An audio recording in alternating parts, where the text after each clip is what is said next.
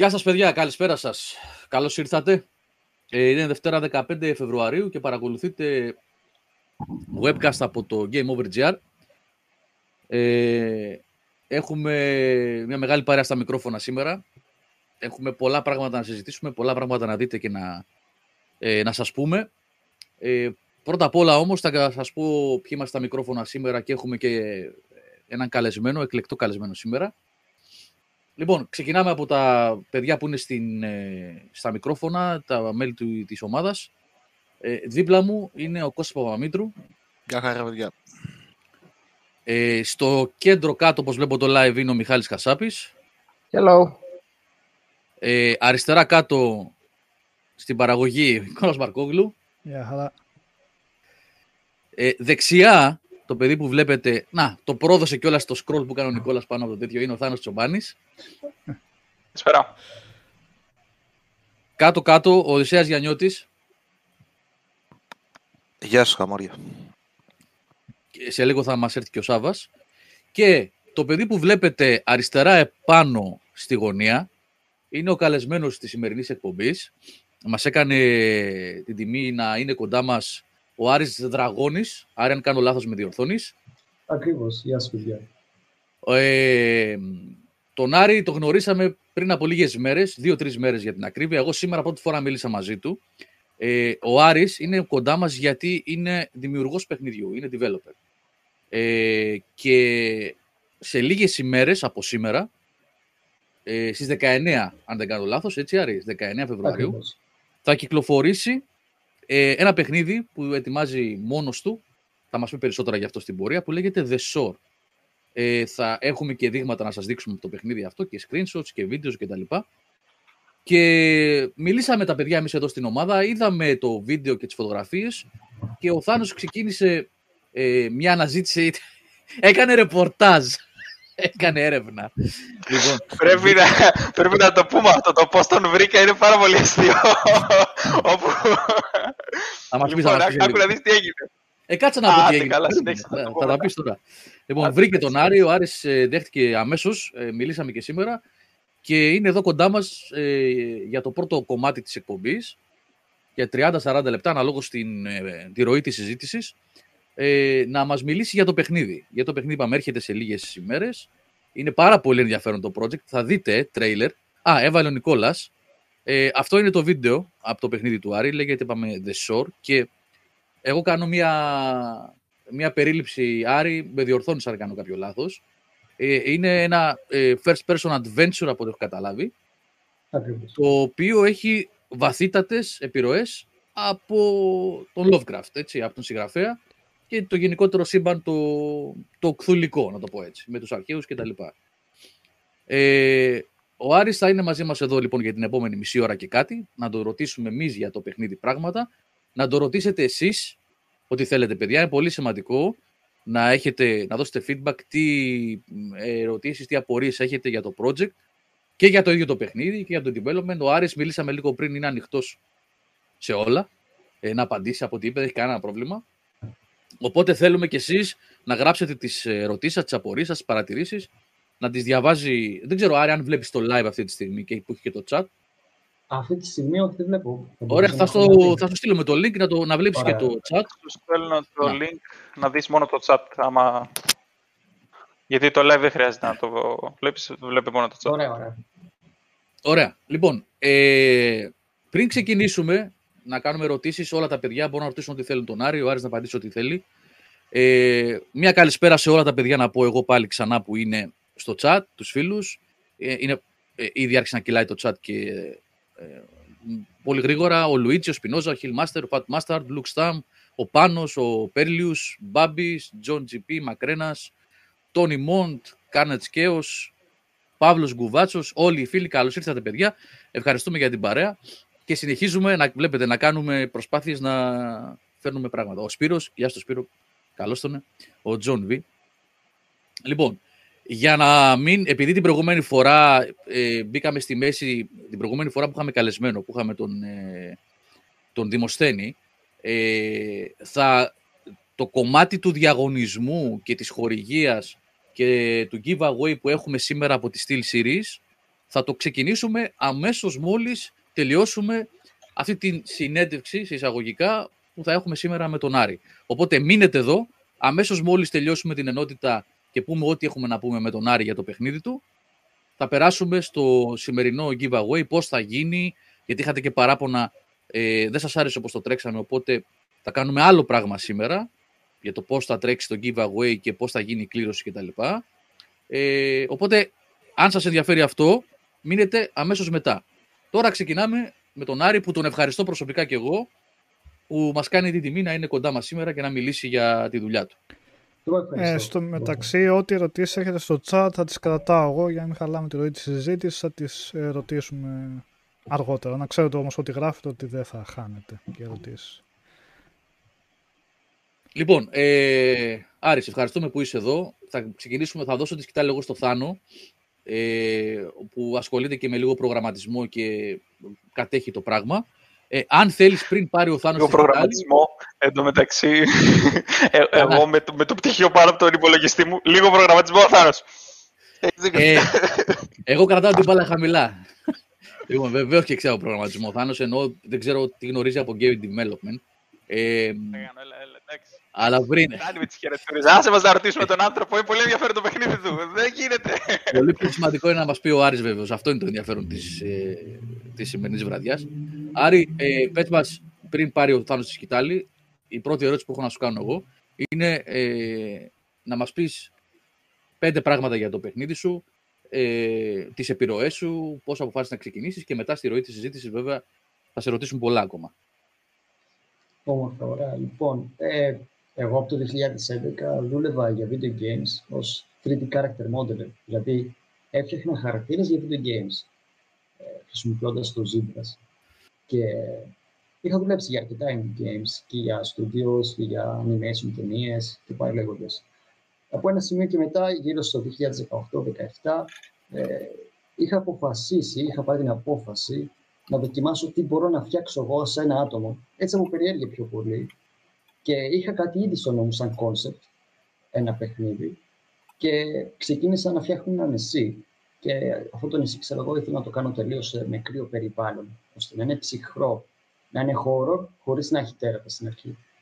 Ε, είχα κάνει κάποιες post, είχα κάνει post κάποιες φωτογραφίες στα social media, δύο-τρεις πρώτες φωτογραφίες, και είχαν πάθει πλάκα. Είχε ζητήσει ο κόσμος να το συνεχίσω. Και από εκεί και μετά το πήρα αρκετά σοβαρά και το συνέχισα. Δηλαδή, όλο αυτό σε γενικές γραμμές είχε ξεκινήσει πιο πολύ σαν χόμπι το project. Για μόνο και μόνο για να δοκιμάσω μοντέλα, φωτισμό και πάει λέγοντας. Το παιχνίδι τώρα αυτό, ε, θες να μας πεις λίγο το background του, τι κατηγορίας είναι, να τα πεις εσύ, γιατί εγώ έκανα μια περιγραφή, αλλά να μας πεις λίγο.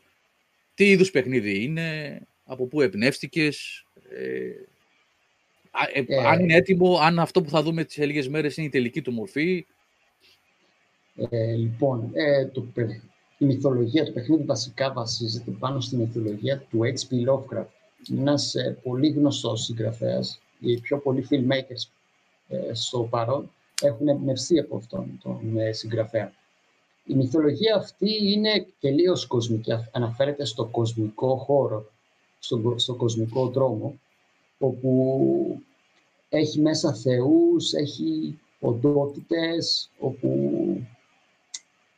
αυτές οι οντότητες δεν μπορεί ο ανθρώπινος νους να τις συλλάβει.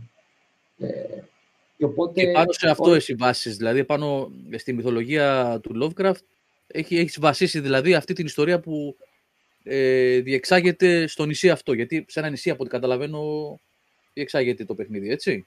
Ακριβώς, ναι. Όλες οι σκηνές του Lovecraft μέσα από τα βιβλία του αφηγούνται για ακρία για περιβάλλον, ψυχρά, πολύ ψυχρά περιβάλλον, με απομονωμένα νησιά και ε, μυθικά πλάσματα, να το πω κάπως έτσι.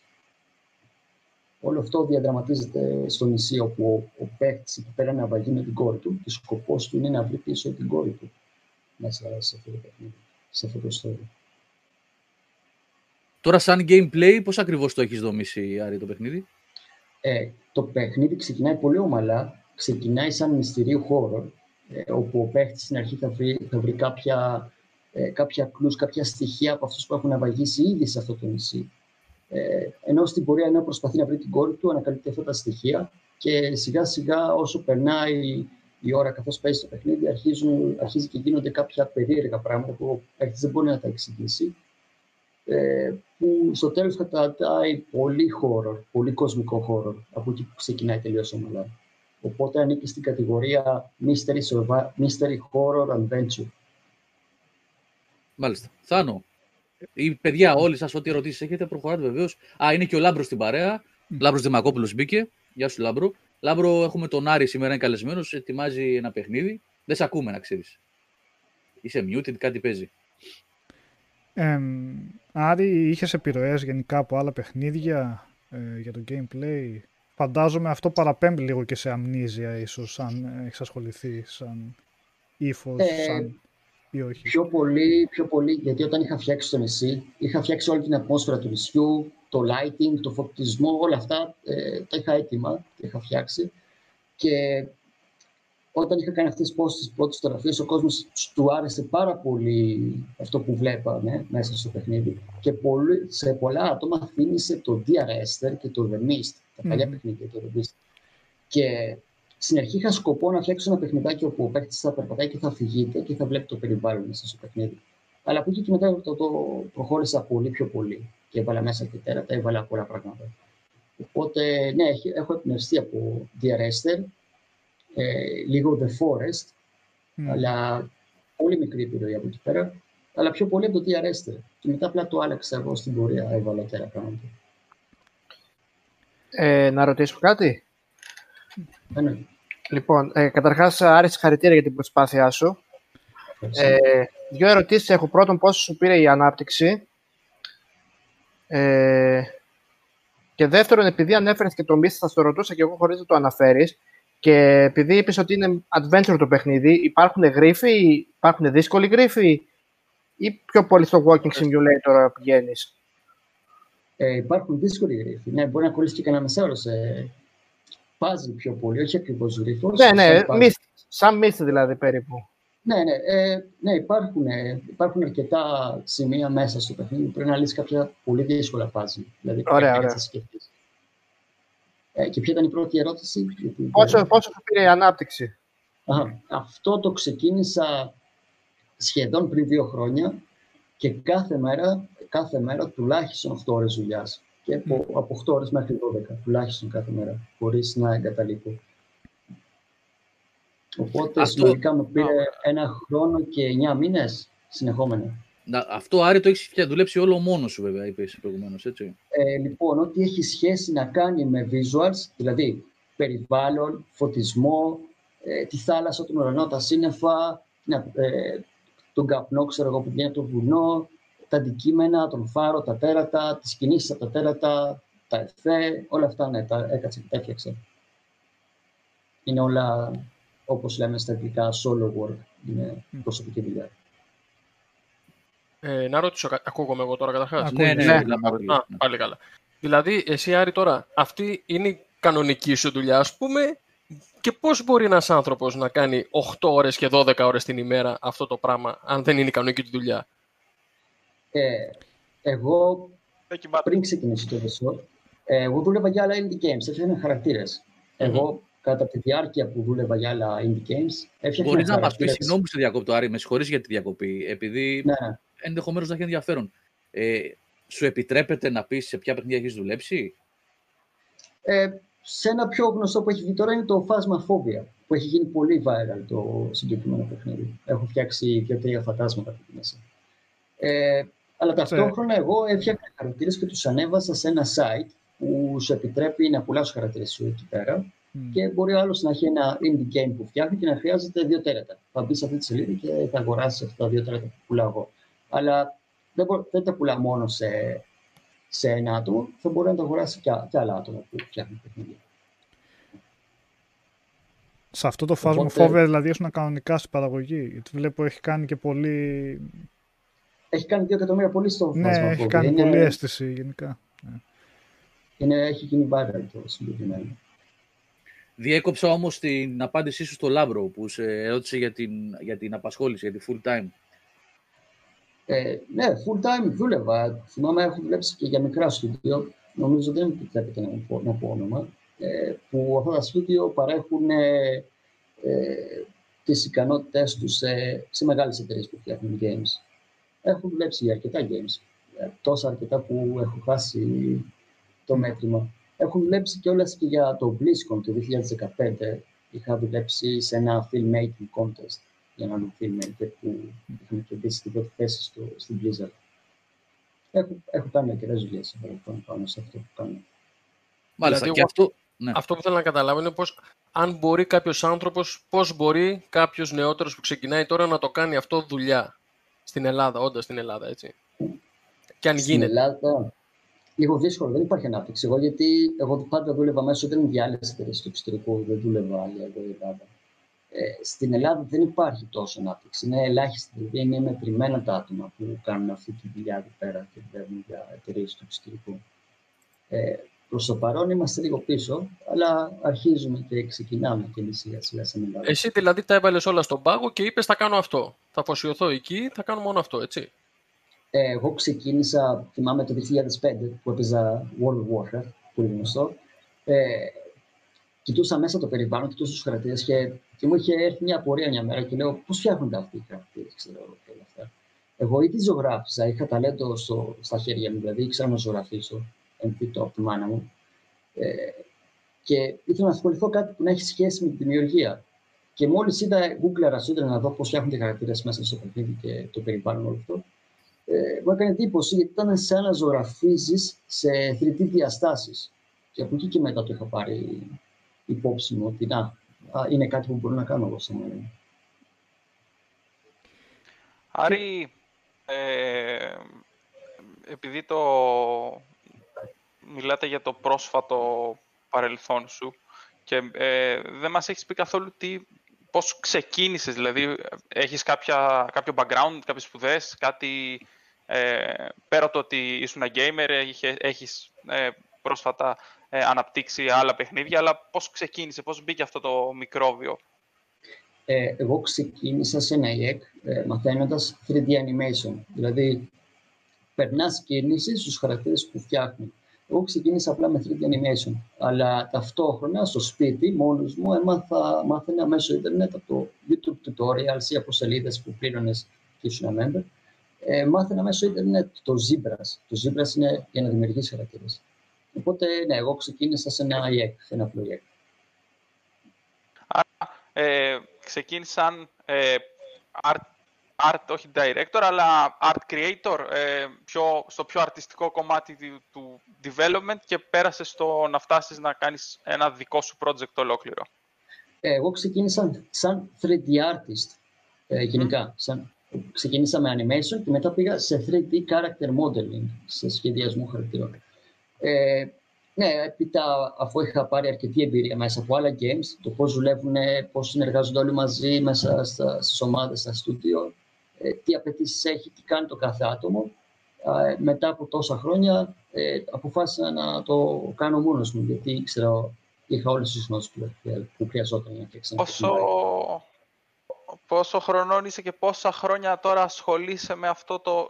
Δηλαδή είσαι κομμάτι της gaming βιομηχανίας. Πόσα χρόνια? Εγώ ξεκίνησα ακριβώς το δύο χιλιάδες δέκα προς έντεκα. Και μέχρι τώρα και είμαι τριάντα χρονών. Okay. Α, άρα είσαι μικρός. Σχεδόν... δεκαοκτώ, δεκαοκτώ, δεκαοκτώ. Και έτσι, μάλιστα, τι δυσκολίες ε... συνάντησες τώρα αναπτύσσοντας το δικό σου παιχνίδι? Πρώτη φορά ε... φαντάζομαι κάτι προσπάθησες τόσο μεγαλεπίβολο και μόνο σου, μόνο σου μάλιστα. Ε... Για να πω την αλήθεια, δεν... δεν βρήκα καμία δυσκολία. Ήταν όλη η διακασία, ήταν πολύ ευχάριστη. Δηλαδή ήταν τέρμα έτσι. Έβλεπα ταινία στη μία οθόνη και στην άλλη απλά έφτιαχνα το The Shore. Ήταν πολύ ευχάριστο. Είναι σαν να βλέπεις. Για μένα δεν υπήρχε κάποια ιδιαίτερη δυσκολία. Απλά στη συνέχεια, μετά τους έντεκα μήνες, αφού είχα φτιάξει τα, όλα τα visuals μέσα στο παιχνίδι, ε, συνεργάστηκα με έναν προγραμματιστή. Γιατί όταν άρχισα να φτιάχνω τα blueprints. Ναι, όταν. Άρχισα να φτιάχνω τα blueprints, έλεγα, ε, έκατσα και έβαλα deadlines, πόσο θα μου πάρει. Και λέω, γιατί να κάτσω να κάνω όλα τα blueprints, ε, ενώ μπορώ να κάνω όλα τα visuals και να φτιάξω και πιο πολλά ακόμα. Ε, και έτσι συνεργάστηκα με έναν ε, προγραμμα, προγραμματιστή που είχαμε έτοιμα blueprints. Okay. Επομένως, εσύ είχες το visual και το coding το ανέλαβε κάποιος εξωτερικός συνεργάτης, ας πούμε. Ακριβώς. Ε, είχα φτιάξει κάποια πράγματα με, με τα blueprints και μετά συνέχισε το άτομο αυτό, το, τη συνέχεια του προγραμματισμού. Okay. Άλλα άτομα που σε βοήθησαν σε άλλα κομμάτια του, του development, νομίζω ανέφερες στη μουσική ότι την έχουν ε, ε, στην αρχή αναλάβει. Ξεκίνησα, ε, είχα ξεκινήσει με έναν φίλο μου, με έναν Θάνο που ήταν soundtrack designer. Ε, άρχισε να μου φτιάχνει κάποια κομμάτια για, για το theme του νησιού, πώς θα ακούγεται όταν φτάσεις στο νησί. Ε, μετά, στη συνέχεια, ε, ακόμα ένα άλλο άτομο ήρθε στην ομάδα του soundtrack design. Και το τρίτο άτομο που ήρθε μετά ήταν, ήταν ένας artist που έχει δουλέψει στις ταινίες Avengers, Star Wars, Avatar και μεγάλους τίτλους όπως King Kong του δύο χιλιάδες πέντε και έχει φτιάξει και τους, και τους ήχους που βγάζει ο Godzilla στην ταινία τώρα τελευταία. Οπότε αυτό το άτομο μου έχει φτιάξει αρκετά epic soundtracks που είναι μέσα στο παιχνίδι. Θα τα δούμε το, την Παρασκευή. Πολύ, πολύ εντυπωσιακό αυτό. Ε, ε... Τράβηξε, τράβηξε την προσοχή από μεγάλα κεφάλια, δηλαδή μέχρι και, και άτομα που τη Lionsgate ε, ήθελε να κάνει direct ε, τα cinematics μέσα στο παιχνίδι. Αυτό ε, τώρα σε ε, τι... Αφού πήγες...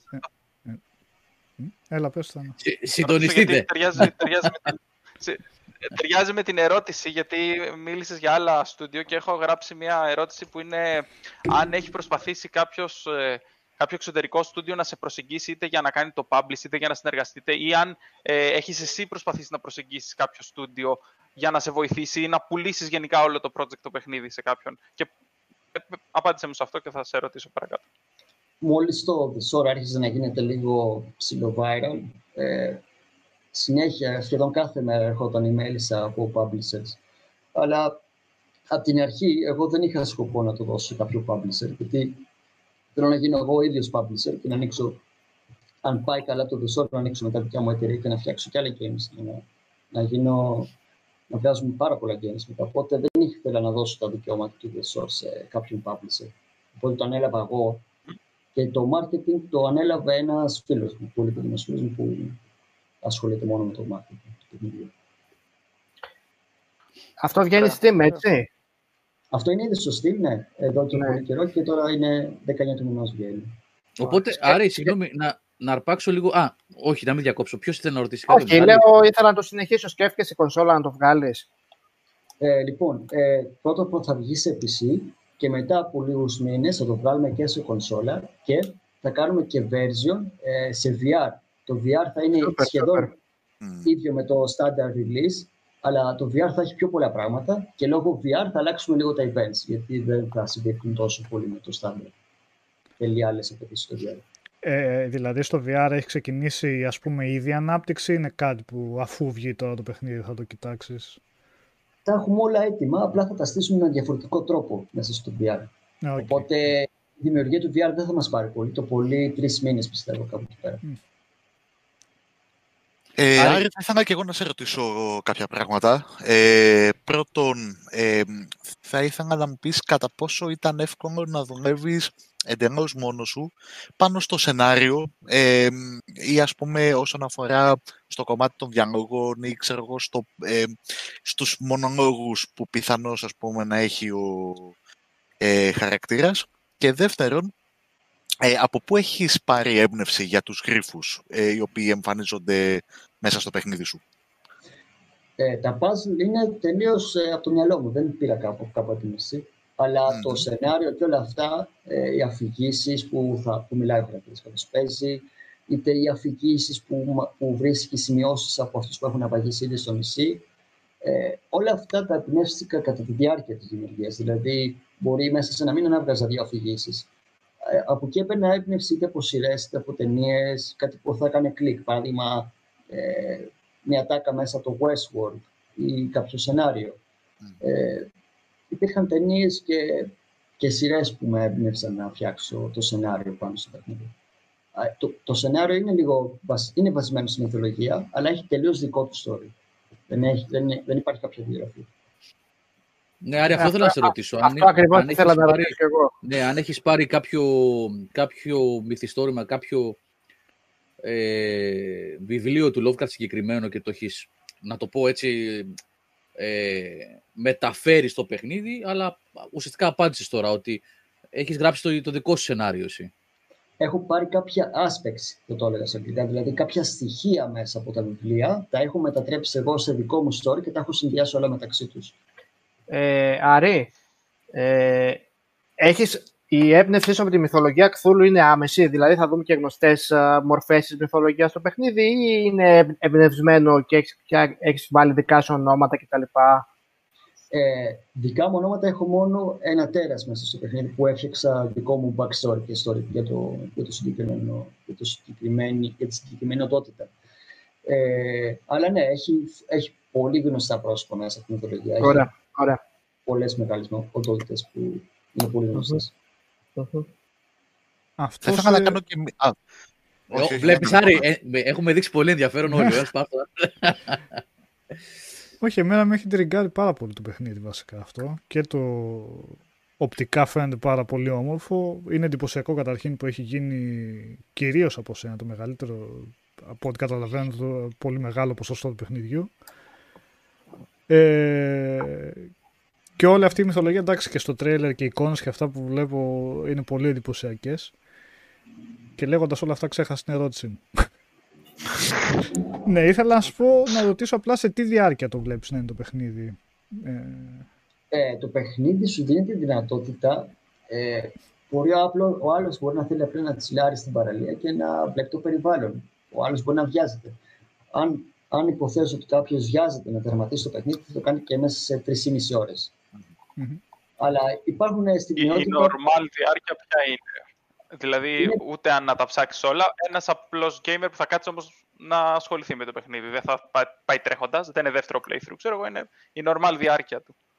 Τουλάχιστον τρεις ώρες, τρεις και μισή ώρες. Ωραία, okay. ε, εντάξει, αυτό με τα adventures είναι και λίγο αντικ... ε, υποκειμενικό, ναι, έτσι, εγώ. Αν το λύσεις κάπου... Γιατί υπήρχε ένα άτομο, βασικά υπήρχαν αρκετά άτομα που κάναν beta testing το παιχνίδι, μπορεί να κόλλησαν σε ένα puzzle room που τους πήρε σαράντα λεπτά. Που αυτό το κάνεις μέσα σε δύο, ξέρω. Ναι, ναι, ναι. Είναι σχετικό αυτό. Είναι, είναι. είναι σχετικό, είναι σχετικό. Ε, επειδή είδα και έχει και, και σύστημα μάχης μέσα στο παιχνίδι. Αυτό ανεβαίνει η πρόκληση και από εκεί πέρα είναι πιο πολύ για την αφήγηση, ας πούμε, κάπως να αντιμετωπίσεις κάποια τέρατα. Ε, από ένα σημείο και μετά γίνεται αρκετά δύσκολο. Ε, θα πρέπει να χρησιμοποιήσεις κάποια, για να μην σπουλάρω, κάποια πράγματα που βρίσκεις να τα, να, για να τα χρησιμοποιήσεις, να έρθεις αντιμέτωπος με αυτό το πράγμα και να τα χρησιμοποιήσεις.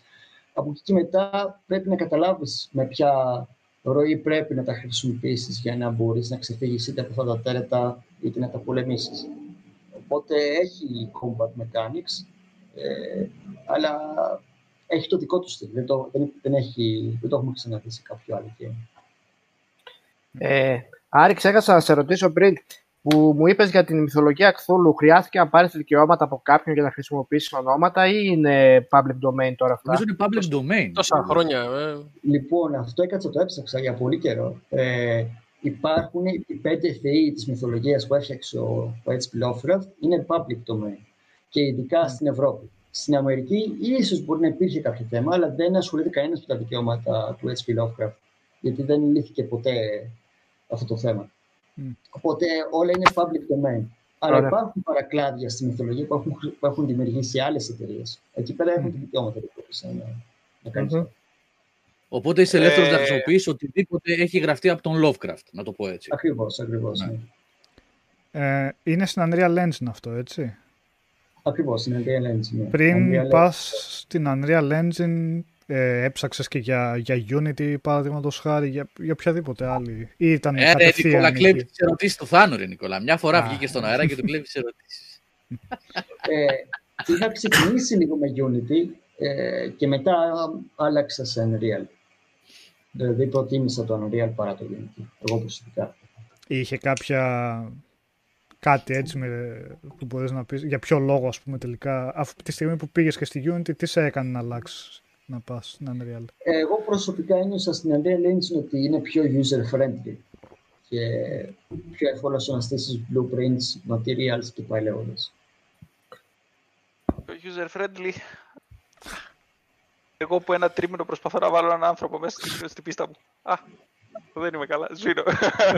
ε, τι ήθελα να σε ρωτήσω. Ε, για Unreal και τέτοια. Ε, επειδή εσύ δεν είχες καθόλου επαφή με το κομμάτι του κώδικα, είπες, ε, έπαιξες πιο πολύ οπτικά, ρε παιδί μου, το κώδικα τον ανέλαβε κάποιος άλλος. Ε, ήξερες εξ αρχής ότι υπάρχει, γιατί υπάρχει μεγαλύτερη ε, υποστήριξη και πιο πολλές επιλογές να πειράξεις ένα τρισδιάστατο κόσμο και πήγες κατευθείαν στη Unity, ε, συγγνώμη, στην Unreal μετά από τη Unity, ή έψαξες για κάποια τρίτη μηχανή, γιατί αυτή τη στιγμή είναι πολύ πάνω η GoDot, ας πούμε, ή η CryEngine που είναι δωρεάν επίσης.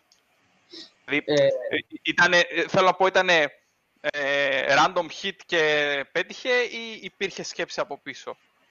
Όχι, υπήρχε σκέψη από πίσω, ε, γιατί κιόλας ε, το Unreal Engine σου ζητάει μόνο το πέντε τοις εκατό από τις πωλήσεις που θα κάνεις, άμα, φτάσεις, άμα περάσεις το ένα εκατομμύριο.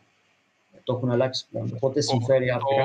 Η Unreal μετά τα εκατό χιλιάδες, το έχω σημειώσει. Το, το ψάξα σήμερα, μην αγώνεσαι. Ε, ναι, ήταν, ήταν πριν εκατό χιλιάδες, πέντε τοις εκατό. Ε, ήτανε πριν, τώρα βγάλω ανακοίνωση και είναι μετά το ένα εκατομμύριο πέντε τοις εκατό. Το έχουν αλλάξει πλέον. Ένα εκατομμύριο το πήγανε. Τι στο καλό. Ένα εκατομμύριο, ναι. Δεν ξέρω. Okay. Ε, ωραία, αφού πας εκεί στο κόστος και επειδή βγαίνει και το παιχνίδι στο Steam, το Steam επίσης σου κρατάει τριάντα τοις εκατό από την τιμή του παιχνιδιού. Συν πέντε για την Unreal όταν φτάσει στο εκατομμύριο, τριάντα πέντε ας πούμε τριάντα. Ε, το Epic από την άλλη είναι στα δώδεκα τοις εκατό και δεν κρατάει το πέντε τοις εκατό της Unreal. Ό,τι και να γίνει, επειδή είναι της ίδιας εταιρείας. Η Unreal Engine Ε, ανήκει στην Epic και η Epic ε, έχει το Epic Store προφανώς. Ε, οπότε κρατάνε δώδεκα τοις εκατό σαν σύνολο από το παιχνίδι σου. Γιατί δεν πήγες στο Epic Store και πήγες στο Steam? Ε, λοιπόν, για να ανεβάσεις το παιχνίδι στην Epic είναι λίγο πιο δύσκολα τα πράγματα. Ε, οπότε okay. Στο Steam είναι πιο εύκολο. Θα πληρώνεις τα εκατό ευρώ και το ανεβάζεις το παιχνίδι σου. Ενώ στην Epic υπάρχει μια μεγάλη διαδικασία για να περάσεις το παιχνίδι σου στην Epic. Ναι, αλλά εσύ σκέφτεσαι να κάνεις publish και σε κονσόλες, που ξέρω ότι συγκεκριμένα η Sony στις κονσόλες είναι πάρα πολύ strict στο πόσο, πώς μπορείς να βγάλεις παιχνίδι. Πρέπει να έχεις μέχρι και business entity, πρέπει να έχεις δικιά σου εταιρεία και να κάνεις apply. Δηλαδή περνάς από χίλια κύματα για να βγεις σε κονσόλες στη Sony. Της Microsoft είναι λίγο πιο εύκολα τα πράγματα, αλλά ε, γιατί δεν μπήκες σε αυτή τη διαδικασία? Της Epic, εννοώ, για την διαδικασία της, του Epic Store. Γιατί θα ήταν πιο χρονοβόρα και είχα κάποια συγκεκριμένα deadlines που ήθελα να τελειώσω. Οπότε στη συνέχεια μπορώ να τα ανεβάσω στην Epic και στο Chrome και πάει λέγοντας. Δεν υπάρχει θέμα. Οπότε. Μάλιστα. Εγώ ήθελα να, να γυρίσω λίγο, αν δεν έχει. Α, Νικόλα, θες να ρωτήσεις κάτι? Όχι, όχι, πες. Ήθελα να ρωτήσω, ε, να αρπάξω λίγο την ευκαιρία που είπες πριν λίγο για τα πλάνα σου, ότι. Ε, σκέφτεσαι, το βλέπεις και να λειτουργείς ως publisher. Ε, αυτό πώς το βλέπεις να υλοποιείται? Δηλαδή, αν υποθέσουμε, αν πάρουμε ένα υποθετικό σενάριο, πολύ ευχάριστο, ότι το The Shore πηγαίνει πάρα πολύ καλά, σου φέρνει κάποια έσοδα ε, και κάνεις ένα πλάνο τώρα εσύ για να προχωρήσεις παρακάτω. Είτε να φτιάξεις άλλο παιχνίδι, είτε να κάνεις μια σύσταση, ας το πούμε έτσι, εταιρείας για να... Ε, κάνεις, να εκδώσεις εσύ, να βοηθήσεις άλλα παιδιά να βγάλουν παιχνίδια κτλ. Ε, πώς το βλέπεις να υλοποιείται? Δηλαδή να πάρεις παιδιά από την Ελλάδα, να κάνεις εσύ μια έρευνα? Υπάρχει ήδη κάποιο pool που ε, βλέπεις ότι μπορείς να αντλήσεις ταλέντο και να δουλέψετε? Πώς το έχεις οραματιστεί αυτό? Αυτό γενικά στο μυαλό μου το έχω ότι σαν σκοπό έχω να, να βοηθήσω τα άτομα που ασχολούνται στην Ελλάδα με αυτό το θέμα. Ε, και πιστεύω θα κάνουμε καλή δουλειά, γιατί ε, έχουμε πλέον τις διασυνδέσεις, να το πω κάπως έτσι, με, mm. με, μεγάλα, με μεγάλες εταιρείες. Οπότε υπάρχει βοήθεια από γύρω μας. Και θέλουν επίσης και αυτοί να βοηθήσουν την Ελλάδα να ανέβει στο video game development. Γιατί έχουμε μείνει λίγο πίσω, η αλήθεια είναι. Αλλά υπάρχουν ταλέντα στην Ελλάδα που δεν, δεν συνεχίζουν επειδή δεν υπάρχει βοήθεια από, από γύρω του, από, το, από τα γύρω άτομα που βρίσκεται. Γιατί στην Ελλάδα τώρα με, το, με, το, με αυτή την οικονομική κρίση που έχουμε είναι λίγο δύσκολο πράγματα. Να μπορείς να κάνεις κάτι που σου αρέσει. Πάνω, πάνω σε αυτό που απαντάς και πάνω σε αυτό που ρώτησε ο Γιώργος, ε, τι δυσκολίες έχεις αντιμετωπίσει ε, ως developer, αλλά γραφειοκρατικές, δηλαδή πώς είναι η φορολογία, υπάρχει κάποια διαφορετική φορολογία, πώς είναι η γραφειοκρατία του να ανοίξεις ένα, ε, δεν ξέρω τι είναι αυτό, είσαι οικέ, είσαι ε, ε, αυτοαπασχολούμενος, δεν ξέρω πώς, ποια, τι, τι διαδικασία έχεις ακολουθήσει για να, νομικά για να μπορέσεις να είσαι καλυμμένος στην Ελλάδα. Νομικά άνοιξα μια εταιρεία οίκε, ε, σαν, ε, σαν αυτόνομη εταιρεία, mm, σαν okay. ένα πρόσωπο. Ε, στο, σε θέμα φόρων και τα λοιπά, ε, φορολογείσαι είκοσι τέσσερα τοις εκατό όπως... Είναι είκοσι τέσσερα τοις εκατό και τώρα μάλλον θα πάει και το δύο χιλιάδες είκοσι ένα μέχρι το τέλος της χρονιάς στο είκοσι ένα τοις εκατό ή είκοσι τοις εκατό. Α, οκ, οκ. Μάλιστα. Ε, Θα ήθελα να κάνω πάντα... Ξέρω αν... Ε, ένα, θα... Όχι, όχι, όχι, θα άλλαζα εντελώς, ε, θα πήγαινα αλλού, οπότε άμα θες να, να ρωτήσεις κάτι πάνω σε αυτό... Ναι, δε, δεν ξέρω τώρα κατά πόσο είναι σχετικό, πάντως έχει να κάνει σχετικά με την ανάπτυξη του παιχνιδιού. Θα ήθελα να σε ρωτήσω λίγο για τη διαδικασία του localization. Ε, να φανταστώ ότι το παιχνίδι είναι στα αγγλικά, έτσι. Προς το παρόν είναι στα αγγλικά και θα βγάλουμε update που θα έχει μέσα τουλάχιστον πέντε γλώσσες. Mm-hmm. Ε, έχεις, πώς, πώς ε, δούλεψες πάνω σε αυτό το κομμάτι, δηλαδή συνεργάστηκες με κάποιους ηθοποιούς, ε, να κάνεις ας πούμε το voice recording, είναι καθαρά scripted, ε, μόνο δηλαδή δεν ακούγεται κάποιο voice over, ε, πες ε, μου λίγο, δηλαδή είναι καθαρά από προσωπική άποψη αυτό λίγο και προσωπικό ενδιαφέροντος που ρωτάω, αλλά θα ήθελα έτσι λίγο μια εικόνα πάνω σε αυτό το κομμάτι. Το voice acting του χαρακτήρα ε, το, ε, το κα, κάνει τη φωνή ο Brandon Fudge. Είναι ένας πολύ γνωστός ε, voice actor που έχει δουλέψει για το Titanfall και για άλλους μεγάλους τίτλους, όπως είναι και το Green Hell, ένα multiplayer survival game που έχει βγει. Mm-hmm. ε, Είναι αρκετά γνωστός ε, voice actor, είναι αυτός που κάνει τη φωνή του χαρακτήρα. Ε, και τα script ε, τα έχω γράψει εγώ και τα αφηγείται. Έχω και συντάκτη που τα διορθώνει σε περίπτωση που κάνω κάποια γραμματικά λάθη στα αγγλικά. Στο localization, άρα έχεις συμπεριλάβει Α, και ελληνικά. Προς το παρόν όχι. Θα, θα βγει μαζί με update που θα έχει μέσα πορτογαλέζικα, γερμανικά, ρώσικα, ε, γαλλικά και ακόμα μία, μόνο και ιαπωνέζικα. Δεν είμαι σίγουρη για ιαπωνέζικα. Άρη, επειδή αναφέρεσαι τόση ώρα σε άτομα που σε έχουν βοηθήσει και μιλάς για πολύ ισχυρά ονόματα και στη μουσική και τώρα για το voice acting. Είναι, αν θες το απαντάς τώρα, αυτό πάει και λίγο σε πιο αδιάκριτη ερώτηση, αλλά είναι personal το budget που έχεις για το παιχνίδι ή έχεις κάποια, κάποιο εξωτερικό, κάποιο χορηγό, κάποια επιχορήγηση, κάπως έχει γίνει αυτό? Ε, όχι, δεν χρειάζεται κάποιο budget. Δηλαδή το παιχνίδι μέχρι τώρα μπορεί να μου κόστησε μόνο στα χίλια πεντακόσια ευρώ. Γιατί ό, ό,τι έφτιαξα τα έφτιαξα μόνος μου. Δεν χρειάζεται να πληρώσω κάποιο στούντιο να μου φτιάξει κάτι. Γιατί συνήθως εκεί θέλουν τα λεφτά στους τρία ντι ε, artists. Κόστος όμως, το... επειδή είπες για τον ηθοποιό, για το ναι, άτομο που δούλεψε στη μουσική, για τον προγραμματιστή. Αυτά πώς πάνε ε, τότε? Λοιπόν, εγώ είχα ξεκινήσει πριν έξι μήνες μια καμπάνια στο Λουλέ. Αυτό είναι crowdfunding campaign. Μαζέψαμε ένα ποσό, τα, τα, τα τέσσερα χιλιάρικα. Ε, κάποια πήγανε στον voice actor, κάποια πήγανε στον προγραμματιστή, στον μουσικό και πάει λέγοντας. Και από εκεί και μετά κερδίσαμε και ένα βραβείο από την Epic Games, ένα ποσοστό, ε, σαν βοήθημα για να τελειώσουμε το παιχνίδι. Από την Epic. Από την Epic Games, ναι. Ένα μέγα στο Steam. Ωραία. ε, λόγω της Unreal. λόγω της Unreal. Εγώ θέλω να ρωτήσω αυτό που ρώτησε ο Γιώργος, το είχα και εγώ απορία. Το τι γίνεται μετά, τι περιμένεις. Δηλαδή, πες ότι το παιχνίδι πάει κορυφή και πες και ότι το παιχνίδι πάει χτυπά ξύλο, πάει χαλιά. Έχεις ρε παιδί μου ή σκεφτεί τι κάνω σε αυτές τις περιπτώσεις? Ε, ναι, μετά έχουμε την εναλλακτική λύση που είναι το βι αρ. Του ζήτησαν πάρα πολλά άτομα στο Ιντερνετ. Δηλαδή, τουλάχιστον πέντε χιλιάδες άτομα έχουν μόνο και μόνο να παίξουν βι αρ. Οπότε υπάρχει και εναλλακτική λύση. Και έχω και δεύτερο project μετά, δεύτερο παιχνίδι που ετοιμάζω. Υπάρχει, σε... δηλαδή συνεχίζουμε.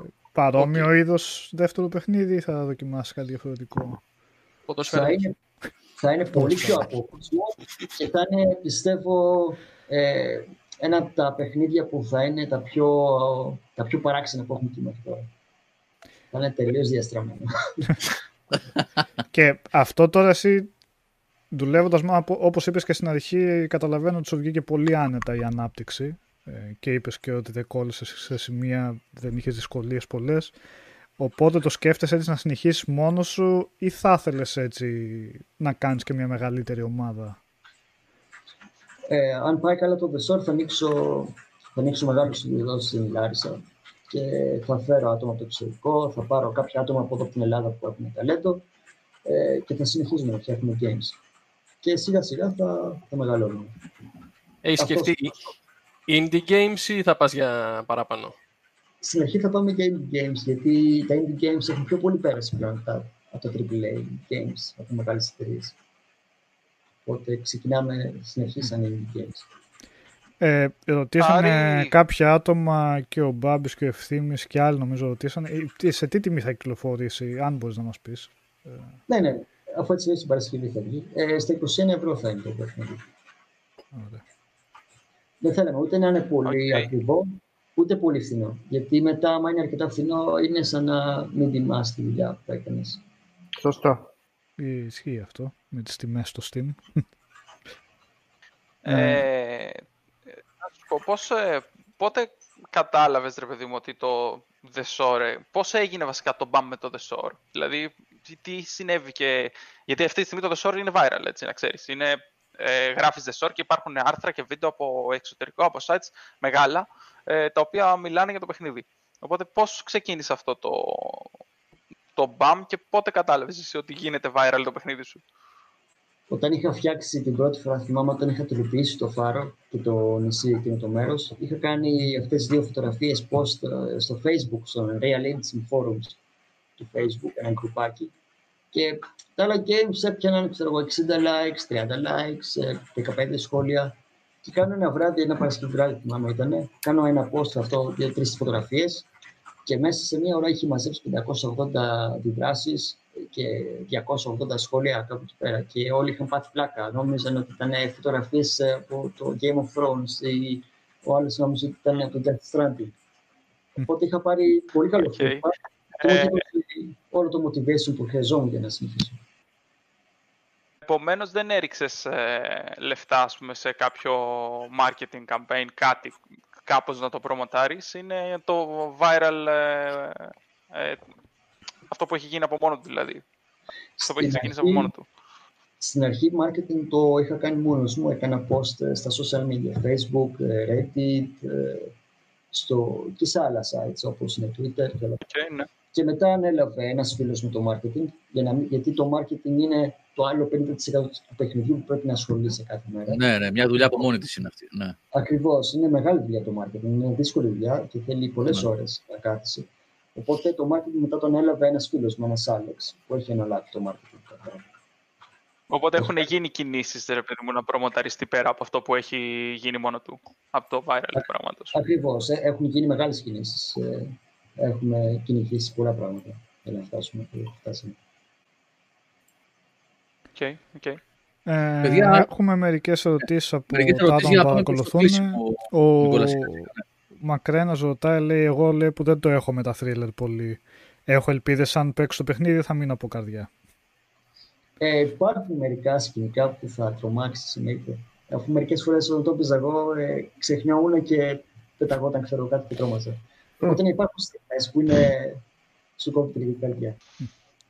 Ο Λουκ Σταμ, βέβαια τώρα αυτό αν δεν πάει σε spoilers, ρωτάει υπάρχουν άλλοι χαρακτήρες εκτός του πρωταγωνιστή? Ε, Δεν μπορώ να σπουλάρω ακριβώς. Άστο, μην το πεις. Υπάρχουν και δεν υπάρχουν. Αυτά τα Ο Fat Mustard ρωτάει ποιος είναι ο στόχος των πωλήσεων που έχεις θέσει. Βασικά που θα θεωρούσες ότι είναι πετυχημένο το παιχνίδι πλέον? Και το θεωρούσα πετυχημένο αν έκανε τουλάχιστον είκοσι χιλιάδες πωλήσεις. Εγώ τι είχα βάλει αρχικά στόχο όταν έφτιαχνα συνεχή το παιχνίδι. Από εκεί και μετά, εντάξει, πόσο, αν ξέρετε πόσο καλά θα πάει, άμα το αγαπήσει ο κόσμος ή όχι. Εντάξει, κοίταξε ανάλογα τι εννοείς επιτυχία. Γιατί η οικονομική επιτυχία, αν έχεις δώσει από την τσέπη σου χίλια ευρώ, είναι στις εκατό πωλήσεις, ξέρω εγώ. Άμα θεωρείς επιτυχία ότι θα φτιάξει το στούντιο που ονειρεύεσαι, τότε πρέπει να φτάσεις, ξέρω εγώ, τις είκοσι χιλιάδες. Ακριβώς, είναι στον καθένα πώς το φαντάζεται. Ε, Έχουμε άλλες ερωτήσεις. Ο Ιωάννης Insomnia ρωτάει, συνεχίζει να παίζει παιχνίδια ή πλέον που έχεις περάσει στην πλευρά της δημιουργίας δεν σου αρέσει για κάποιο λόγο ή δεν έχεις χρόνο? Παίζω άπειρες ώρες games. Παίζω το Squad, που είναι mm-hmm. ένα παιχνίδι που απαιτεί μεγάλη συνεργασία. Είναι με όπλα, στη σημερινή εποχή. Ε, παίζω League of Legends, πολύ γνωστό για να έρθει. Mm-hmm. Ε, παίζω λίγο WoW, που και που, όχι τόσο. Και ποια άλλα παίζω. Ε, μετά παίζω Dark Souls, μετά υποστηρίζω κάποια indie games, όπως είναι το Mortal Cell που βγήκε πρόσφατα, που είναι σαν το Dark Souls Live. Ε, παίζω και μεγάλους τίτλους, αλλά μερικές φορές μπορεί να μην το παίξω όλο το παιχνίδι για θέμα χρόνου. Θέλω να κάνω μια υποθετική ερώτηση. Ε, πριν πάμε σε, να πηγαίνουμε μία-μία τα παιδιά, ε, τελευταία από μένα τουλάχιστον, ε, η οποία είναι η εξής. Θεωρείς ότι αν το παιχνίδι δεν είχε δεχτεί αυτή τη μεγάλη και τυχερή viral προβολή, ε, υπήρχε λόγος που έριξες, ξέρω, θα υπήρχε λόγος που έριξες ενάμισο χρόνο ανάπτυξης δώδεκα ώρες την ημέρα, ή θα είχε ένα ταβάνι, ξέρω, ένα μικρό ταβάνι λόγω indie που θα χανόταν μέσα σε μια θάλασσα indie ε, άλλων παιχνιδιών. Οπότε τα, τα χρήματά σου όχι, αλλά η, η, ο χρόνος σου θα πήγαινε ε, ε, και χαμένος. Δηλαδή αυτό που προσπαθώ να κάνω είναι, υπάρχει λόγος ένας developer που ξεκινάει τώρα να, να προσπαθήσει και να βγάλει ένα παιχνίδι ε, και ακόμα και αν δεν κάνει νούμερα ε, να ξαναπροσπαθήσει και να ξανασυνεχίσει? Υπάρχει κάποια κοινότητα, κάποια εταιρεία που μπορεί να βοηθήσει αυτούς τους ανθρώπους? Ε, ναι, υπάρχει. Εννοείται. Υπάρχει και η Epic Games που, αν αρέσει το παιχνίδι σου, θα σε βοηθήσουν. Ε, υπάρχουν εταιρείες, μικρά στούντιο που έχουν φτιάξει εκατόν τριάντα παιχνίδια. Και μετά ένα από αυτά, ξέρω εγώ, πέτυχε πάρα πολύ. Οπότε ναι, άμα σου αρέσει αυτό που κάνεις, πρέπει να συνεχίζεις να προσπαθείς, να μην το εγκαταλείψεις, παίζει σημαντικό ρόλο. Ο Μάρκος ρώτησε, υπάρχει, θεωρείς αν υπάρχει όντως δυναμική στην Ελλάδα και άτομα με γνώσεις ή με δυνατότητες ή, ή λόγω οποιονδήποτε δυσκολιών το επίπεδο μπορεί να είναι χαμηλότερο από αυτό που νομίζουμε, σε σχέση με το εξωτερικό ίσως? Έχω γνωρίσει αρκετά άτομα που έχουν ταλέντο και έχουν τις δυνατότητες. Ε, αλλά πολλοί από αυτούς ε, φεύγουν στο εξωτερικό. Γιατί εδώ πέρα δεν υπάρχουν μεγάλες εταιρείες για να υποστηρίξουν το ταλέντο τους. Οπότε αναγκάζονται αναγκαστικά να φύγουν στο εξωτερικό και να γράψουν άλλες εταιρείες. Οπότε τα άτομα που βρίσκονται εδώ στην Ελλάδα με αυτά τα ταλέντα χάνονται. Ναι. Οπότε, το κάποιος τραπέζι... λόγος που δεν το έκανες αυτό. Δεν κατάλαβα. Δεν Λέω ακούστηκε. Κάποιος λόγος που δεν το κάνεις εσύ αυτό, ε, ε, yeah. πέρα από προσωπικούς λόγους που μπορεί να είχες. Κάποιος λόγο που δεν σκέφτηκες να φύγεις έξω. Ε, είχα, μεγάλες, ε, είχα μεγάλες προτάσεις από αρκετές εταιρείες και από πολλά στούντιο στην Ευρώπη ή στην Αμερική. Ε, σκοπός μου ήταν πάντα, το είχα σαν σκεπτικό, να το αναπτύξω εδώ στην Ελλάδα. Να είμαι από τα πρώτα άτομα που θα το αναπτύξουμε εδώ πέρα στην Ελλάδα. Γιατί είναι κρίμα να έχουμε να μείνουμε πίσω και να φεύγουμε στο εξωτερικό. Ενώ έχουμε μια τόσο όμορφη χώρα, πάμε και μένουμε αλλού. Ναι, αλλά εξ, ε, μόνο σου είδες ότι ξέρεις, το είκοσι τέσσερα τοις εκατό πάει ήδη, το είκοσι τέσσερα τοις εκατό του μείον τριάντα πέντε τοις εκατό που έχεις ήδη. Λέει, θα πάει στο κράτος. Λάδο, το αρέσει η Λάρισα. Με το ζόρι να διώξεις, με το ζόρι να πάει έξω. Μυστικό εδώ ή εκατό η δική μας. Να πάει η Λάρισα ο άνθρωπος, θέλει να μείνει στη Λάρισα. Ξέρεις τη μικρή φορολογία έχει η Βουλγαρία. Δεν πλένε, πάμε να κάνουμε μια εταιρεία. Αυτό με τη Βουλγαρία, σκέψου το κι αλλιώς. Όλοι οι διάσημοι και οι γνωστοί που έχουν τα πολλά λεφτά που έρχονται για να περάσουν καλά στην Ελλάδα. Μα μερικές φορές χάνουμε το νόημα και συγκεντρωνόμαστε σε στόχους. Ε, αυτό με τη Βουλγαρία που είπες ε, είναι λίγο ρίσκο, γιατί τη Βουλγαρία τη διακινούν η μαφία. Δεν είναι καλά, τόσο. Τώρα, εγώ αστειεύομαι, έτσι δεν το πλάκα κάνω. Ε, επειδή ε. είναι στους developer τουλάχιστον. Στον developer είναι συνήθες φαινόμενο κάποιος να ανοίξει development studio στο εξωτερικό, συνήθως στη Βουλγαρία, μόνο και μόνο για να αποφύγει τη φορολογία. Άσχετα ε, με τη Βουλγαρία, έτσι. Το τι, κάνουν, τι έχει, ναι, εντάξει. Η Πολωνία τι έχει που δεν έχει η Ελλάδα και έχει γη? Βγάζει πολύ παιχνίδι τώρα τελευταία. Μικρότερη φορολογία. Ε, Μικρότερη φορολογία μόνο. Οι άλλοι έχουν εταιρείες στην Αγγλία και πάλι ούτως. Πολλοί αναγκάζονται που φτιάχνουν games να φύγουν στο εξωτερικό. Μόνο και μόνο αυτό το, το λόγο για την Πολωνία. Όχι, λέει ο Λάμπρος Άρη για την Πολωνία. Γιατί εσύ, εσύ πώς, τι πιστεύεις ότι συνέβη στην Πολωνία και είχε αυτή την άνθηση και έφτασε εδώ που είναι τώρα να είναι powerhouse που λένε στην Ευρώπη στο game development? Και δεν μιλάμε μόνο τώρα για την City Projekt και ένα Witcher, γιατί έχει πάρα πολλά studios η ε, Πολωνία που ε, προσφέρουν παιχνίδια και με επιτυχίες, νομίζω, έτσι. Ναι, ναι, ναι. Νομίζω, αν, αν θυμάμαι καλά, είχα ακούσει ότι αν είσαι game development εκεί πέρα και ξεκινάς μια μικρή εταιρεία, σου δίνουν κατευθείαν εκατό χιλιάδες ευρώ στο χέρι για να φτιάξεις video games. Α, επιδοτούντες, μάλιστα. Ναι, ναι. Ακριβώς, ακριβώς. Οπότε πάνε όλοι εκεί πέρα, είτε πετύχει είτε δεν πετύχει, θα βγάλουν κάποια λεφτά. Μάλιστα. Εμείς δεν έχουμε ε, τέτοια προγράμματα. Ε. Έχουμε, έχουμε, έχουμε. Έχουμε κάποια ελάχιστα, κάποια ελάχιστα. Έχουμε, ξέρω εγώ ότι ένα πρόγραμμα, όχι τέτοια ποσά που είπε ο Άρης τώρα βεβαίως, αλλά ότι υπάρχει μια επιδότηση από το κράτος για game development εδώ και δύο τρία χρόνια. Το ξέρω από πρώτο χέρι, δηλαδή, σας το λέω, γιατί είχα πάει σε μια ενημέρωση που είχαν κάνει, σε ενημέρωση τύπου, να το πω έτσι, ε, και χρηματοδοτούν, ε, επιδοτούν ή επιστρέφουν κάποια χρήματα πίσω από αυτά που έχεις κάποιο ποσοστό επί της εκατό. Υπάρχουν, άμα ενδιαφέρεστε, στο Υπουργείο, πώς λέγεται, ψηφιακής, τέλος πάντων, κάτι, ε, είναι και ο Σπύρος μέσα στο τέτοιο, ο Σπάχαρ, που... Μπορεί και ο Άρης να ξέρει κάτι. Αν ξέρει ο Άρης κάτι, μπορεί να βοηθήσει επί του ε, θέματος. Ναι. Κάτι άκουσα, αλλά δεν ασχολήθηκα. Ναι, δεν είχα το χρόνο. Ναι, ναι, υπάρχει, υπάρχει όμως σε μια κάποια μορφής επιδότηση. Καμία σχέση με το ποσό, επαναλαμβάνω, που είπε ο Άρης τώρα για τα εκατό χιλιάδες ευρώ στην Πολωνία που ενδεχομένως δίνουν. Ε, αλλά ναι. Τέλος πάντων. Ε, ε, δύο ερωτήσεις ακόμα έχω. Ωραία. Αν θέλετε, ναι, ναι. Ο Παύλος Γκουβάτσος ρώτησε third, third person παιχνίδι σκέφτεσαι να δημιουργήσεις στο μέλλον? Ε, το επόμενο concept που έχω στο μυαλό μου είναι, είναι third person και σε μερικές σκηνές, σε κάποια interactive events, ε, η κάμερα πάει first person για να, για να, για να το ζεις αυτό που βλέπεις.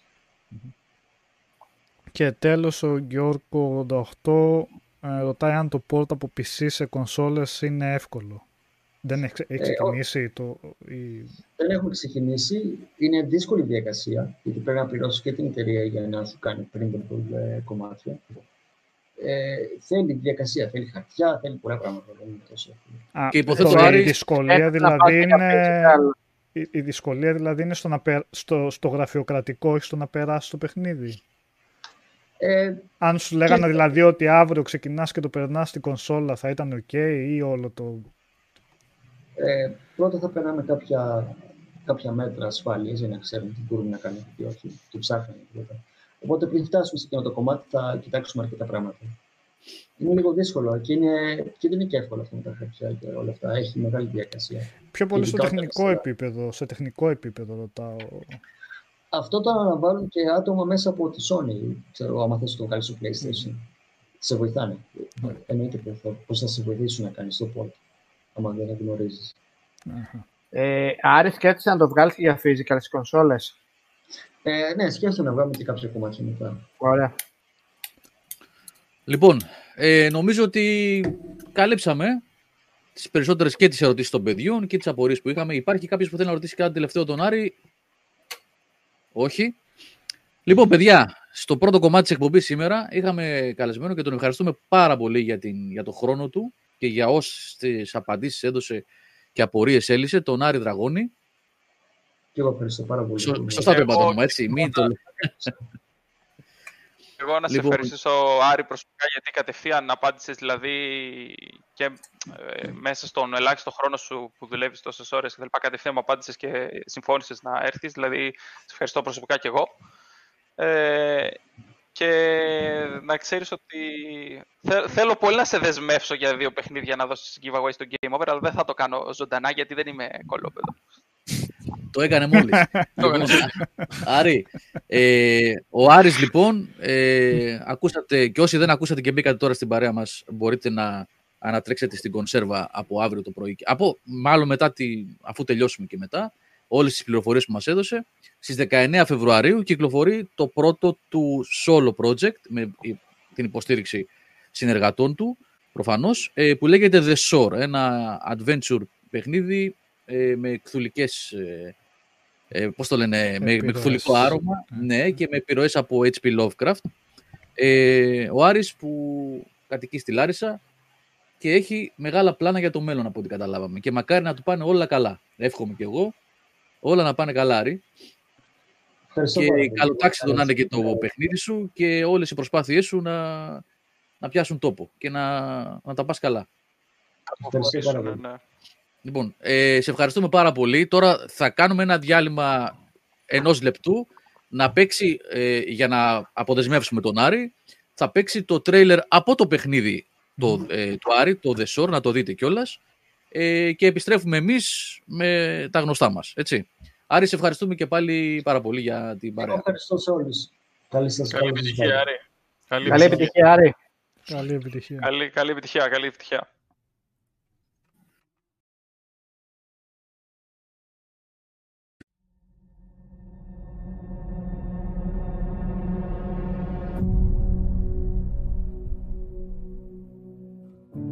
This island feels like it's maintained, untouched by time.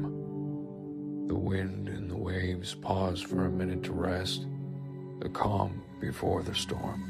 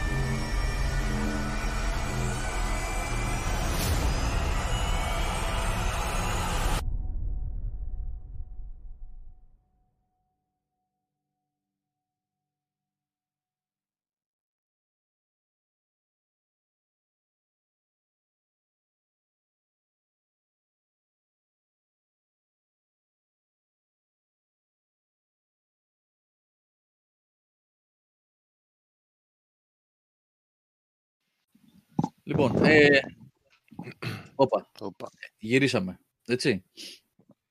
Δεν βλέπω, δεν βλέπω το live εγώ τώρα και δεν ξέρω. Λοιπόν, παιδιά, ε, επιστρέψαμε. Ε, αν μας προκύπτουν τέτοιες ε, περιπτώσεις ε, και έχουμε τη δυνατότητα να μιλάμε με παιδιά ε, από Ελλάδα κυρίως, έτσι. Όχι μόνο, αλλά εντάξει, για την ευκολία της συζήτησης και να μπορούμε να μαθαίνουμε πράγματα κι εμείς και να... Έχουμε τη δυνατότητα να εμφανίζονται παιδιά και να... Ε, developers εννοώ, παιδιά που φτιάχνουν, κάνουν προσπάθεια, έχουν projects.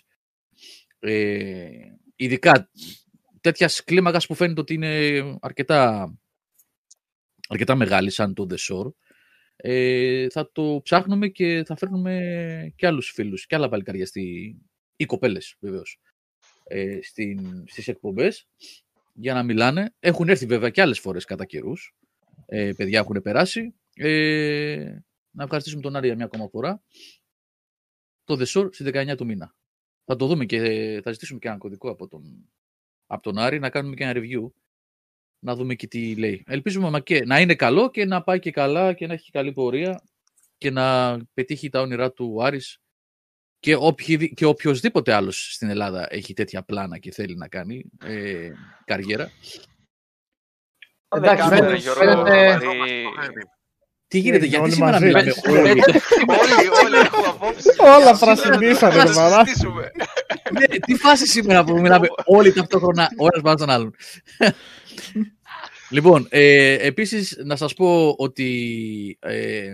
να κάνετε like στις εκπομπές, στα webcast, τώρα έτσι όπως είστε μέσα, πατήστε, έτσι, για να μπείτε στο μάτι κάποιων που ενοχλούνται από τις προσπάθειες που εμείς συνεχίζουμε και θα συνεχίσουμε να κάνουμε, όσο και να χτυπιούνται. Ε, Οι βασικοί πέντε επανήλθαν πάντως, έτσι, βλέπω. Ναι, εσύ, ακμεότατη. Sinister πέντε. Όχι Sinister έξι. Ναι, ναι, ναι. Να φέρουμε και τον νεονούμερο, να μας πει για τον Breath of the Wild το δύο. Ε, τι είναι, μα μικρή παραγωγή, ρε. Τώρα, τώρα φέρουμε indie developers τώρα με παιχνιδάκια τώρα. Απ' όλα, απ' όλα, όλα καλά είναι. Εντάξει, και τα indie είναι καλά και αυτά είναι καλά. Εντάξει. Ε, εμένα μου κάνει εντύπωση δεν το ρώτησες αν θα το βγάλεις στο Switch. Κανείς από τους δυο σας δεν το ρώτησε. Λάμπρο, ήθελα να το ρωτήσω, αλλά είπα να μην το. Κρατήθηκες, ε. Ναι, ρε. Πάλεψες μέσα. Είπε να μην το παρακάνει. Ναι, ναι, ναι. Θα παίρνεις κάποια απάντηση. Θα μπορούσε το παιδί άμα το βαρολογώ ή τρολάρω να πούμε, εντάξει. Πηγαίνει βι αρ, οπότε παίζει να βγει στο τέτοιο. Στο, στο Switch. Στο Λάμπο. Στο Λάμπο. Από πού το θυμήθηκες αυτό, ρε. Στο Λάμπο. Απ' τη χαρά μου Λάμπο. Όταν σε βλέπω Λάμπο. Πάντως, άμα δεν γίνει, ρε παιδιά, κάποια σωστή κίνηση από μεριάς κυβέρνησης, δύσκολα... Α, δούμε. Όχι άλλες τέτοιες προσπάθειες, γιατί αυτή δεν είναι με μεγάλη προσπάθεια. Απλά έτυχε με, να γίνει η προσπάθεια τε, τεράστια, έτσι, να γίνει viral. Αλλά αν δεν δούμε κίνηση σοβαρή τώρα, γιατί τα επτά χιλιάδες πεντακόσια για ένα game development τέτοιο είναι αστείο πόσο. επτά χιλιάδες πεντακόσια θα σου φύγουν μόνο στο να προσπαθείς να το βγάλεις το παιχνίδι στις κονσόλες. Πόσο μάλλον να, να πληρώσεις υπαλλήλους και τέτοια. Άμα δεν γίνεις σωστή βοήθεια ή σωστή οργάνωση από μεριάς Ε, κρατικής επιχορήγησης, ξέρω εγώ, δεν ξέρω πώς λέγεται αυτό. Ε, πολύ δύσκολα η Ελλάδα να πάρει τα πάνω σε αυτό το τομέα. Μην είσαι, ρε εσύ, ρε Στάνο, μην είσαι... Γιατί, γιατί θα σου πω... Είσαι σαν... μονίμως, τι να μου πεις εσύ, εγώ έχω πάει στο Υπουργείο, έχουν δώσει συνεντεύξεις τύπου. Μην, ε, είσαι, εγώ, ναι. μην, μην, είσαι, μην είσαι αρνητικός, μονίμως αρνητικός. Ναι, καθόλου, είναι αρνητικός, καθόλου αρνητικός, σου λέω πώς, ε, πώς θα μπορούσε να πάρει τα πάνω του αυτή η βιομηχανία στην Ελλάδα. Δηλαδή, άμα Ε, υπάρχει ένα κονδύλιο, ένα κάτι πακέτο το οποίο θα δίνει στάνταρ ε, ένα ποσό, ε, σημαντικό ποσό. Αυτά, αυτά έρχονται στο game development, ναι, στην Ελλάδα. Αυτά δεν είναι έρχονται, αν είναι να γίνει, να, να σου πω, να σου πω. Ε, αυτά είναι προγράμματα που έρχονται από την Ευρωπαϊκή Ένωση. Να πάρει πρωτοβουλία, δεν θα το τοποθετήσω στην οποιαδήποτε κυβέρνηση τώρα, δεν έχει καμία σημασία. Αλλά όχι, να πάρει... περίμενε. Ε, εγώ δεν το πήγα κομματικά ότι φταίει η κυβέρνηση. Όχι, ρε, δεν, είπα... δεν έχουμε τέτοιο... Δεν είπα ότι είπες αυτό εσύ, εγώ λέω. Για να μην το τοποθετήσω χρονικά τώρα σε αυτή την κυβέρνηση, ε, δεν πρόκειται να πάρει πρωτοβουλία καμία κυβέρνηση άμα δεν πάρουν επιδότηση από την Ευρωπαϊκή Ένωση. Τέλος αυτό, τέλος. Άμα δεν πάρουν κάνα πακετάκι... Ε, για επιδότηση τεχνών, επιδότηση ψηφιακών τεχνών ή δεν ξέρω πώς μπορούν να το ονομάσουν, δεν υπάρχει περίπτωση μόνοι τους να κάνουν κάτι. Ε, από εκεί και πέρα ε, θα πρέπει να το δούνε πολύ σοβαρά και άνθρωποι που ασχολούνται με αυτό το χώρο και καμιά φορά να μην περιμένουν για την επιδότηση, να κάνουν τις προσπάθειες μόνοι τους. Πολλές φορές σίγουρα, σίγουρα. χρειάζεται... Ναι, το, ξέρω ότι είναι δύσκολο, στάνταρ, παιδί μου. το ξέρω ότι είναι δύσκολο. Ο άλλος, ας πούμε, από ένα δωματιάκι, από ένα γραφείο μπορεί να μην έχει το ενίκιο να πληρώσει. Πολλοί κόσμος το τραβάει αυτό το πράγμα. Ε, αλλά με λίγη προσπάθεια, λίγη δουλειά, λίγο πάθος. Αν μη τι άλλο, όπως ναι, ναι. ανέφερε ο Άρης, φαίνεται, φαίνεται ενδιαφέρον για, το, για τα κόστη που είπε. Ότι καταλαβαίνω βέβαια ότι να, είναι δύσκολο για κάποιον να δουλεύει. Είναι ο χρόνος από εκεί πέρα. Όπως το κατάλαβα εγώ, το κυριότερο πρόβλημα εδώ για έναν indie developer αυτό. είναι αυτό. ο χρόνος. Γιατί από κόστος, όπως το παρουσίασε, σε δύο χρόνια επτά χιλιάδες, πόσο είναι, είπε, το, ε, το, δεν το, είναι κανένα. Κόστος για να ζήσει άνθρωπος. Ε, Περιμένετε, δηλαδή, δώδεκα ώρες την ημέρα να ζήσει. Ναι. Εγώ λέω για κόστος μηχανή γραφική. Συγγνώμη, συγγνώμη, συγγνώμη. Συγγνώμη που διακόπτω όλους. Σήμερα, δεν ξέρω, δεν συνεννοούμαστε. Πέφτουμε πολύ ο ένας πάνω στον άλλον και δεν ακούγεται τίποτα. να περιμένουμε λίγο να τελειώσει ο ένας για να μπει ο άλλος. Οποιοςδήποτε και να μιλάει, λίγο γιατί mm. δεν ακουγόμαστε καθόλου καλά. Sorry, ε. Πάμε, έλα. Νικόλα, ναι. Ε, απλά αυτό λέω ότι είναι το βασικό χρόνο, τουλάχιστον είναι ενθαρρυντικό μπορώ να πω, ότι για έναν indie developer τουλάχιστον δεν, από, από αυτά που μας είπε ο Άρης δεν φαίνεται να υπάρχουν υπέρογκα κόστη για να αναπτύξεις το παιχνίδι από άποψη μηχανής γραφικών, ε, ε, εξωτερικής βοήθειας, δεν ξέρω εγώ τι θα χρειαστείς. Γιατί εντάξει, πρέπει να το δούμε βέβαια πρώτο παιχνίδι, απλά σαν μια πρώτη εικόνα και από το gameplay που παρακολούθησα και από το trailer φαίνεται πολύ φιλόδοξη παραγωγή για κάποιον που το φτιάχνει μόνος του. Ναι, από εκεί και πέρα είναι, είναι η δυσκολία του, του, του, του χρόνου. Ξε... και πέρα, αυτό. Εγώ, ναι.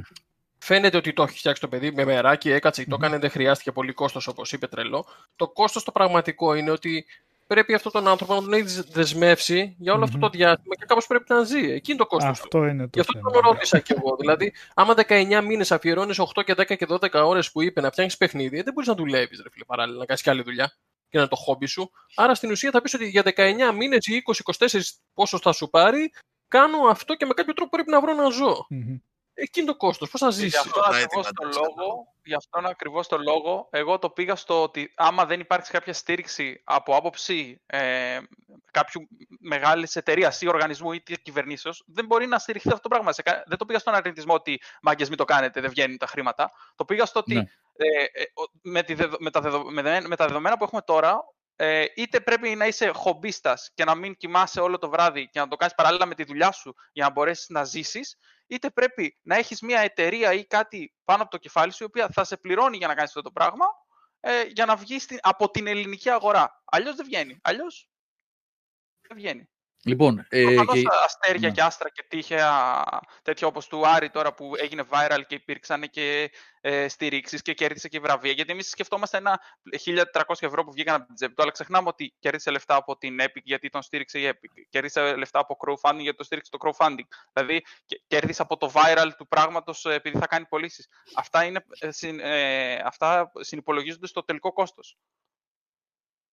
Και αυτά όμως δεν, δεν σου υπόσχεται κανείς ότι το παιχνίδι θα είναι. Δεν σου εγγυάται κανένας, ναι. ναι, ναι. Ότι θα πετύχεις το crowdfunding ή ότι θα πάρεις από την Epic γιατί είναι εντυπωσιακό το παιχνίδι. Σου μπορεί κάποιος να κάνει ένα πιο μέτριο παιχνίδι ή ένα πιο καλό παιχνίδι που δεν κερδίζει με την πρώτη ματιά. Έτσι. Ή ότι θα πάρεις και τα λεφτά σου πίσω από πωλήσεις. Δεν ξέρουμε αν το The Shore θα πουλήσει χίλια ή εκατό χιλιάδες κομμάτια. Ναι.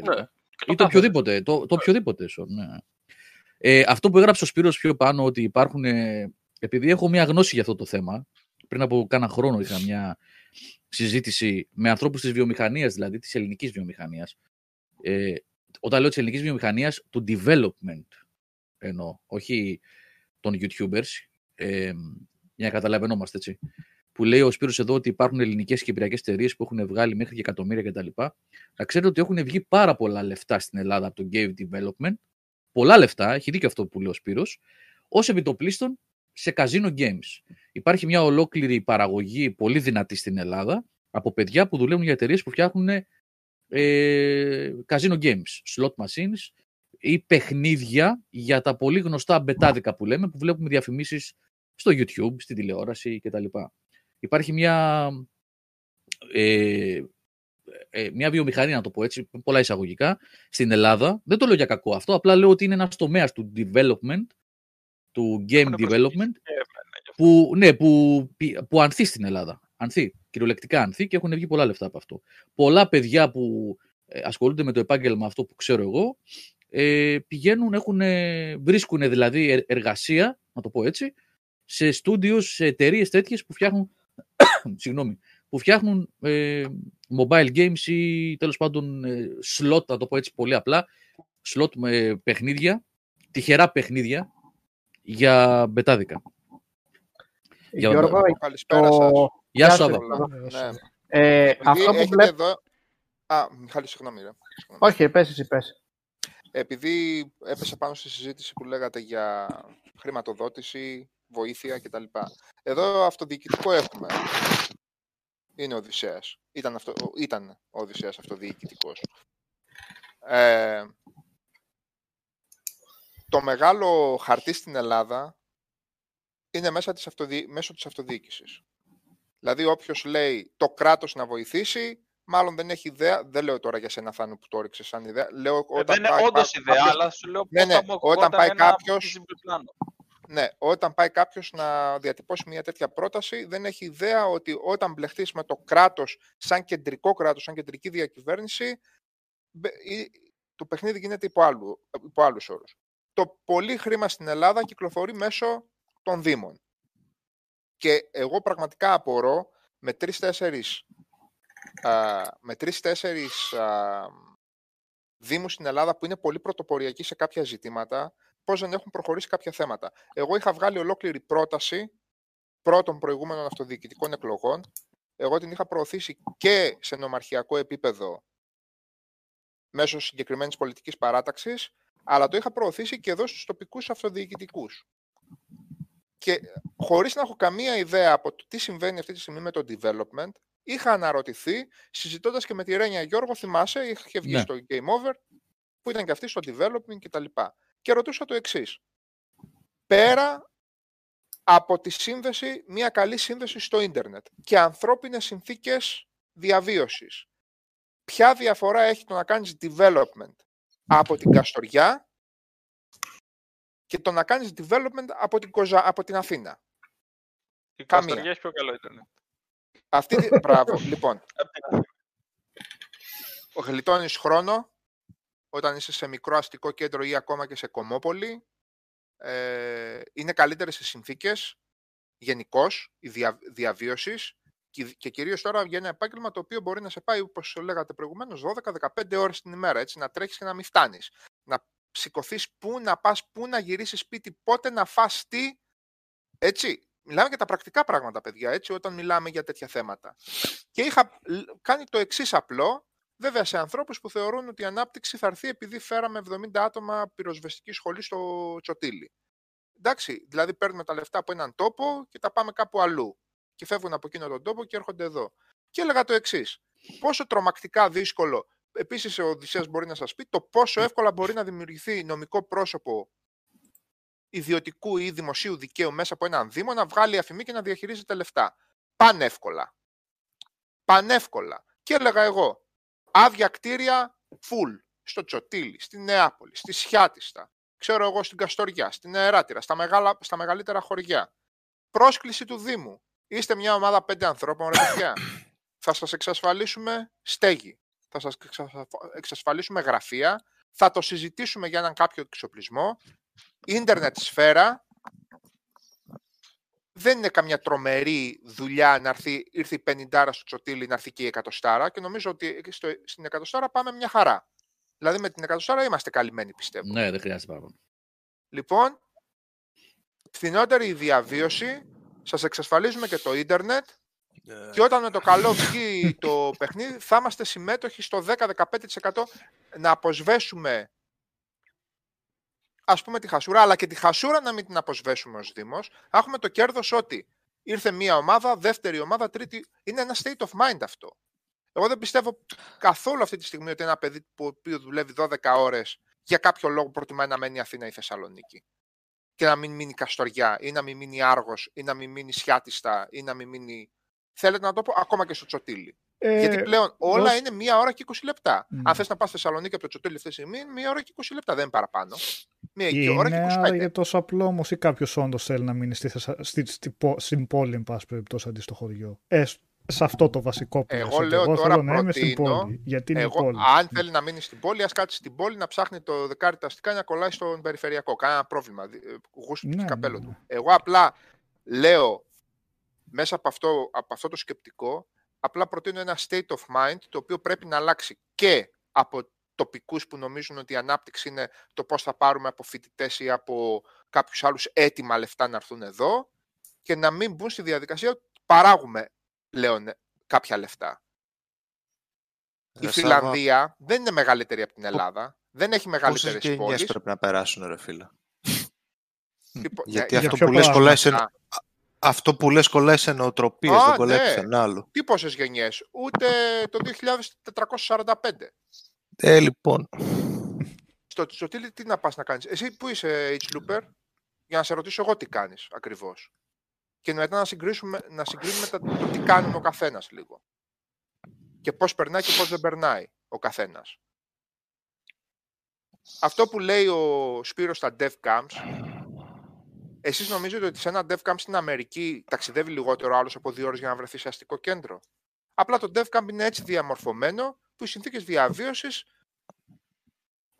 και εκεί βέβαια... Ε, ε, ωραία, και, και, έχεις και καζίνο ή είχες και καζίνο. Τι παραπάνω κάνεις δηλαδή νομίζεις από μένα? Για πες. Ναι, τι παραπάνω λοιπόν κάνεις από μένα? Εγώ και τη Βέρεια H-Looper θα έβαζα μέσα σε αυτό το παιχνίδι που πλέον ή είναι ροδάκινα ή έχει νεκρωθεί. Τελείωσαν αυτά. Δεν είχαμε σχολές κάποτε με φοιτητές, τελείωσε μετά. Δεν, δεν είχαμε άλλη πηγή εισοδήματος. Κλαίει ολόκληρη η Κοζάνη που δεν θα έχει φοιτητές στην επόμενη...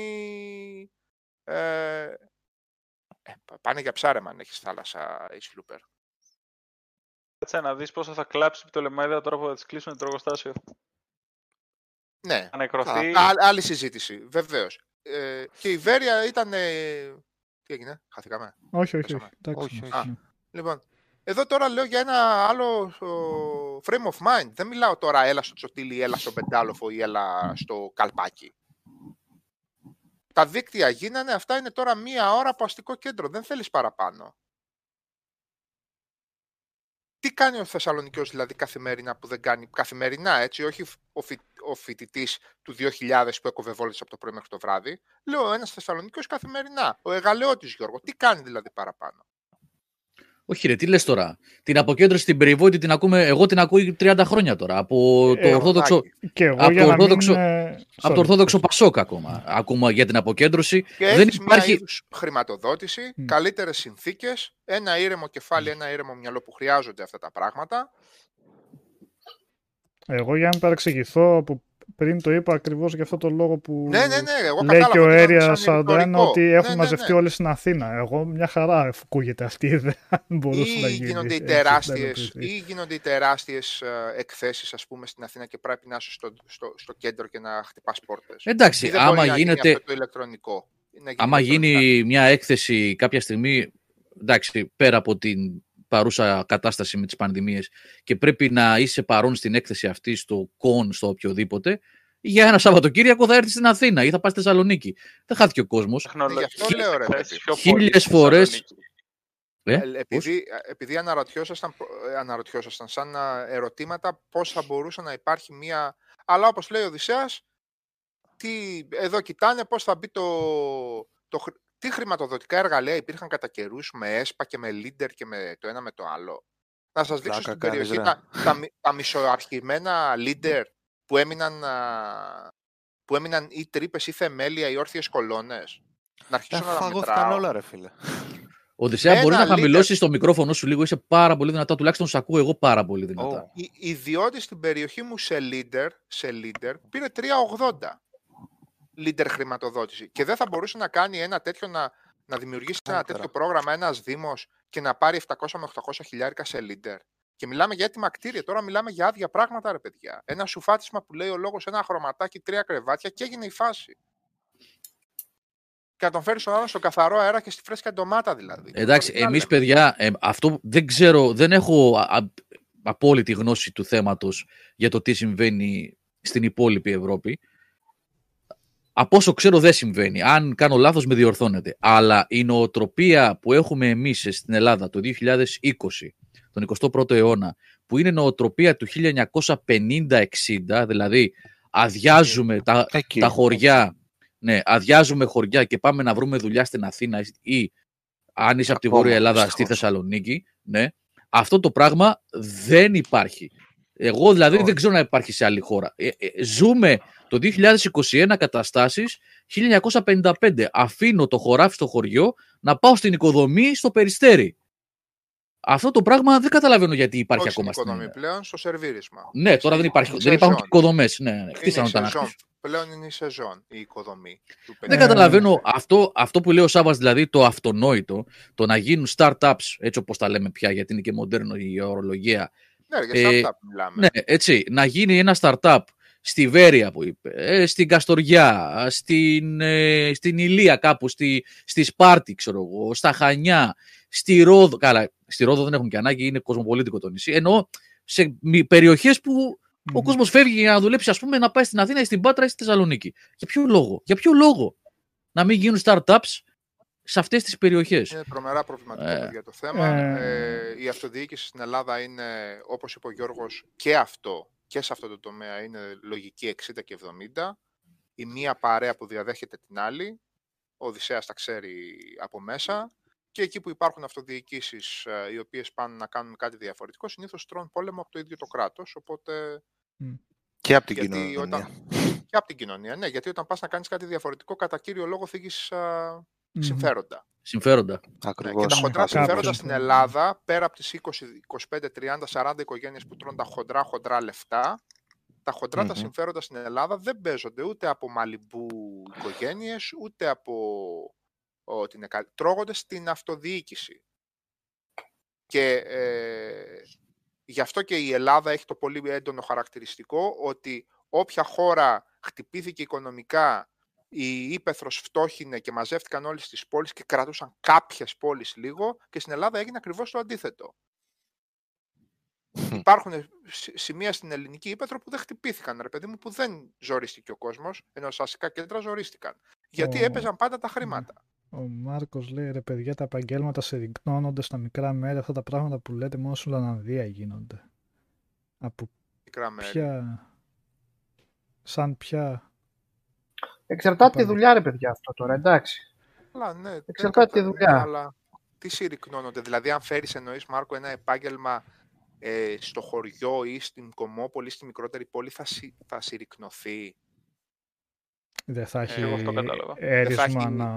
Εντάξει, ανάλογα με το επάγγελμα. Ναι.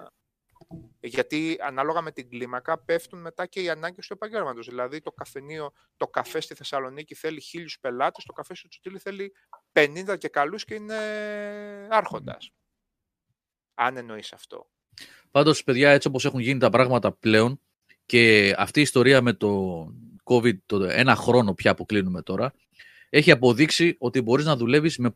όχι σε όλα τα επαγγέλματα, αυτό εξυπακούεται, έτσι. Τώρα δεν συζητάμε για τον σερβιτόρο, για τον οικοδόμο, για τον μηχανικό αυτοκινήτων, που πρέπει να είναι εκεί που πρέπει να είναι. Αλλά έχει αποδείξει, ε, ο Οδυσσέας είσαι πάρα πολύ δυνατά και ακούγονται φυσίματα και τέτοια. Γιατί μπορείς. Ρε. Ναι. ε, ναι. Okay, κάτσε. ε, έχει αποδείξει αυτή η ιστορία ότι μπορεί να γίνουν πράγματα εξ αποστάσεως πλέον.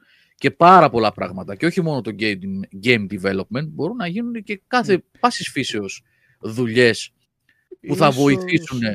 θα βοηθήσουν σε αυτό που λέμε αποκέντρωση, ρε παιδί μου. Δεν χρειάζεται να πας, είσαι ξέρω εγώ στη Δράμα, είσαι στην Κομοτηνή, είσαι ξέρω εγώ στην Κατερίνη, γιατί να πάω να δουλέψεις στη Θεσσαλονίκη, ρε φίλε? Είσαι, αυτό... είσαι, είσαι Χαλκίδα, είσαι ε, Κόρινθο, είσαι... γιατί να πας στην Αθήνα? Για να μην πιάσουμε το ότι φεύγουν ε, από τα ναι, νησιά. Γιώργο, αυτό ίσως είναι ένα, πώς να το πούμε, από την πανδημία, αν είναι να βγει, μπορεί να βγει ένα θετικό από αυτό, ότι ε. έδειξε σε πολλές εταιρείες. Τώρα θα πω περισσότερο μιλώντας στην Αγγλία, γιατί για την Ελλάδα έχω ακούσει για διάφορες νοοτροπίες, ότι τέλος πάντων, για την Αγγλία, εν πάση περιπτώσει, έχει δείξει και θα το κάνουν αυτό. Ήδη έχει μπει στο πρόγραμμα, θα γίνει και στη δικιά μου δουλειά, και εκεί που δουλεύει η Λίλιαν, και έχω ακούσει από αλλού, ότι βλέπουν ότι λειτουργεί, δεν έχει κατέβει η παραγωγικότητα σε συγκεκριμένους τομείς. Έτσι, όπως είπες, μην λέμε τα αυτονόητα σε δουλειές που πρέπει να είσαι στο γραφείο. Αλλά σε συγκεκριμένες δουλειές φαίνεται ότι δεν πέφτει η παραγωγικότητα, και αυτό θα το προωθήσουν. Επομένως, είναι πλε... σαν μέτρο να δουλεύουν από το σπίτι λόγω της πανδημίας, αλλά είναι σαν μέτρο το οποίο θα μείνει μετά. Για όσους θέλουν, κατ' επιλογή, τα γραφεία θα συνεχίσουν να υπάρχουν, αλλά σου λέει. Όποιος θέλει μπορεί να δουλεύει από το σπίτι του. Και αν δεν δουλεύει όλο το διάστημα στο σπίτι του, έστω για κάποιες μέρες να δίνεται αυτή η ευκολία, ώστε να. Κάποιες μέρες, γιατί μπορεί να χρειάζεται να έχει meetings, μπορεί να χρειάζεται να βρίσκεται με πελάτες, δεν ξέρω εγώ τι. Τον είπαμε ε, ε, χειρουργική ακρίβεια, αυτό θα χρησιμοποιηθεί, θα χρησιμοποιηθεί για να καταργηθεί κάθε έννοια ωραρίου, εργασιακού ωραρίου και κάθε έννοια. Εργασιακού χρόνου. Ξέρω γιατί να αλλάξει αυτό, ρε Σάβα, όμως, ότι άμα δουλεύει... Αυτό όμως δεν έχει σχέση με το γραφείο ή αν δουλεύεις από το σπίτι. Αυτό, επειδή δουλεύεις από το σπίτι, θεωρείς ότι αλλάζει? Επειδή θα το εκμεταλλευτεί αυτό ο εργοδότης για να αλλάξει. Με την κάλυψη του κράτους. Εδώ, εδώ δεν μιλάω για την Αγγλία. Ναι, ναι, ναι. Που σε διώχνουν ένα λεπτό πριν λήξει το ωράριο. Όχι, εδώ το οχτάρο είναι οχτάρο. Ναι. Εδώ ήδη αυτό που... έχεις μια δουλειά γραφείου. Εδώ ήδη Εδώ... αυτό που φαίνεται είναι ότι ναι. θα υπάρξει πλήρης εκμετάλλευση αυτού του φαινομένου που θα σου πούνε ότι θα κάτσεις σπίτι. Μα εγώ έκλεισα το οχτάωρο, δεν μας ενδιαφέρει, δεν μπορεί να γίνει τώρα έλεγχος, θα συνεχίσεις, θα είσαι stand-by μέχρι τις δώδεκα το βράδυ. Όχι, θα δουλεύει με το τέτοιο ότι θέλω αυτή τη δουλειά, που την έχεις ναι. μέχρι τη Τρίτη. Αλλά αυτή η δουλειά να, ξέρεις, να είναι ξέρω, Παρασκευή και να του πεις το άλλο το, το θέλω τη Τρίτη. Και αυτή η δουλειά να θέλει τέσσερις εργάσιμες για να βγει. Και να σου πει: mm. δεν μοιάζει, έχεις Σαββατοκύριακο μπροστά. Κάνουμε το Σαββατοκύριακο. Α, μπράβο, αυτό εννοώ κατάλυση εργασιακού ωραρίου. Γιατί ήδη αυτό δεν ακούγεται. Αυτό, αυτό ήδη φαίνεται... γίνεται, Σάββα. Αυτό ναι, ήδη γίνεται. Ναι. Αλλά εν τέλει όμως. Το... Ναι. Ναι. Όχι, όχι, πες, πες. Εν τέλει όμως θέλουμε οπότε να επιτρέπεται να.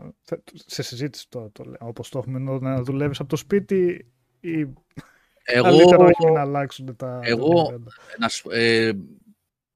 Καταλαβαίνω τι λέει ο Σάββας, αλλά επειδή ναι, ναι, ναι, έχω, ναι. έχω ζήσει και τις δύο Σάββα, έχω ζήσει και τις, και τις δύο πλευρές και σε πολλαπλά επαγγέλματα, νομίζω δεν υπάρχει χειρότερο πράγμα από την κατάλυση του ωραρίου εντός γραφείου.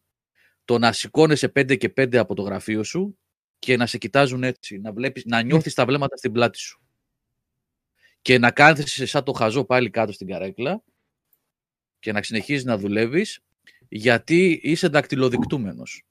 Η κατάλυση του ωραρίου υφίσταται στην Ελλάδα πλέον είναι τέρμα, τελείωσε. Είναι νομοτελειακό. Ε, νομίζω ότι το να δουλεύεις από το σπίτι με το δεδομένο της κατάλυσης του ωραρίου ε, είναι καλύτερο από το να δουλεύεις σε άθλιες συνθήκες. Να μην υπάρχει καθόλου δεδομένο. Καλά. Να μην καλά. είναι καθόλου δεδομένη η κατάλυση του ωραρίου. Αυτό, Σάβα, εμένα με ξέρεις. Ναι, ναι βρε παιδί μου, ναι. εγώ απλά επειδή είναι σε θεωρητικό ναι. επίπεδο η συζήτηση, ναι. εγώ επικαλούμε ότι αυτό ήδη στοιχεία που εμφανίζονται και από τις εργατικές οργανώσεις και από, τους, από τα, τα κατατόπους εργατικά κέντρα ε, και από τις υπαλληλικές οργανώσεις που λένε ότι είναι άριστο εφαλτήριο για να καταργηθεί κάποια, οποιαδήποτε έννοια ωραρίου αυτό το πράγμα. Και τουλάχιστον έχουν... καλά ναι. ότι θα και νομικά Θα, και, και, και ε, νομικά θα, θα στηριχτεί από την κυβέρνηση αυτό το πράγμα, εκατό τοις εκατό. Εννοείται ότι δεν υπάρχει... να παραβάλω την Αγγλία, η οποία σε αυτά τα θέματα βγάζει τα γυαλιά, εντάξει, στον κόσμο, οκ. Okay. Αυτό γενικότερα, παιδιά, ε, παλιότερα, αυτό το...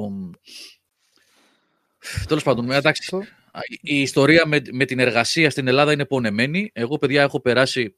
Όπως και όλα τα παιδιά από εδώ, όλοι οι εργαζόμενοι άνθρωποι είναι, είτε μεγαλύτεροι είτε μικρότεροι, οι μεγάλοι έχουν εμπειρία, οι μικροί τώρα μπαίνουν, ε, από διαφορετικές γωνίες και από διαφορετικές ε, οπτικές, άλλοι από τα χωράφια, άλλοι από τα ιατρεία, άλλοι από υπηρεσίες, αυτοειδικητικός υπήρξε ο Οδυσσέας, ξέρει άλλη γωνία, εγώ έχω περάσει από άλλες γωνίες, δυστυχώς η εργασία στην Ελλάδα, είναι πονεμένη ιστορία και τα εργασιακά δικαιώματα και όλο αυτό που ανέφερε ο Σάββας προηγουμένως. Ε, δεν ξέρω αν το μοντέλο της ε, εξαποστάσεως εργασίας θα... Τουλάχιστον υπάρχει ένα νομικό πλαίσιο βέβαια για την, ε, για την παρακολούθηση. Ότι δεν επιτρέπεται δια νόμου καμία, κανενός είδους παρακολούθηση. Από τον εργοδότη προς τον εργοζόμενο όταν εργάζεται στο σπίτι του. Έτσι. Αυτό νομικά έχει κατοχυρωθεί. Πριν από κάνα χρόνο, νομίζω, ή κάτι λιγότερο. Ε, από εκεί και πέρα την εργοδοσία, σε, όχι σε πολύ μεγάλο βαθμό, σε πολύ μεγάλο ποσοστό, στην Ελλάδα την ξέρουμε ποια είναι. Την ξέρουμε και πώς συμπεριφέρονται στους υπαλλήλους. Ε, και πώς καταπατούν νόμους και πώς δεν ε, τους ενδιαφέρει καμία επιθεώρηση εργασίας και πώς δεν τους ενδιαφέρει κανένα εργασιακό δικαίωμα και πώς τα βλέπουν μόνο από τη δική τους πλευρά. Δεν λέω ότι η δική τους πλευρά είναι πάντα λάθος και του εργαζόμενου είναι πάντα σωστή. Αυτό μπορεί να το λένε στο ΚΚ, ότι νόμος είναι το δίκαιο του εργάτη. Καταλαβαίνω τι λένε, γιατί έχω περάσει και από αυτή την, την κλίμακα, του εργάτη-εργάτη. Ε, αλλά ε, το θέμα είναι ότι θα πρέπει ε, να λάβουμε υπόψη μας ότι δεν υπάρχει πλέον συνδικαλισμός, δυστυχώς, στην Ελλάδα και ότι δεν υπάρχει όπλο, τουλάχιστον όπως, είχε, όπως υπήρχε παλιότερα. Εγώ την έχω, έχω ζήσει συνδικαλισμό δυνατό στην Ελλάδα. Στη δεκαετία του ογδόντα και του ενενήντα, το ενενήντα που δούλευα κιόλας, από το ογδόντα εννιά έχω ξεκινήσει να δουλεύω. Τέτοια εργαλεία στα χέρια μας, τέτοια όπλα. Ελά, Οδυσσέα, ναι. Όχι τίποτα, για ακούω συνδικαλισμό και γελάω. Πάμε παρακάτω. Ναι. Δυστυχώς οι συνδικαλιστές που χτίσαν το συνδικαλισμό στην Ελλάδα και ήταν, τον κάναν δυνατό, αποφάσισαν να γίνουν βουλευτές κάποια στιγμή. Και, και... ναι. Και... Είναι, και σε, είναι και σε κάτι ωραία γραφεία να τους δεις στις Βρυξέλλες, τετράπαχους, τετράπαχους. Ναι, ναι, ναι. Και δυστυχώς έχουμε μείνει τώρα να πολεμάμε μόνοι μας. Οι εργαζόμενοι στην Ελλάδα ε, να πολεμάνε μόνοι τους. Ε, και οι εργοδότες στην Ελλάδα έχουν, κάνουν πάρτι αυτή τη στιγμή. Εντάξει, δεν είναι όλοι οι ίδιοι, προφανώς και δεν είναι όλοι οι ίδιοι, αλλά τα πράγματα είναι πολύ άσχημα. Αυτό που λέει ο Σάββας είναι ένας πραγματικός κίνδυνος για την εργασία εξ αποστάσεως. Όπως είναι και πραγματικός κίνδυνος, μάλλον είναι μια πραγματικότητα, δεν πραγματικός κίνδυνος, οι συνθήκες εργασίας ε, διαζώσης. Αυτό που σας είπα προηγουμένως, τα νέα παιδιά θα το ζήσουν. Θα το ζήσουν. Μακάρι να είστε τυχεροί και να πάτε σε καλές εταιρείες, σε καλούς εργοδότες και να γουστάρετε τη δουλειά σας και να περνάτε καλά. Και να περνάτε καλά. Αλλά πολλοί από εσάς αναπόφευκτα θα το ζήσετε. Το να πηγαίνει η ώρα πέντε και τέταρτο και να το σκέφτεσαι αν θα φύγεις. Γιατί σημειώνονται πράγματα. Ε, Γιώργο, ξέρεις, θέλω να προσθέσω ότι υπάρχουν και οι, οι εργασία εξ αποστάσεως που είναι είσαι όμως εσύ ο εργοδότης σου. Δηλαδή δεν εντάσσεις σε κάποιον, δουλεύεις μόνος σου. Έτσι. Η οποία μπορεί να δώσει μια λύση σε κάποιους, σε πολλά παιδιά, σε πολλούς οι οποίοι δεν θα μπορούσαν, ρε παιδί μου, να δουλέψουν με τόση επιτυχία ε, αλλιώς. Ε, Παραδείγματος χάρη, μια λύση θα είναι να ανοίξεις ένα e-shop, ξέρω εγώ, να έχεις ένα μαγαζί να πουλάει video games και αντί να απευθύνεσαι στη γειτονιά σου ή στην πόλη σου, να απευθύνεσαι σε όλη την Ελλάδα μετά. Έτσι δεν είναι? Ε, ή ξέρω καθηγητές που κάνουν μαθήματα ξένων γλωσσών, που έχει γίνει πολύ, ρε παιδί μου, τώρα με Skype και τα λοιπά να, να παραδίνεις μαθήματα. Να σταματήσω, έχεις πιάσει δύο στα δύο, έχεις πιάσει δύο στα δύο, επειδή το ναι. πρώτο είμαι εγώ και το δεύτερο είναι πελάτες που έρχονται σε μένα ε, σαν developer και μου ζητάνε θέλω ένα site για να κάνω μαθήματα στους φοιτητές μου, στους μαθητές μου. Ναι, στους, ναι. Ναι. Ε, με αυτό, παιδιά, έφτασε δύο χιλιάδες είκοσι ένα για να ξυπνήσει η Ελλάδα, να καταλάβει ότι αντί να έχω τρεις ορόφους κτίριο και τριάντα αίθουσες, μήπως να κάνω στους μαθητές της πρώτης λυκείου ε, μάθημα μέσω Skype, μήπως ε, να κάνω στους ε, μαθητές λόγω κακοκαιρίας καλή ώρα με τη Φλόρινα μάθημα μέσω Skype, να γλιτώνω έξοδα, να γλιτώνω τέτοια. Yeah. Έφτασε είκοσι ένα για να το σκεφτεί ο Έλληνας και μετά από μια πανδημία. Ναι. Ναι, αυτό δηλαδή. Αν είναι κάτι να βγει καλό, ρε παιδί μου, να βγει αυτό το πράγμα και απευθύνεσαι και σε πολύ, σε πολύ μεγαλύτερο κόσμο. Έτσι. Δηλαδή, είναι μια λύση για κάποιους ανθρώπους αυτό. Και ειδικά, εγώ, εγώ συμμερίζομαι πάρα πολύ αυτό που λέει και ο Γιώργος και ο Σάββας, ότι αν είσαι κάτω από εργοδότη και σου αλλάξει, ε, σε πιέσει πάρα πολύ λόγω της εργασίας στο σπίτι, συμφωνώ ότι αυτό είναι, εντάξει, τελείως λάθος. Αλλά αν είσαι, ρε παιδί μου, εσύ ο εργοδότης σου και θες να το κάνεις, νομίζω ότι ανοίγει κάποιους δρόμους. Και αυτό είναι ένα, ναι, από τα καλά. Το θέμα, αρέσει Μιχάλη, ξέρεις ποιο είναι. Το, το θέμα δεν είναι, δε, δεν είναι να γίνουμε όλοι αυτοαπασχολούμενοι και για να ξεφύγουμε από τον κίνδυνο της... Ναι, όχι, όχι, όχι, όχι, όχι. Εννοείται, εννοείται, το θέμα εννοείται, είναι εννοείται. Να έχουμε μία εργοδοσία που θα είναι εργοδοσία. Καταλαβαίνω, ναι. Υπάρχει πάντα να... υπάλληλη της εργοδοσίας με τον, με τον εργαζόμενο. Ναι. Αλλά να είναι, να είναι μια εργοδοσία που σέβεται τον εργαζόμενο και δεν κοιτάει να τον κάνει, ε, ναι. να τον στύψει σαν ναι. λεμονόκουπα, να τον πετάξει, ναι. να τον εκμεταλλευτεί και να πάει παρακάτω. Να καίει, να είναι γαλέρα, να καίει τους ε, ανθρώπους της. Μια εργοδοσία που να μην τους καίει, μάλλον, τους, ε, τους ανθρώπους της, να μην, να μην είναι γαλέρα και να ε, λειτουργεί με ανθρώπινες συνθήκες σύμφωνα με το διεθνές δίκαιο και το εργασιακό δίκαιο. Αυτό. Αυτό, ρε Γιώργο, εγώ μια ζωή, ρε φίλε, δεν θα το καταλάβω ποτέ. Γιατί να μην έχεις τους εργαζόμενους ευχαριστημένους, δηλαδή που, σε ποια σχολή market manager το διδάσκουν αυτό το πράγμα, ότι ο, εργαζο, ο εργαζόμενος πρέπει να μισεί τον, τον, εργα, τον εργοδότη, ρε φίλε. Αλλά... Κάντο, για να δώ, δώ, δώ, δώσ' του συνθήκες να χαίρεται ο άλλος, δώσ' του χρήματα, δώσ' του, ε, πώς το λένε, κίνητρα να δουλέψεις παραπάνω. Δηλαδή με το ζόρι να γίνεις του κακός, ρε φίλε. Και τους λένε αυτό ότι έτσι θα, θα αποδώσετε περισσότερο. Δεν, δεν μπορώ να το καταλάβω. Εγώ δεν θα το καταλάβω ποτέ αυτό το πράγμα. Πραγματικά εξωγήινο μου φαίνεται. Άστο, άστο, άστο, άστο. Ξέρεις κάτι, θυμάμαι πριν φύγω από την Ελλάδα σε ένα κέντρο που δούλευα. Ήταν η περίοδος που είχαν αρχίσει και κάνανε τις μειώσεις ε, στα ορομίστια των καθηγητών. Γιατί η, η μεγάλη πλειοψηφία των καθηγητών που εργάζονται είτε σε φροντιστήρια μέσα εκπαίδευσης είτε σε κέντρα εξωγήινων είναι ορομίστια, έτσι. Ε, Και θυμάμαι λοιπόν ένας, ένας από τους εργοδότες στον οποίο πήγαινα Ε, αυτό, το προσ... αυτό το πράγμα να ρεβεντεί μου ως επιχείρημα, δηλαδή ότι δεν θα σας δώσω ξέρω εγώ, τα τρία ακόμα κάτι ξέρω εγώ, την ώρα που προσβλέπει η σύμβαση που έχει υπογραφεί δεν ξέρω εγώ τι από το πιο τέτοιο, θα σας δώσω ξέρω εγώ τέσσερα. Δηλαδή αυτό ήταν το μεγάλο το μεγάλο bonus, ας πούμε, bon. για να μας κρατήσει ευχαριστημένος, έτσι, το οποίο με τέσσερα ευρώ την ώρα δεν, δεν μπορείς να το πεις πουθενά αυτό το πράγμα, πουθενά δεν το λες, δεν, δεν ζεις. Δεν γίνεται αυτό. Έτσι, και όμως αυτός, στο μυαλό αυτού νου, ήταν ο τρόπος, ρε παιδί μου, για τον οποίο θα είμαστε όλοι ευχαριστημένοι και θα κάνουμε, ας πούμε, τη δουλειά μας όπως πρέπει να το κάνουμε. Δεν, δεν, δεν υπάρχει λογική σε αυτό το πράγμα. Καμία. Καλά, εδώ ρε, εδώ, ρε παιδιά, σου προτείνουν μισθό διακόσια ευρώ το μήνα και σου λένε και να ευχαριστημένος να είσαι. Δηλαδή, με καμιά μισή. Άστο τώρα να αρχίσουμε να λέμε παραδείγματα. Ναι, έτσι, αυτό είναι, αυτό είναι, να είμαστε όλοι ευχαριστημένοι. Αυτή, αυτή είναι η νοοτροπία που υπάρχει από πίσω. Σου... Ότι ναι, αυτό σου δίνω, έχεις δουλειά ναι. και πρέπει να είσαι ευχαριστημένος. Σου λένε γιατί... σου τα, τα τριακόσια ευρώ καλύτερα από το μηδέν είναι, οπότε μην μιλάς. Εντάξει, δεν πάει έτσι. Ρε. Δεν πάει έτσι, εντάξει. Δεν πάει έτσι. Ο άλλος δεν είναι σκλάβος, αυτό που λέμε. Παιδί είναι που έχεις σπουδάσει. Δηλαδή, κρίμα ρε. Εγώ, εγώ θα ντρεπόμουν. Εγώ θα ντρεπόμουν να προτείνω τέτοια πράγματα. Ε, δεν κάνεις για επιχειρηματία στην Ελλάδα γι' αυτό. Ε, δεν κάνει γι' αυτό. Ε, εντάξει, εγώ, γι' αυτό θα, το ίδιο. Θα, ναι. θα ψεμολυσάξω. Εντάξει. Λοιπόν, δεν ξέρω αν θέλετε κάτι άλλο. Μεγάλο θέμα ανοίγεται. Ναι, είναι πολύ μεγάλο. Δεν πρόκειται να το λύσουμε εμείς το θέμα. Mm. Τα παράπονά μου εμένα, παιδιά. Ε, εγώ θέλω να πω πάντως ότι. Πες, Γιώργο, sorry. Όχι, ρε, πες. Έχω delay, δεν ξέρω γιατί γίνεται.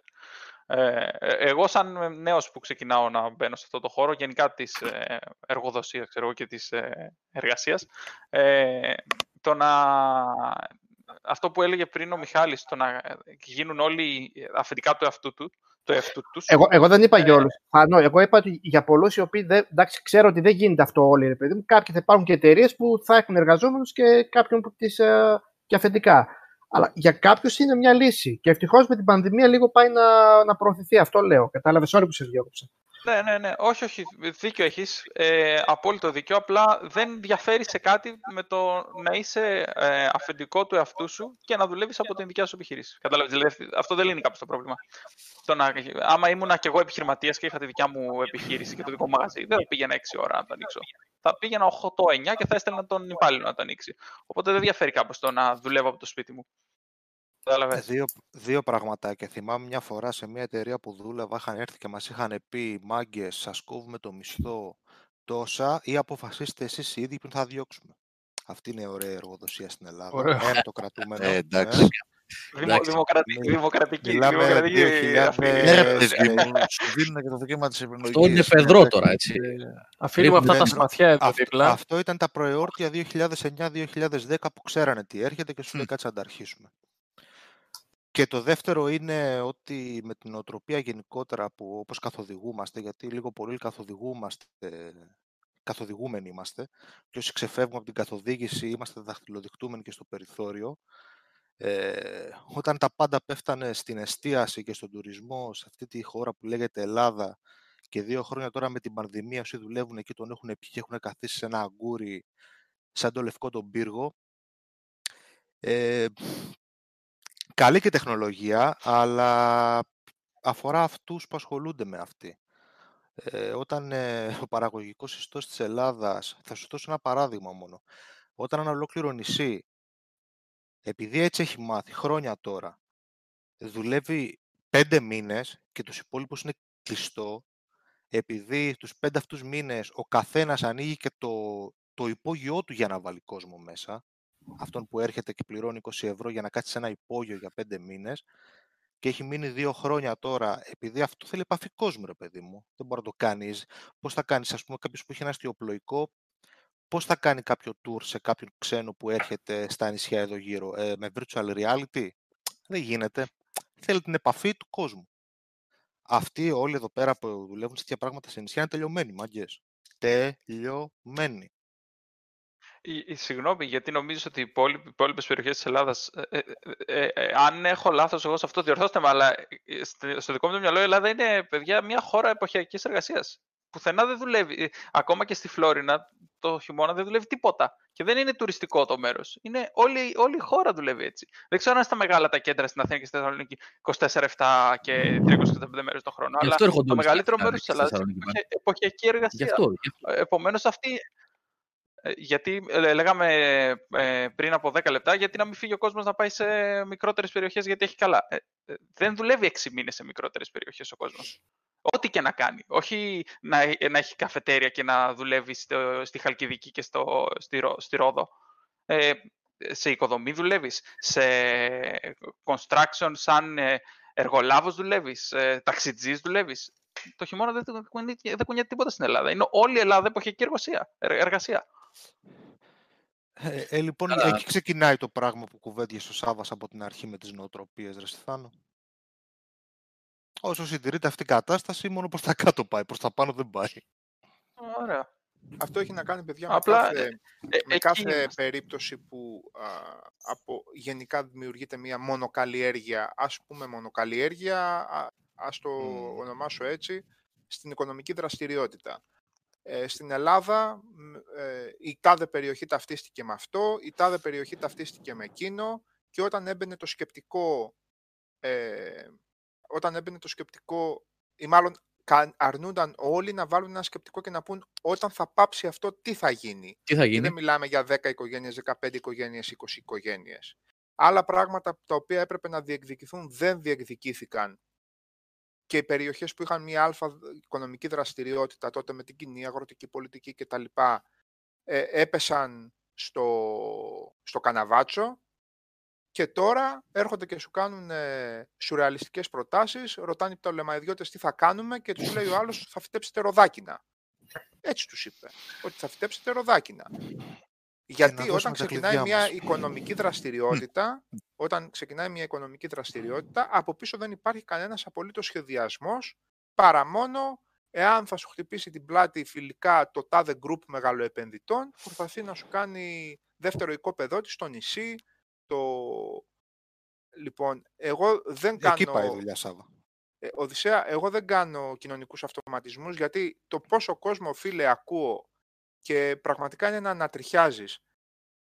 Τι κάνουν οι νησιώτες τώρα, ας πούμε, ή αυτή σε απάντηση του Ορεσίβιου από εδώ μεριά. Καλά να πάθουν, έβγαζαν πολλά λεφτά μέχρι τώρα. Εντάξει, δεν είναι. Είμαστε, πάμε για τείχο.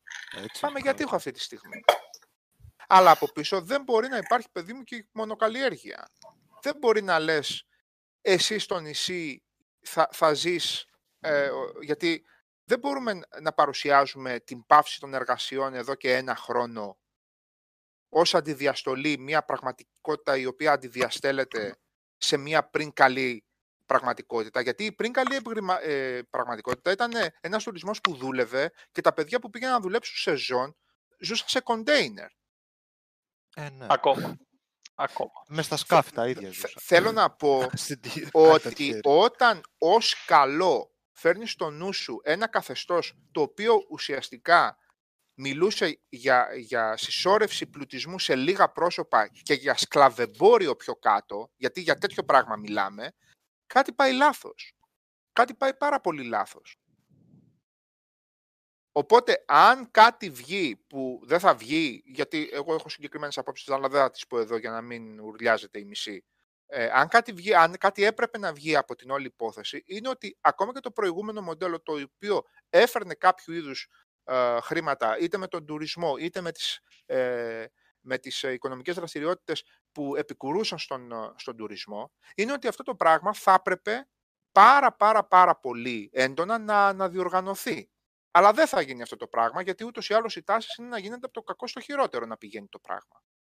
Δεν στηρίχτηκε ποτέ, ας πούμε, η μικρή επιχείρηση σε αυτόν τον τομέα, ερχόταν τα μεγάλα τα ξενοδοχεία, στηρίχτηκε ο μαζικός ο τουρισμός, τα νησιά έγιναν απροσπέλαστα. Κάποτε κοροϊδεύαμε, μαθαίναμε ότι στην Κούβα υπάρχουν περιοχές στις οποίες δεν μπορούν να πατήσουν οι Κουβανοί και λέγαμε «Α, είδατε τι καλά ο, ο, ο, ο κομμουνισμός, ούτε στις δικές τους περιοχές δεν μπορούν να πάνε».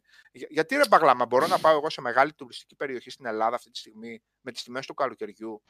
Ούτε με, ούτε, στο κτέλ, ούτε με το κτέλ μέχρι το λιμάνι δεν μπορώ να πάω. Δεν μπορείς. Αυτό δηλαδή το στρεβλό μοντέλο, το στρεβλό μοντέλο αυτό που αντιδιαστέλλεται ως σχεδόν ιδανικό απέναντι στην τώρα ζωφερή κατάσταση, αυτό το πράγμα πρέπει όλο να αλλάξει. Όπως και από την Κοζάνη μεριά, που ακούω τώρα την κρίνια, εγώ δεν λέω να καλά, κάποιοι λένε καλά να πάθουν, εγώ δεν, δεν το λέω σε καμία περίπτωση. Γιατί είχαν σχεδιασμούς για το τριάντα πέντε και το σαράντα και το πενήντα και τώρα οι σχεδιασμοί γίνονται σε δύο χρόνια. Θα φυτέψουν βερίκοκα και σε δύο χρόνια θα, θα τρώνε βερίκοκα. Λοιπόν, αλλά και εκεί κάποια στιγμή έπρεπε να υπάρχει ένας διαφορετικός σχεδιασμός. Τώρα ξέρεις τι θα κάνει ο διαφορετικός σχεδιασμός. Τώρα θα μπουν τρεις μεγάλες εταιρείες με τα φωτοβολταϊκά και άλλες τέσσερις μεγάλες με τα φτερωτά αυτά τα, τα θηρία, τα κτίνη που έχουν καταστρέψει ό,τι βουνό υπάρχει και δεν υπάρχει και από κάτω θα ξύνονται. Κανονικά. Γιατί αυτά έχουν μία μηδαμινή, ένα εκατοστό της δουλειάς που έχουν τα εργοστάσια, δουλειά συντήρησης και από εκεί και πέρα βγάζουν μόνα τους λεφτά. Και εσύ θα πληρώνεις και ακριβότερα το ρεύμα. Λοιπόν, άλλο ένα παράδειγμα, τώρα ξεφύγαμε, ούτε ξέρω ποιο είναι το θέμα, αλλά δεν πειράζει. Η, η μονοκαλλιέργεια. Μπήκανε πριν από δέκα χρόνια, μπήκανε πριν από δέκα με δώδεκα χρόνια και ό,τι στρέμα υπήρχε στην περιοχή γινόταν λεβάντα. Ξαφνικά το Βόιο και τα Γρεβενά γίνανε, πες το, μία θάλασσα από λεβάντες. Το φιόρο του Λεβάντη. Και, και, και, λέγαμε, και λέγαμε, παιδιά, μονοκαλλιέργεια, κάποιοι. Παιδιά, κάτι να πάει στραβά. Όπως είχε γίνει κλαίμε, και με τα καπνά Σάββα, ε. Θα κλαίμε όλοι μαζί. Στα καπνά, Γιώργο, μας τα κόψανε. Τα καπνά μακάρι να ήταν μονοκαλλιέργεια. Τα καπνά μας τα κόψανε. Και μετά δεν ξέραν τι να κάνουμε. Δεν, δεν, δεν λειτουργήσε η αγορά. Απλά μας είπαν δεν τα παίρνουμε. Ήταν τελείως διαφορετική υπόθεση. Τα καπνά... Δεν ήταν όμως ε, μονοκαλλιέργεια σε πολλές περιοχές, όχι σε εσάς.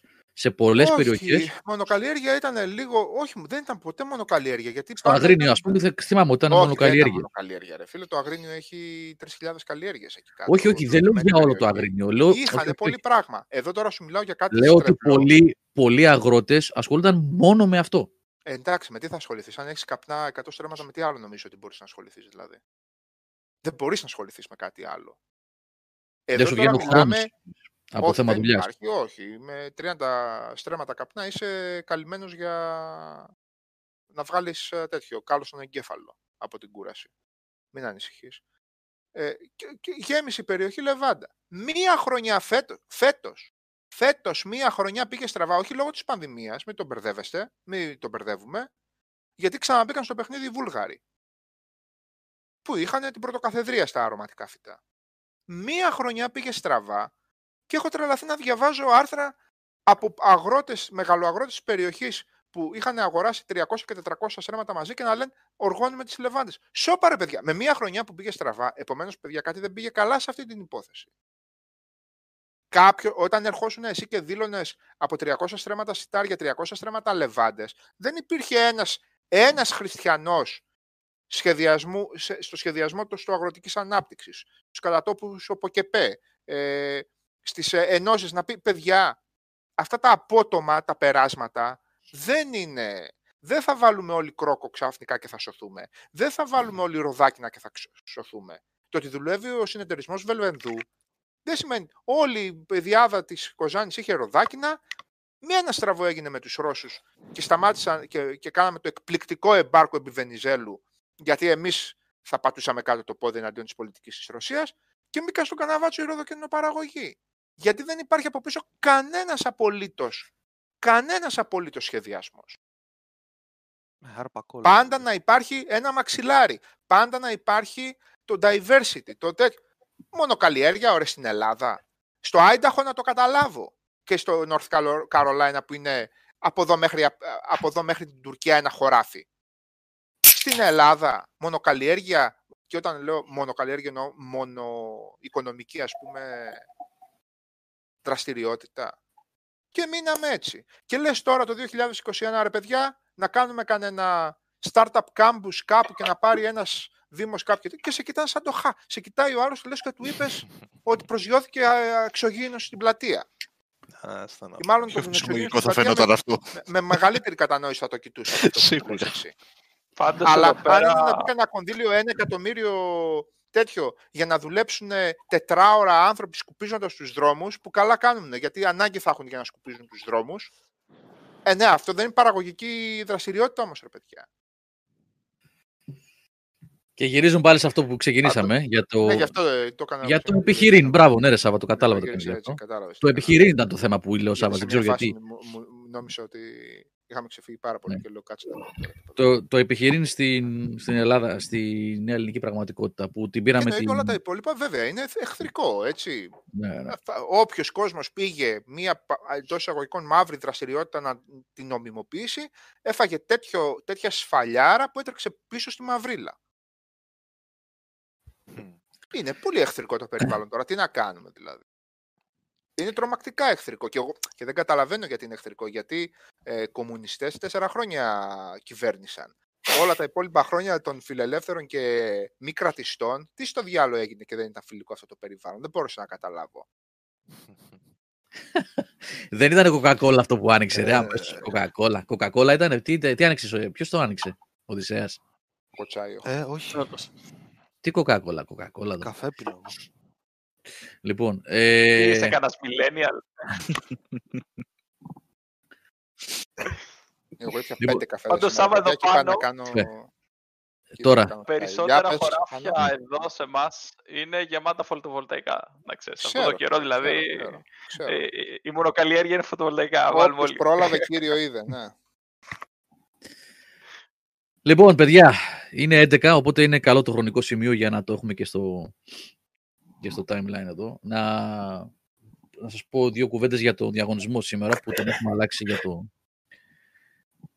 Έλα, τι είναι, συνεχίζω, συνεχίζω. Για, την, για το δεύτερο διαγωνισμό που έχουμε ε, για τα είκοσι χρόνια της Steel Series, που ξεκινήσαμε την προηγούμενη Δευτέρα. Θα το αλλάξουμε λίγο το concept πώς θα γίνει. Σήμερα...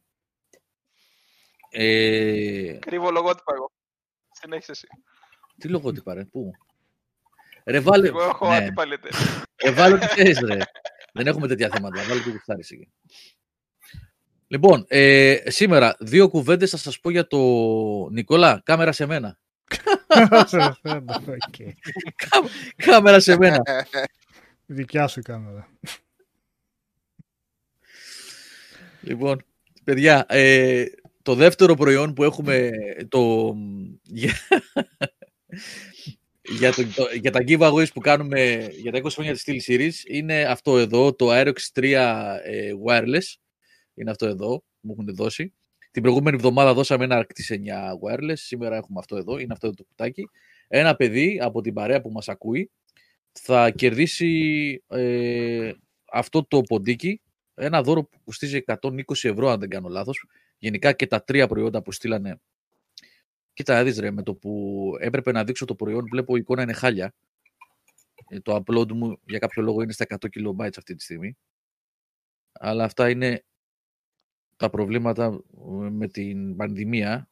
Όταν έχεις τρεις γυναίκες στο σπίτι, η μία βλέπει Netflix, η άλλη μιλάει με τις φίλες. και... και, και έχεις εκατοστάρα. Ναι. Λοιπόν, επαναλαμβάνω. Αυτό εδώ το Aerox τρία wireless, ε, εγώ το έχω βγάλει για να το δοκιμάσω και τα τρία προϊόντα δηλαδή τα έχω ανοίξει για να, που θα κερδίσετε. Για πολύ λίγο τα έχω δουλέψει για να έχω μια ιδέα δηλαδή να πάρετε μια, να σας περιγράψω μια εικόνα έτσι το προϊόν αυτό που δείχνουμε σήμερα. Λοιπόν, αυτό ε, είναι εξήντα έξι γραμμάρια από ντίκι. Είναι αυτά τα καινούργια παιδιά που έχουν τις τρύπες. Ε... Ultra, ultra light, κάπως έτσι λέγονται. Ναι, ναι, ναι, έχει ελάχιστο cool πλαστικό. Ναι. Λοιπόν, αυτό εδώ είναι και wireless και wired. Ε, συνοδεύεται από ένα καλώδιο γιου ες μπι Type-C σε Type-A, το οποίο βασικά τα, προ... τα, ε, τα εξαρτήματα που περιλαμβάνονται μέσα στη συσκευασία στο κουτί είναι το ποντίκι βεβαίως. Αυτό εδώ είναι... Ε... Αυτός εδώ ο αντάπτορας ε, για ασύρματη σύνδεση, Type-C, γιου ες μπι Type-C, αυτό εδώ. Ε, ένα καλώδιο γιου ες μπι Type-C σε Type-A, το οποίο είναι mesh, είναι με υφασμάτινο και μαλακό, δεν είναι δηλαδή το απλό το καλώδιο. Και ένας αντάπτορας εδώ... Να μην μπερδεύεται. Ναι, για να μην μπλέκεται, σωστά Θάνο. Και ένας αντάπτορας, ο οποίος πώς λειτουργεί, βάζει στη μία πλευρά εδώ το καλώδιο, και το καλώδιο πηγαίνει στον υπολογιστή σου και στην άλλη πλευρά βάζεις τον wireless αντάπτορα για να δουλεύει ασύρματα το ποντίκι. Και όποτε χρειάζεται φόρτιση, απλά βγάζεις τον αντάπτορα και βάζεις το ποντίκι κατευθείαν επάνω. Λοιπόν, αυτό εδώ, από ό,τι ε, λέει Steel Series, έχει διακόσιες ώρες μπαταρία. Ε, έχει... Ναι, είναι αυτά τα καινούργια που είναι ultra... Φωτάκια δεν έχει. Τι? Έχει φωτάκια. Φωτάκια δεν ναι, έχει φωτάκια, α, τα οποία σβήνουν. Όταν δεν το δουλεύεις, σβήνουν τα φωτάκια. Δεν μπορώ να σας πω αν, αν κρατάει διακόσιες ώρες, γιατί δεν το δούλεψα διακόσιες ώρες. Ίσως από το βαλίγο να το δοκιμάσω. Εντάξει, είναι πάρα πολύ γρήγορο, είναι για gamers, παιδιά, αυτό το ποντίκι. Τα ντι πι άι πες μας, αφεντικό. Θα τα διαβάσω, φίλε. Ναι, ρε φίλε, γιατί αλήθεια σου λέω τώρα, είναι wireless, είναι full ελαφρύ, έχει φωτάκια. Ε, με έχεις ψήσει, γιατί το δικό μου είναι, δεν μπορώ καθόλου τα βαριά τα ποντίκια και αυτό που είναι ελαφρύ. Θες να το κερδίσεις εσύ, ε. εκατόν δέκα έχει, παιδιά, όχι εκατόν είκοσι, αν σας είπα λάθος, συγγνώμη προηγουμένως. Λοιπόν, ε, θα σου πω για τα ντι πι άι, τώρα θα τα ψάξω. Είπαμε, είναι εξήντα έξι γραμμάρια, διακόσιες ώρες μπαταρία, έτσι λέει, έτσι λέει στη λυσιρίς. Έχει δύο modes, εμένα αυτό είναι που μου αρέσει και στα ακουστικά που σας δώσαμε την προηγούμενη εβδομάδα και αυτή τη φορά. Έχει δηλαδή το δύο κόμμα τέσσερα γιγαχέρτζ wireless για gaming, για να είναι πολύ γρήγορο, και έχει και Bluetooth, δηλαδή έχει ένα διακοπτάκι από κάτω και το αλλάζεις και το βάζεις όπου θέλεις. Άμα θέλεις να... που βοηθάει αυτό. Αυτό σε άτομα τα οποία είτε παίζουν games σε δύο οθόνες, είτε χειρίζονται δύο υπολογιστές, φλιπάρουν σουιτσάκι και από εκεί που παίζεις Doom, ξέρω εγώ, και είσαι σαν υπερκινητικός που σκοτώνει δαίμονες, πας και ένα Facebook, ξέρω εγώ. Που το έχεις και φρέσκο εσύ το Doom, γι' αυτό το λες, έτσι. Λοιπόν, και τελευταίο χαρακτηριστικό του είναι ότι είναι όχι ακριβώς αδιάβροχο, αλλά είναι ανθεκτικό σε νερό και σε σκόνη. Αν σου πέσει δηλαδή... Ε, αν παίζεις Doom σαν τον ε, Θάνο multiplayer και σου πέσει το Red Bull. Θα γιατί... τα ντι πι άι. Λοιπόν, ναι, ναι, θα σου πω τώρα τι γράφουν εδώ. Ε... Έχει, αν έχεις πολλά ντι πι άι. Αυτό είναι τε, τέλειο για, για sniping. Ε, έτσι, ως, ντι πι άι, ως, τέτοιο, ως τέτοιο πλασάρεται αυτό. Λοιπόν, ε, που, είσαι, που είναι το info. Λοιπόν, έχει, δεν λέει ντι πι άι, λέει σι πι άι εδώ. Εσύ ξέρεις, θα μας πεις. Από εκατό έως δεκαοκτώ χιλιάδες λέει. Ε, σαράντα τζι επιτάχυνση, ε, είναι optical ο, ο σένσορας, έτσι, το true move της, ε, της Steel Series. Ε, τι άλλο, ε, τετρακόσια άι πι ες. Δεν ξέρω αν σου λέει κάτι αυτό. Λοιπόν, γενικά είναι πολύ καλό ποντίκι, πολύ δυνατό, παιδιά, από ό,τι, από ό,τι καταλαβαίνω. Και εγώ λίγο που το δοκίμασα, είναι... εμένα βασικά, να σου πω την αλήθεια, για χρήση γραφείου ε, δεν μπορούσα να το δουλέψω. Το βάλα στο maximum και κάνεις έτσι το ποντίκι, έτσι, και πηγαίνει, έχω εδώ μεταξύ διπλό monitor εγώ, ε, και πήγε από τη μία γωνία στην άλλη σε, έτσι. Έχει δηλαδή, η, η ταχύτητα και η επιτάχυνση του είναι τρελή. Υποθέτω ότι για τους πι σι gamers που ε, παίζουν και multiplayer, είναι... Για gaming, για gaming ξεκάθαρα. Εξαιρετικό. Το βάρος, ναι, του, τα ντι πι άι του, ε, δεν ξέρω και τι σουιτσάκια έχει μέσα, αλλά ε, από αυτά που λες είναι πφ, για gaming και λόγω του ότι είναι ασύρματο, αυτό είναι... Έχει ε, άι πι πενήντα τέσσερα σουιτσάκια μέσα. Στα, okay. για, για τα κλικς. Για τα κλικς. άι πι πενήντα τέσσερα. Αυτά είναι νομίζω δικά τους. Ναι, γενικά αυτοί βάζουν δικά τους switches και στα πληκτρολόγια. Ναι. Και στα πληκτρολόγια, τα κόκκινα της Στυλσής. Ο Σάββας το έχει εκείνο το πληκτρολόγιο. Ακόμα το κλαίω. Το θέλω πίσω. Σε παρακαλώ. Είναι τε, εντάξει. Έχει, έχει πολύ δυνατά switchάκια στη Στυλσής.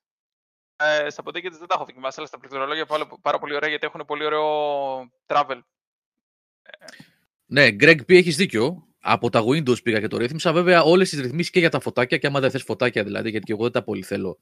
Από το Engine, το πρόγραμμα της Steel Series, πας και τα σβήνεις όλα ή αλλάζεις και τα ντι πι άι και τα πάντα. Ε, γενικά είναι φοβερό ποντίκι, παιδιά. Οπότε ένα σήμερα θα πάρει, όχι σήμερα, όχι σήμερα. Ακούστε πώς θα γίνει ο διαγωνισμός από εδώ και πέρα. Και για αυτό εδώ και για το πληκτρολόγιο που έχουμε. Έχουμε ένα. Αυτό εδώ. Το τρίτο δώρο, ενδεχομένως να υπάρξει και τέταρτο, αλλά αυτό είναι το τρίτο για την άλλη Δευτέρα. Αυτό θα το δώσουμε το, την άλλη Δευτέρα. Είναι το Apex, Apex Pro. Επίσης πανάκριβο δώρο.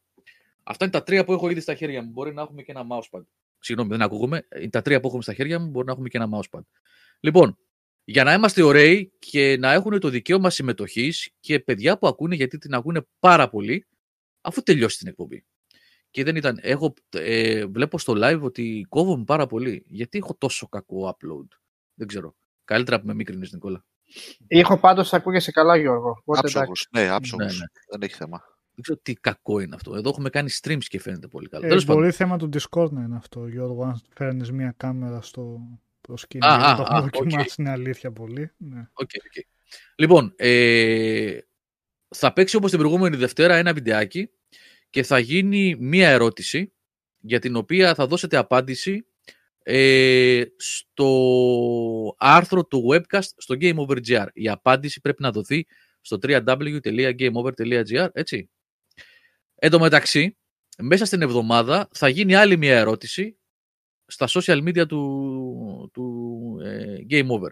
Facebook, Twitter θα δημοσιευτεί, που θα πρέπει και να κάνετε και αυτή την απάντηση. Να, να δώσετε μάλλον απάντηση και σε αυτή την ερώτηση. Δύο ερωτήσεις συνολικά. Μία θα γίνει σήμερα και μία μέσα στην εβδομάδα.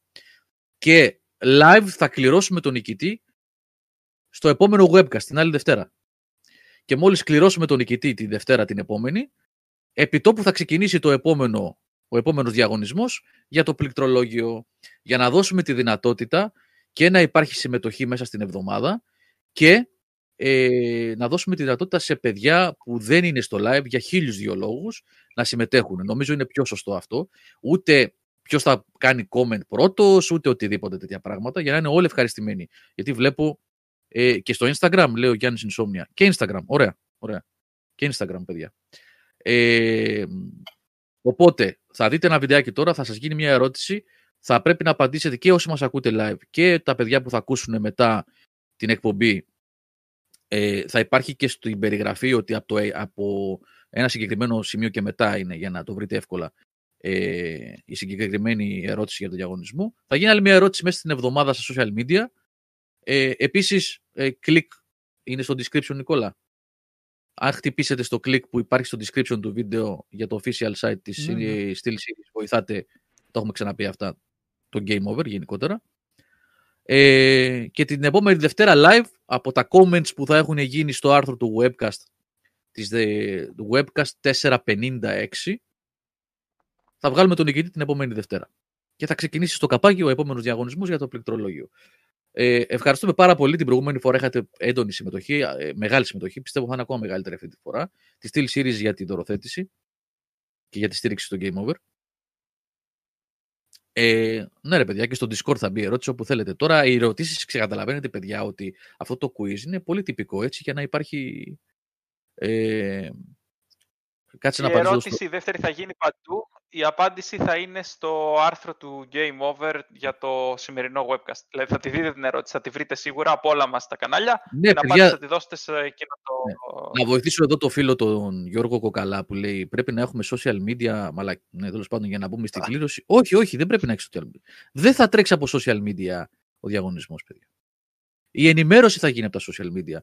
Δεν θα γίνει. Αν και, για να, να απαντήσω στο φίλο τον Γιώργο εδώ, για να του πω λιγάκι, να το βάλουμε λίγο σε ένα πλαίσιο. Όλοι όσοι κάνουν διαγωνισμούς, εκτός από ότι στην τηλεόραση μόνο διαγωνισμοί δεν είναι, πρέπει να πληρώσεις τρία ευρώ για να συμμετέχεις σε διαγωνισμό, σας βάζουν, να, σας βάζουν να κάνετε δέκα κλικς. Έχουμε δώσει δώρα ε, χιλιάδων ευρώ από το Game Over δεκαέξι χρόνια τώρα, όπου κάνατε μόνο ένα comment, ρε παιδιά. Οπότε το να βοηθήσετε λίγο την προσπάθεια που γίνεται κάνοντας ένα κλικ παραπάνω, δεν νομίζω ότι είναι τόσο τραγικό. Δεν το λέω για το φίλο μόνο που λέει εδώ, γενικότερα, έτσι, γενικότερα. Ένα ε... comment, ένα, πρέπει να κάνετε ένα comment ε, με μια ερώτηση που θα γίνει τώρα, του κόλλου ερώτηση, με συγχωρείτε για την έκφραση, έτσι, για το, για το τυπικό του πράγματος, και άλλη μία μέσα στην εβδομάδα. Δεν ζητάμε να κάνετε share, like, αυτό εκείνο, η ενημέρωση θα γίνει από τα social media. Να βοηθήσουμε όλοι εμείς, κάνουμε προσπάθεια, το βλέπετε ότι κάνουμε προσπάθεια, όλα τα παιδιά, έτσι. Με, σε πολλαπλά σημεία και να βοηθήσετε κι εσείς εμάς στηρίζοντας, ρε παιδιά, αυτό. Δεν είναι τόσο κακό νομίζω, έτσι. Και στο κανάλι του Game Over στο Facebook μπορείτε να μπεις από το Google χωρίς να έχεις λογαριασμό στο Facebook. Να δεις την ερώτηση και μετά πας στο site στο Game Over και απαντάς. Εντάξει. Στο άρθρο του webcast λοιπόν, το οποίο θα σας βάλουμε και το link εδώ, θα, κάνετε, θα απαντήσετε τη μία ερώτηση, οι οποίες είναι γελίες οι ερωτήσεις, έτσι. Ε, και μισό λεπτάκι να σας βάλω και το link εδώ. Και μέσα στη βδομάδα θα γίνει άλλη μία Εδώ θα απαντήσετε. Στο άρθρο του webcast. Δεν χρειάζεται να κάνεις, Γιώργο, του Γαλλιανού social media. Μην κάνεις. Λοιπόν, και καλά κάνεις. Ε... Η κλήρωση θα γίνει μόνο σε, όσους, μόνο σε όσα ονόματα, σε όσα άτομα απαντήσουν στο άρθρο του webcast. Αυτό. Όσοι απαντήσουν σε αυτό το άρθρο, αυτοί είναι που θα μπουν στην κλήρωση. Ναι, όσοι απαντήσουν στο άρθρο που σας έβαλα στο link εκεί πέρα, στην, στην ερώτηση, ε, θα, θα ε, είναι, πώς να το πω, ε, valid για την κλήρωση της επόμενης εβδομάδας. Ε, και μπορεί και να μην κάνουμε και δεύτερη ερώτηση. Μπορεί να μην βγάλουμε καν δεύτερη ερώτηση. Τον έκοψε βγήκα εδώ. Γίνουν δύο ερωτήσεις, θα πατήσετε στο άρθρο. Τελείωσε, τελείωσε. Το Nightbot πήγε και απέκλεισε τον μόνο χρήστη που είπε «Μάκες, σας γουστάρω ρε Μάκες, σας γουστάρω ρε Μάκες». Και πήγε το Nightbot από πάνω και του είπε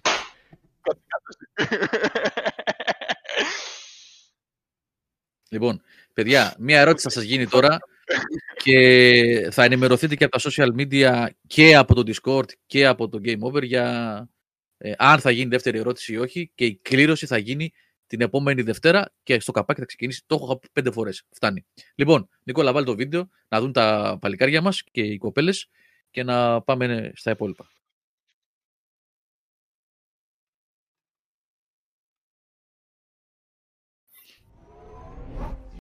nineties gamer kid, and these are your options. A mouse with one button. Your dad's mouse. Thanks for nothing, Dad. A mouse you got free in the mail. The only consistency you had was consistently missing shots.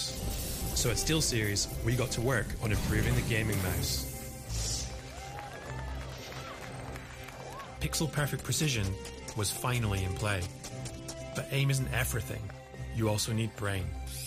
We were the first to onboard an ARM chip, letting you tweak performance settings and save them to your mouse. Then we added a lift-off sensor for complete vertical control. True one-to-one tracking was born. Your hand equals your aim. If you suck, that's a problem we can't solve. If it's your mouse, that's one we can. Innovation is in our blood. Always has been, always will be. For glory.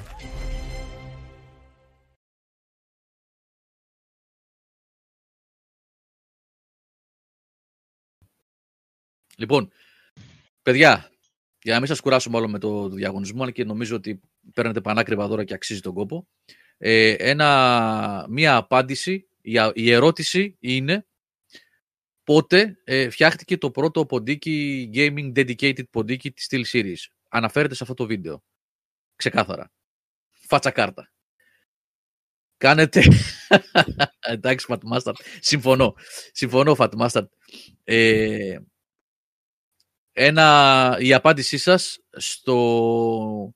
Όχι εδώ, όχι εδώ, Αλέξανδρε Γαλέο. Γα, ναι, Αλέξανδρος Γαλέος. Όχι εδώ η απάντηση. Δεν, δεν θα παρακολουθήσουμε τις απαντήσεις εδώ. Απαντάτε στο άρθρο του webcast που έχω βάλει το link. Θα σας το ξαναβάζω. Απαντάτε εδώ, ένα comment. Θα δώσουμε όλη την εβδομάδα για να συμμετέχουν και άλλα παιδιά. Θα γίνει υπενθύμηση στα social media και στο Discord του GameOver.gr για να συμμετέχουν και άλλα παιδιά. Κάνετε κλικ και στο link της Steel Series. Την άλλη Δευτέρα η κλήρωση. Η κλήρωση θα, πείτε ένα, θα πούμε ένα τυχαίο νούμερο. Ή εσείς ή εμείς. Θα δούμε ποιος, αν έχουμε κάνα καλεσμένο. Γιατί μπορούμε να έχουμε και καλεσμένο την άλλη εβδομάδα. Και εκλεκτούς καλεσμένους βασικά την άλλη εβδομάδα. Παίζει. Και θα πούνε ένα τυχαίο νούμερο. Και ένα από αυτά τα comments θα είναι ο νικητής. Με το νούμερο που θα υποθεί. Λοιπόν, αυτά. Ευχαριστούμε πάρα πολύ τη Steel Series για τα δώρα και εσάς που στηρίζετε και βοηθάτε το, τα webcast του Game Over και γι' αυτό έγινε και η χορηγία. Λοιπόν, πάμε παρακάτω. Σαββά. Ναι. Είσαι εκεί. Ναι. Έχω κάτι, περίμενε. Κάτσε, περίμενα. Σε βλέπω live, μην μου δείξεις τίποτα περίεργο. Λοιπόν, έχω αυτό, Σαββά. Ναι. Το ξέρω. Είναι έτοιμο. Ναι. Το βλέπεις. Ναι. Λοιπόν, και έχω και αυτό. Περίμενα θα το σπάσει τώρα. Κάθε ποιο το, το κάνεις. Το χαλασμένο. Δεν σπάει. Το χαλασμένο είναι το μαύρο. Το, το, το, το χαλασμένο. Αυτό ποιο είναι. Λοιπόν, να, να εξηγήσω στα παιδιά τι γίνεται. Ποιος σου έφερε. Ε, κανείς δεν μου έφερε. Αυτό είναι, αυτό είναι το debug. Αυτό είναι το debug. Ναι, αλλά δεν παίζει. Μου... Όχι, όχι, όχι. Αυτό παίζει. Αυτό παίζει. Αυτό παίζει. Τους... Εδώ θα ξεκινήσουμε να βλέπουμε παιχνίδια που είναι έχεις... σε κώδικες. Ωραία, έχεις κώδικες. Είναι, είναι ναι. Πήρα αυτή τη συσκευή, το δοκίμασα. Παιδιά, είναι πάμφθηνο. Να σας δώσω τι και εικόνα μια... δίνει. Αυτό, αυτό. Θα πω και αυτό γιατί είναι... μπορεί να ενδιαφέρει πολλά παιδιά που δεν έχουν σι αρ τι πλέον. Γιατί κάναμε και μια συζήτηση τις προάλλες για αυτό το θέμα. Και μπορεί να ενδιαφέρει. Αυτό, παιδιά, το πραγματάκι, το οποίο είναι μια κινεζιά σκέτη. Δεν είναι τίποτα ιδιαίτερο. Αυτό εδώ, ας το δείξω εδώ καλύτερα. Αυτό εδώ. Αυτό είναι μια συσκευούλα που την πήρα από το Amazon Γερμανίας δεκατέσσερα δεκαπέντε ευρώ, δεκαέξι εκεί, παραπάνω όχι. Κάπου εκεί, να μην σας πω ψέματα. Και πώς λειτουργεί, έχει input απλό composite, απλό composite, έτσι. Δηλαδή εικόνα και left-right audio. Αυτό εδώ που βλέπετε. Και το output, αυτό είναι, λειτουργεί μόνο, είναι, είναι μονόδρομο, έτσι. Δεν είναι αμφίδρομο, μπρος-πίσω. Input βάζετε ε, composite καλώδιο εικόνας, δηλαδή και στερεοφωνικό ήχο. Και output έιτς ντι εμ άι, εδώ. Και έχει ένα διακοπτάκι, εδώ, αριστερά, ε, που είναι ε, το output να είναι είτε επτακόσια είκοσι πι είτε χίλια ογδόντα πι. Δεν έχει καμία σημασία βεβαίως, γιατί γίνεται ένα τυπικό upscale. Η εικόνα σας έρχεται όπως είναι από την κονσόλα. Και λειτουργεί, ε, βάζετε ένα ε, micro γιου ες μπι εδώ, για να πάρει ρεύμα, γιατί χρειάζεται ρεύμα. Λοιπόν, αυτό είναι πάρα πολύ ωραίο. Λειτουργεί χωρίς να χαλάει την εικόνα, για να συνδέσετε τις παλιές σας κονσόλες ε, σε τηλεόραση έιτς ντι εμ άι. Προφανώς και αυτές οι τηλεοράσεις, αυτές τις κονσόλες, αν έχετε μια τηλεόραση, να το ε, πω πιο συγκεκριμένα, αν έχετε μια τηλεόραση που ε, είτε δεν έχει ε, πλέον composite in ή δεν έχει SCART, πολλά μοντέλα πλέον δεν τα έχουν αυτά. Ε, λίγες τηλεοράσεις πλέον περιλαμβάνουν και SCART. Ε, ίσα ίσα για να υποστηρίζουν λίγο legacy προϊόντα προηγούμενα. Ε, η εικόνα είναι ελαφρώς καλύτερη, ελαφρώς καλύτερη από το να βάζετε κατευθείαν το composite στην τηλεόρασή σας ή με ένα SCART. Ναι, ελαφρώς καλύτερη. Ναι. Ναι. Γιατί η είναι... εικόνα με το SCART είναι ούτως ή άλλως αηδία. Οπότε ναι, ναι, ναι. Το λίγο καλύτερη αηδία. Ναι. Ε, το μηχάνημα, παιδιά, δεν λέγεται καν. Είναι ένα κινέζικο unbranded πράγμα. Έχει πάρα πολλά διαφορετικά. Πάρα πολλά στο Amazon. Έτσι, δεν είναι δηλαδή ότι πρέπει να πάρετε αυτό εδώ για ε, κάποιο πώς λόγο. Το ψάχνεις όμως ίσως αυτό για να... ε, εγώ στο Amazon το έψαξα ως ε, αρ σι έι, ναι, αρ σι έι to έιτς ντι εμ άι Converter. Έτσι το έψαξα. Λοιπόν, και χτες έφαγα περίπου επτά ώρες, παιδιά, από το μεσημέρι μέχρι τις δώδεκα το βράδυ, προσπαθώντας αφενός να φτιάξω το Xbox μου, το original Xbox μου, το κανονικό, το μαύρο, το οποίο ήταν, είναι σε καταπληκτική κατάσταση. Είναι σαν να το έβγαλες από το κουτί, το πρόσεχα πάρα πολύ, το αγαπούσα πολύ το πρώτο μου Xbox. Εξωτερικά δεν έχει ούτε γρατζουνιά.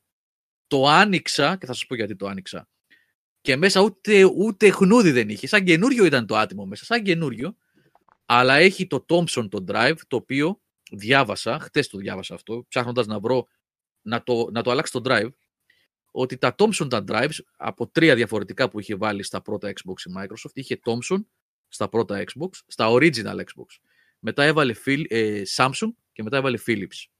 Ήμουν από τους άτυχους, γιατί τα Thompson, τα ντι βι ντι drives των original Xbox πεθαίνουν. Πεθαίνουν χωρίς να κάνεις τίποτα. Πεθαίνουν χωρίς να κάνεις τίποτα. Έχουν κάποιο πρόβλημα στο, στη νομικότητα, στα ohms των, ε, των lasers. Λάμπρος, όταν είχαμε κάνει το history, προφανώς είναι τυχερός, δεν έχει Thompson εσένα μέσα. Ή είσαι τυχερός και δεν έχει... Έχει και δουλεύει, ναι. Δεν το έχω ναι. ανοίξει ποτέ να δω τι έχει. Λοιπόν, και το άνοιξα αυτό, αυτή τη φωτογραφία βάλα χτες που είδατε, ε, για να το καθαρίσω το drive πρώτα απ' όλα, το κλασικό με την πατονέτα, με το ενόπνευμα, στο laser. Πήγα και λίγο πιο βαθιά, πήραξα λίγο με κατσαβίδι, αυτό είναι βέβαια, δεν το συνιστώ, πρέπει να ξέρετε τι κάνετε. Να γυρίσεις τη βίδα που είναι στο λέιζερ για την ομικότητα. Ε, αυξάνει τα ohms ή μειώνει τα ohms στην ένταση που βγαίνει το λέιζερ. Το είχα κάνει και παλιότερα σε PlayStation αυτό και μου είχε πετύχει. Χτες τίποτα. Το drive του Xbox δεν άκουγε. Δεν ακούει, έχει πεθάνει, έχει αφήσει χρόνους. Ε, οπότε ξαναμπήκε στην αποθήκη το αγαπημένο μου Xbox. Βεβαίως έκανα την υπέρβαση και αγόρασα ένα χτες από Γερμανία και, μου, και ξεκίνησε σήμερα το ταξίδι του από τον Düsseldorf και έρχεται. Αυτό δεν το έχεις ε, και μόντα, το άλλο. Ναι, αυτό το Xbox που ε, βλέπεις Σάβα εκεί ρε, είναι, μονταρισμένο, είναι μονταρισμένο και παίζει, βγάζει τετρακόσια ογδόντα πι, επτακόσια είκοσι πι, χίλια ογδόντα άι. Ωστόσο, αν, είδα από αυτά. Ναι, αν το Xbox που έρθει από Γερμανία, που παράγγειλε χτες το βράδυ, είναι χαλασμένο, είναι βρώμικο, είναι άθλιο, θα βγάλω το drive του, θεωρώντας δεδομένο ότι παίζει, ότι λειτουργεί, και θα το βάλω εδώ. Παιδιά, θα σας πω κάτι. Έχω ανοίξει πολλές κονσόλες στη ζωή μου. Είμαι τρελός με αυτά. Έτσι, κασαβίδια, βίδες, ανοίγω τις κονσόλες. Παίζω, κάνω. Έχω χαλάσει κονσόλες. Έχω φτιάξει κονσόλες. Πρώτη πώς φορά. Ναι, ρε, ρε, ρε Θάνο. Αυτή είναι πρώτη... πι σι, αφού είναι την πρώτη κονσόλα πι σι, ρε. Είναι, είναι modular, έτσι. Παιδιά, είναι απίστευτο. Είναι modular. Ε, είναι πι σι. Ξεβιδώνεις κυριολεκτικά έξι βίδες. Είναι τέσσερις στις γωνίες. Α, σας δείξω κιόλας εδώ στο debug. Αυτό βέβαια δεν ανοίγει. Αυτό το πράγμα εδώ είναι. Σπάνιο. Αυτό είναι, δεν, είναι... δεν μπορείς να πάρεις το drive από αυτό και να το βάλεις στο άλλο. Δεν το πειράζω αυτό, ρε Θάνο. Δεν το πειράζω αυτό εδώ. Όχι, ρε αυτό... φίλε, αυτό. Αυτό δουλεύει. Αυτό πρώτα απ' όλα δουλεύει. Ξέρω, παιδιά. Γιατί ε, χτες έβαλα, και... έβαλα τρία τέσσερα παιχνίδια και παίξανε. Ετοιμάζουμε ε, Streaming the Classics Return to Castle Wolfenstein. Το καλό του πρώτου Xbox. Παίζει, έπαιξα χτες καμιά ώρα. Θα σας πω κι άλλα μετά. Λοιπόν, είναι τέσσερις βίδες στις τέσσερις γωνίες. Εδώ. Τέσσερις γωνίες και δύο βίδες κάτω από τις ετικέτες. Μία εδώ και μία εδώ. Μία εδώ μάλλον και μία εδώ. Και κάνεις ένα έτσι κλικ και φεύγει το καπάκι και είναι μετά modular, παιδιά. Ένα module το drive. Ένα module ο σκληρός δίσκος και έχει και κάτι πλαστικά που κουμπώνουν. Βγάζεις τα πλαστικά, βγάζεις μια καλωδιοτενία και το ρεύμα. Λουκ, φύγανε. Από κάτω το motherboard, ο επεξεργαστής, ο ανεμιστήρας. Φυσάς, καθαρίζεις, κλουπ, κουμπώνεις πάλι από πάνω. Όλα στη θέση τους. Δεν έχω ξαναδεί τέτοιο, τέτοια κονσόλα να ανοίγει τόσο και να, να την ανοίγεις δηλαδή και να μπορείς να επέμβεις τόσο εύκολα. Δες το Series X, ρε φίλε. Δείτε βίντεο, μην ανοίξετε τα Series X. Δείτε βίντεο. Πόσο ωραία τακτοποιημένα είναι μέσα. Τέλειο. Κουμπώνει. Πα, πα, πα, κάθε τι έχει τη θέση του, κάθε τι έρχεται και κουμπώνει τέλεια. Δεν σε κάτι άλλο που ανοίγει. Και είναι αυτό το χάος και λες τι έχει κάνει ο άνθρωπος. Το έχει πλακώσει για να το βγάλω. Πρέπει να ξεβιδώσω, να ξεκολλήσω, να λιώσω κολλήσει. Έχεις ανοίξει πι ες φορ. Όχι. Οδυσσέας. Το έχει χειρουργήσει, δεν το έχει ανοίξει. Το εξελικαπεβίωσε.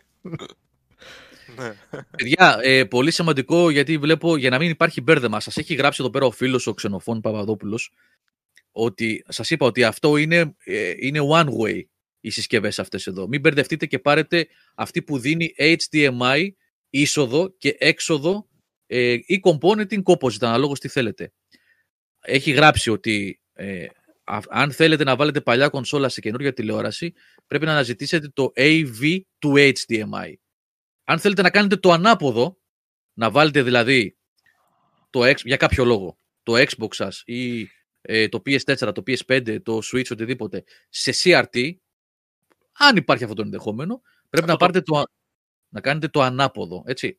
Αυτό εδώ είναι όμως το πιο συνηθισμένο. Δηλαδή, βάζω παλιά κονσόλα σε καινούργια τηλεόραση.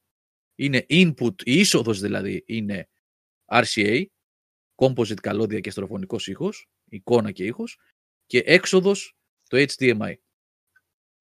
Και παραδόξως, εγώ δεν είχα πίστη σε αυτό, να σου πω την αλήθεια. Το βρήκα φτηνό, κινηζιά στο Amazon, ήρθε δουλεύουν. Πολύ γρήγορα. Δουλεύουν αυτά. Ναι, και δουλεύει ρε Λαμπρο, ναι, δουλεύει. Όλα, όλα. Και σε πολύ πιο συγκεκριμένα πράγματα.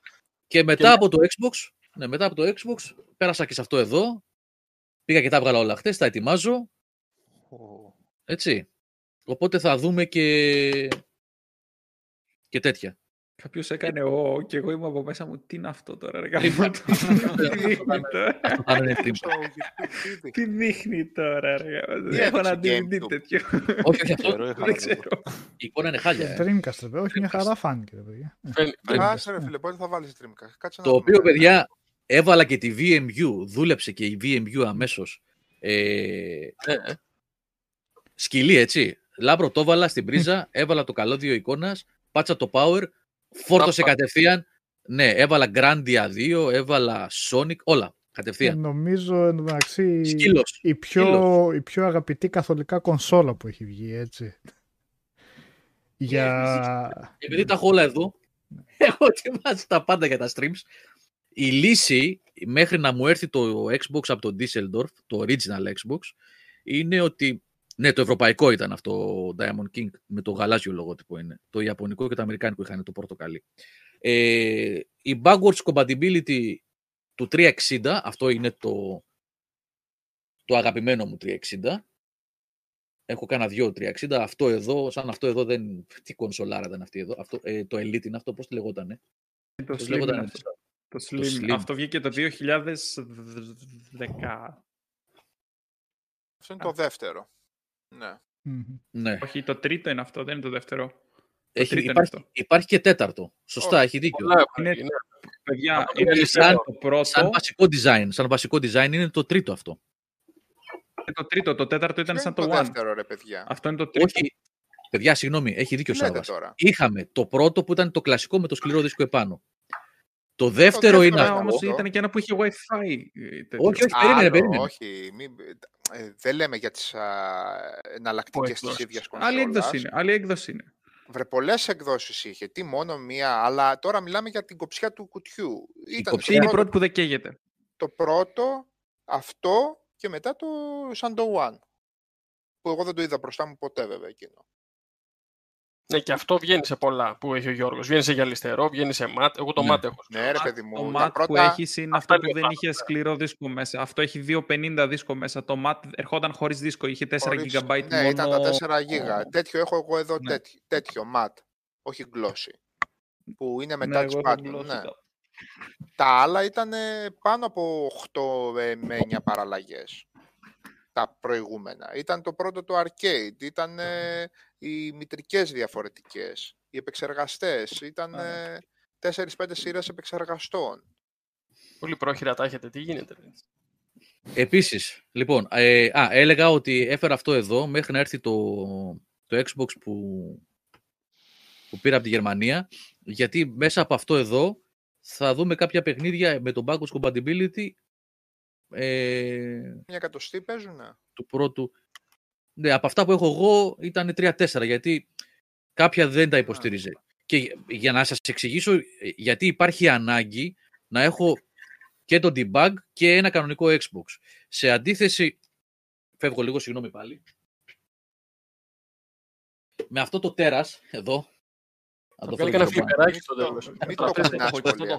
Αυτό το τέρας εδώ. Άκου τώρα που δουλεύει, μην το κουνάς. Αυτό εδώ είναι το debug που σας λέω, που όσοι παρακολουθείτε τα streams βλέπετε ότι σας λέω ότι τρέχει από αυτό το PlayStation τρία.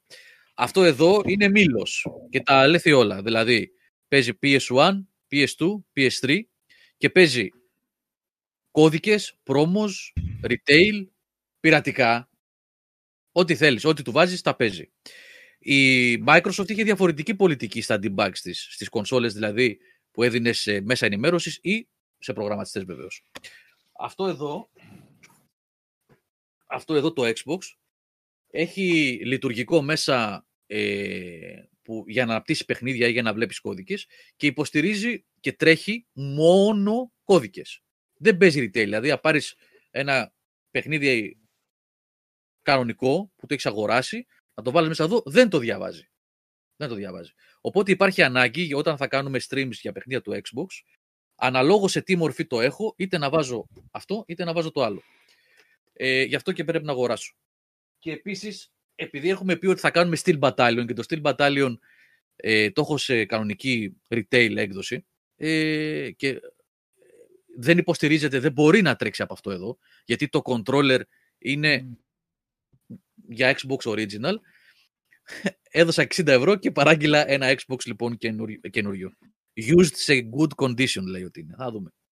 Νόμιζα θα βγάλεις τώρα... το χειριστήριο του Steel Battalion τώρα. Το έχεις και αυτό δίπλα. Όχι, το έχω πάνω αυτό ακόμα. Εντάξει, αν είχα και το χειριστήριο του Steel Battalion δεν θα χώραγα εδώ πέρα πλέον με αυτά που έχω φέρει εδώ. Έφερα και το GameCube χτες.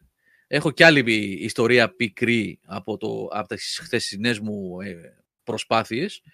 Έφερα Έφερα το, το GameCube, ε, το έβαλα και αυτό, επίσης σκυλή, το, συν, συν, το συνέδεσα, πάτησα power, δούλεψε. Γιώργο, ποιο έχεις το μοβ? Όχι, έχω ασημένιο Resident Evil τέσσερα. τέσσερα τέσσερα, έτσι. Ναι. Ε, το κακό είναι ότι έβγαλα μία αποθήκη μέσα στο χιονιά έξω, την ξανά έβαλα όλη μέσα δύο φορές, γιατί τρελάθηκα, τα έλεγα στον Νικόλα το πρωί. Έχασα το Metroid Prime. Oh. Δεν μπορώ να το βρω, παιδιά, πουθενά. Δεν ξέρω αν το έχω δανείσει κάπου, δεν ξέρω αν...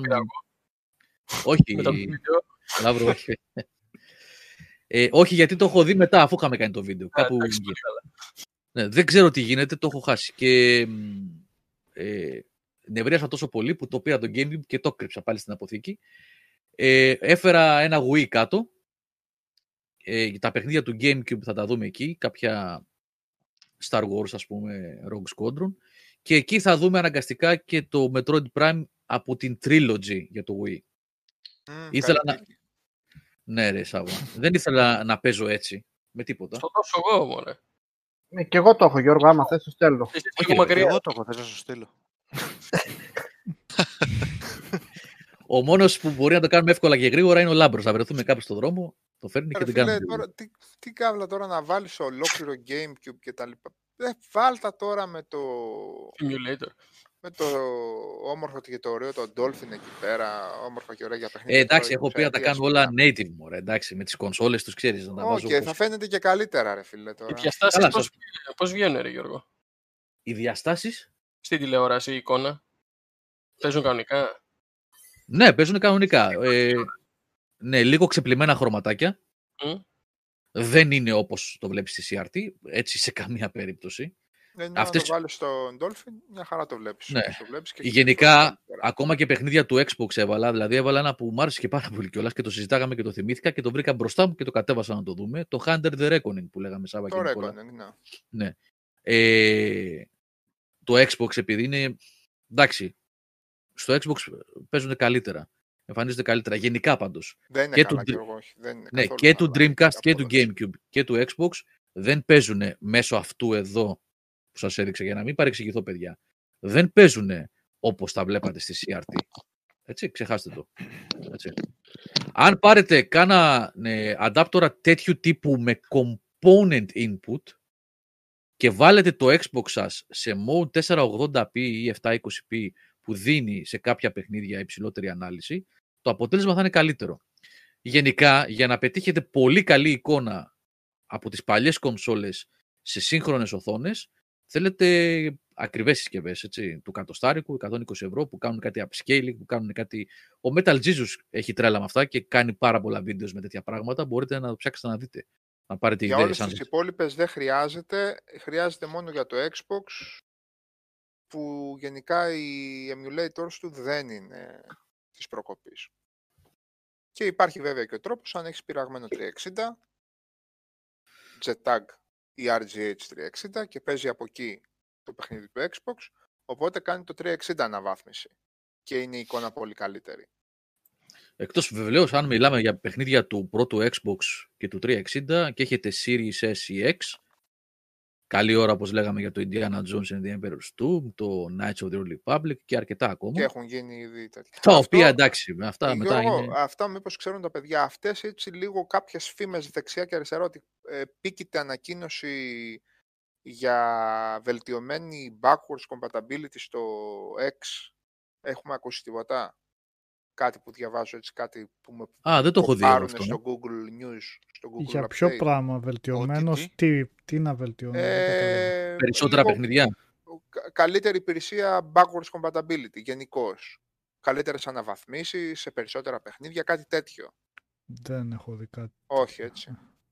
Κάτι... Σάβα, σε, επειδή σε έχασαν λίγο το ξαναμπες, τι είπες? Ναι, λέω κάποια νέα έτσι που ψιλοκυκλοφορούν. Εγώ στο Google Feed βλέπω από κάτι, βέβαια αυτά τα μισά είναι clickbait uh, sites, κάτι συγκεκριμένα, για επικείμενες ανακοινώσεις για καλύτερη υπηρεσία backwards compatibility, μεγαλύτερο εύρος τίτλων. Mm-hmm. Yeah. Το Xbox. Ναι, ναι, Xbox, το, άκου, ναι. Το, το άκουσα και εγώ αυτό, ναι. Ότι και κανένα λέει βελτιώσανε κάποιο... κάποιο κώδικα στον λογισμό, δεν ξέρω τι ακριβώς, κάτι τέτοιο το οποίο θα επιτρέπει, λέει, στην ουσία θα διπλασιάζει τα διαθέσιμα frame rates. Δηλαδή, ξέρω εγώ, τα παιχνίδια που τρέχουν με τριάντα ε, θα ε, αναβαθμιστούν στα εξήντα από μόνο τους, χωρίς δηλαδή την παρέμβαση developer, και όσα είναι, ας πούμε, στα εξήντα υποτίθεται θα υποστηρίζουν ε, τα εκατόν είκοσι. Ε, και κυρίως, ας πούμε, αυτό πάει για τα παιχνίδια που ήταν ε, τις προηγούμενες γενιές, έτσι. τα οποία μπορέσουν να ήταν δομένα εργοστασιακά. Ναι, γιατί εγώ έχω δει περισσότερα του τριακόσια εξήντα να τρέχουν σε εξήντα frames παρά του One. Ε, το άκουσα και εγώ. Θα έχουμε, ναι, θα έχουμε ανακοινώσει αυτήν την εβδομάδα, θεωρητικά, έτσι. Κάτι τέτοιο με βάση αυτά ναι, που λέμε. Αυ- αυτά διάβασα, αλλά δεν μπορώ να το στηρίξω κάπου. Μακάρι. Ε, θα, θα μάθουμε, θα μάθουμε. Αυτό που, αυτό που ξαναβεί πάντως, παιδιά, ότι αυτό το πράγμα που είχε κάνει η Microsoft με τα παιχνίδια, ακόμα και του original Xbox, ε, αυτά τα όσα είναι, δεν έχει σημασία. πέντε, δέκα, δεκαπέντε, είκοσι. Όχι, το να τριάντα. Τα βάζεις, καμία σημασία δεν έχει. Ναι. Όσα, πόσα είναι? τριάντα. τριάντα. Παραπάνω νομίζω. Ίσως τώρα λοιπόν, το, ε, το ότι τα βάζεις, ε, βάζεις το δισκάκι σου και κατεβαίνει η έκδοση για, το, για τη νέα πλατφόρμα και παίζεις ε, σε φορ κέι ανάλυση ε, και θυμάσαι και δίνεις, δίνεις μια νέα ζωή σε αυτά τα παιχνίδια, είναι μεγάλη υπόθεση. Μεγάλη υπόθεση. Το Knights of the Old Republic, το Indiana Jones and the Emperor's Tomb, το Panzer Dragoon Horta, το... Και το Sphinx προχθές, ας πούμε, που το πήραμε... Το Republic Commando. Πήρα, έτσι δείχνει. Ναι, είναι μεγάλη Ανα... υπόθεση. Έχει αναβάθμιση, ναι. Μεγάλη υπόθεση το backwards compatibility. Εγώ, παιδιά, ε, επειδή σπατάλησα χτες, κακώς λέω σπατάλησα, γιατί ήταν πολύ... Κουράστηκα πάρα πολύ, αλλά ήταν πάρα πολύ ωραίες ώρες. Και χτες από το μεσημέρι μέχρι το βράδυ και σήμερα πάλι κάποια στιγμή πήγα πάνω και συνέχιζα να ψάχνω το Metroid Prime, γιατί δεν μπορώ να το χωνέψω ότι το χάσα. Ε... Βρέθηκα μπροστά σε εκατοντάδες παιχνίδια ψάχνοντας, γιατί τα βγάλα όλα έξω, όλα από τις κούτες, γιατί τις τρελά σας λέω τώρα, για τέτοιο σκάλωμα έφαγα, όλα έξω ένα προς ένα έψαχνα. Ε... Εκατοντάδες, μπορεί να είναι και κά... καμιά... κάνα δύο χιλιάδες παιχνίδια. Ε... Έπεσα μπροστά σε παιχνίδια που. Λέω, κοίτα να δεις, τι ήταν, τι παιχνίδια. Τα, τα, τα έχει ξεχάσει από το μυαλό, έχεις βγάλει το μυαλό σου τελείως. Ε, και είναι κρίμα να χάνονται έτσι.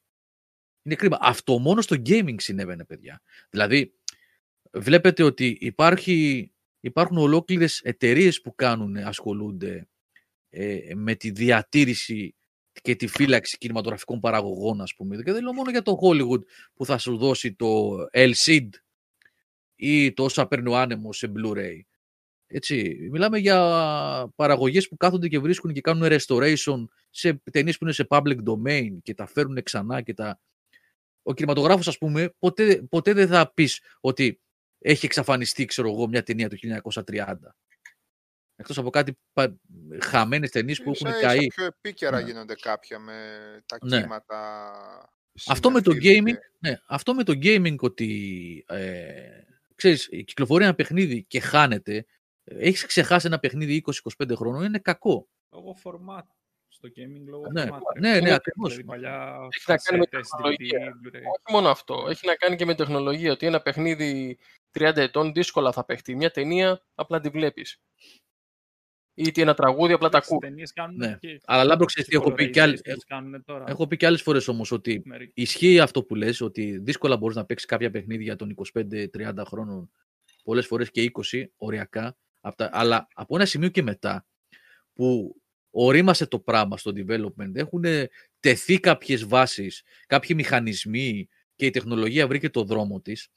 Δηλαδή εκεί εγώ πιστεύω ότι από το δύο χιλιάδες ένα δύο και σίγουρα από το πέντε και μετά τα παιχνίδια παίζονται κανονικότατα.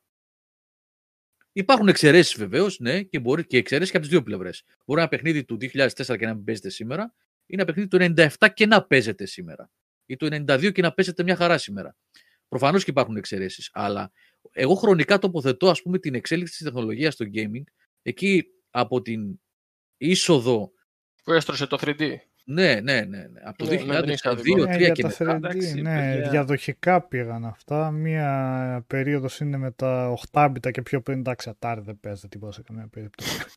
Αλλά από τα οκτώ μπιτ εκεί δύσκολα, μετά με τα δεκαέξι μπιτ εκείνες χρονιές είναι πλέον παιχνίδια που έχουν, παιχνίδια που έχουν διαχρονική αξία. Μετά έγινε το παίζμα στις τρία ντι, έχει στα να πρώτα. Και με τα γραφικά που ανέχεσαι, ρε. Δηλαδή ε, έχει τε, παιχνίδια με τεχνολογίες σύγχρονες, το πρώτο Call of Duty θα σου πω εγώ, που δεν παίζεται σήμερα. Ενώ έχει τον ίδιο χειρισμό που έχει το σημερινό Call of Duty. Τον ίδιο, το, το, το ίδιο mapping έχει. Αλλά δεν βλέπετε. έχει να κάνει με το μέχρι που αντέχει ο κάθε παίχτης να πάει πίσω και να δει το μάτι του. Δηλαδή, αντέχεις να δεις το πρώτο Tomb Raider. Είναι ακριβώς το ίδιο. Ο χειρισμός yeah. της, του χαρακτήρα και του τέτοιου είναι ίδιος. Αντέχεις το anniversary όμως ε, θα το, το anniversary είναι άλλη, άλλη, άλλη συζήτηση. Ε, είναι όμως δεκαπέντε χρόνια ήδη πίσω το anniversary. Δεν είναι καινούριο mm. παιχνίδι. Ναι, γιατί και είναι στην περίοδο που ναι. ήδη έγινε αυτή η μετάβαση όπως την είπα. Ναι. Εσύ απλά που εγώ λέω... το Return to Castle Wolfenstein, πώς σου φάνηκε?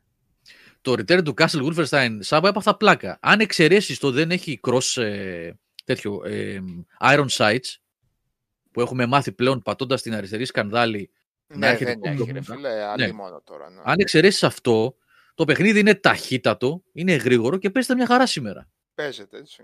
Ναι. Εντάξει, οκ. Okay. Προφανώς και υπάρχουν περιορισμοί στην τεχνολογία. Προφανώς και είναι ένα προϊόν της εποχής του σε πολλά θέματα. Έτσι. Αλλά την, την ατμόσφαιρα, τη μαγεία, το gameplay, το γρήγορο, το ωραίο shooting, όλα αυτά είναι μέσα. Τα βλέπεις, δηλαδή το παιχνίδι αντέχει. Όπως επίσης και το Hunter. Εμένα μου έκανε εντύπωση. Το Hunter the Reckoning, εγώ το θυμόμουν. Έχα να το παίξω πάρα πολλά χρόνια. Καλό παιχνίδι ήταν. Ναι. Ωραίος, ωραίος, ωραία αίσθηση του χαρακτήρα, το βάρος. Ωραία αίσθηση ε, στο, στα χτυπήματα, τα μελή, γιατί έχει και range αυτό κτλ.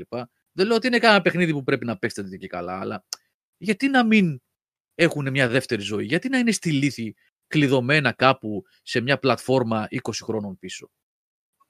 Παράγια. Γιώργο, αυτό είναι World of Darkness, ξέρεις, ε? Σαν το Vampire the Masquerade και τα λοιπά στον ίδιο κόσμο. Α, ναι. Ε, Α, τέτοιο είναι. Ναι, ρε. Είναι World of Darkness. Έχω και το, το pen and paper, το, το βιβλίο, τέλος πάντων, το, το rulebook. Από το Hunter. Θέλετε να σας δείξω λίγο τι παιχνίδια έχω κατεβάσει κάτω εδώ? Ναι. Εκτός αν έχετε, θέλετε να πούμε τίποτα άλλο, παιδιά. Εγώ λέω έτσι λέω για να... Βάλε, βάλε. Δείξε και θα... Γίνεται και τίποτα, ρε. Α, σε, φέρω, σε, πρώτο, σε πρώτο πλάνο σε φέρω, ορίστε. Κάμερα σε σένα. Κάμερα. πέφτει, πέφτει το ρεύμα όλο, όχι έχω, έχω εδώ ένα σακίδιο, Space Marine. Αυτό κάπου είχε πάει σε κάποια έκθεση ο Μιχάλης ο Τέγος και του την είχαν δώσει και μου την άφησε μετά. Είναι γεμάτο πίτα, ε, το σακίδιο. Λοιπόν, κάποια από αυτά θα τα δούμε τις επόμενες εβδομάδες, κάποια όχι, θα δούμε. Λοιπόν. Αυτό το παιχνίδι είναι απίστευτο, σαν να φτιάχτηκε χτες. Mm. Σαν να φτιάχτηκε χτες, παιδιά. Τι τρολήσε τώρα, ρε. Ξεκίνησες με το Xbox και δείχνεις παιχνίδι του GameCube για να χαρούν εδώ τα φαμπόγια. Είπα και εγώ θα δείξω την πρασινίλα έτσι να γουστάρουμε λίγο. Μπάμε, έλα, μία... έλα αγόρι μου, εδώ σε έχω. Καμώ τα παιχνίδια. Δεν φαίνεται τίποτα, μόνο το Atari βλέπουμε. Το Atari βλέπω. Dungeons and Dragons Heroes exclusive στο Xbox. Exclusive στο Xbox. Μέσα μέσα. Θες να βάλω Memoric? Azuric? Ε, όχι, μην βάλεις Azuric τώρα. Σουντέκι. Γιατί Azuric, έτσι.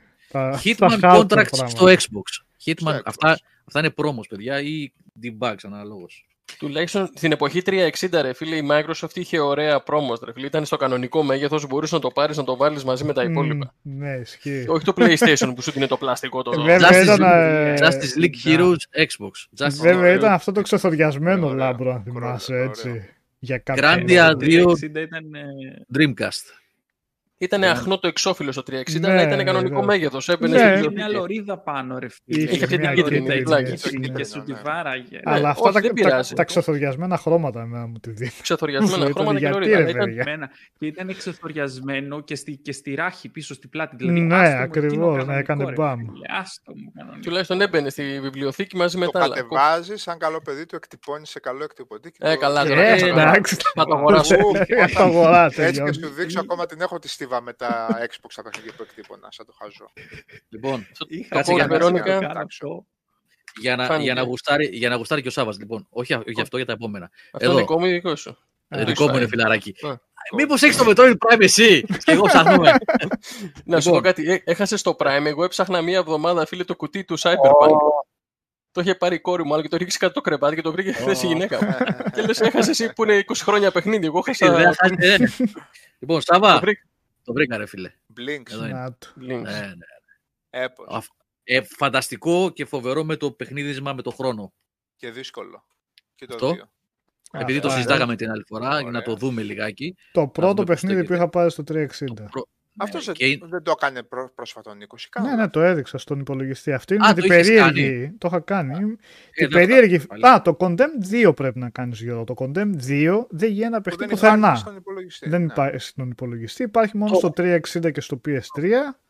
Στο πι ες τρία είναι χαμένη περίπτωση, οπότε στο τριακόσια εξήντα. Και δεν υπάρχει, barcode, δεν υπάρχει barcode compatibility, γι' αυτό λέω το Condemn δύο είναι χαμένο στην ιστορία κανονικά. Λοιπόν, φυσικά αυτό που σας έχουμε ζαλίσει τόσο καιρό, αυτά, αυτό βέβαια δεν λέει τίποτα το κουτί εδώ, το χειριστήριο θα δείτε όταν θα έρθει η ώρα. Με διπλή αυτό, κάμερα αυτό. Κλειδωμένο, κλειδωμένο στο, είναι κλειδωμένο σε, σε μία πλατφόρμα στο Xbox, λόγω, χει, Ά, λόγω χειριστηρίου. Mm. Ναι. Λόγω χειριστηρίου. Αυτό... είναι πραγματικά μοναδική περίπτωση παιχνιδιού. Μόνο στο Xbox υπάρχει, παιδιά. Ε, δεν ξέρω γιατί. Μοναδική εμπειρία, βασικά. Για, γιατί δεν βγάλανε κάποιον adapter για το. Αυτό το έχει κάνει ο Νικόλας, είπε, αλλά δεν χάνουμε κάτι άλλο. Το είχαμε κάνει στο ανοίγοντα σεντού και άλλα. Αυτό πάντα μια χαρά φαίνεται το παιχνίδι. Οπότε. Εδώ σας έχω. Ε, έχει αυτό το oh. στο Dolphin. Δύο σε ένα. Τα αγαπημένα μου. Αυτά. Α, Shadow Hearts και Shadow Hearts Covenant. Ναι. Εγώ είχα παίξει το λάθος.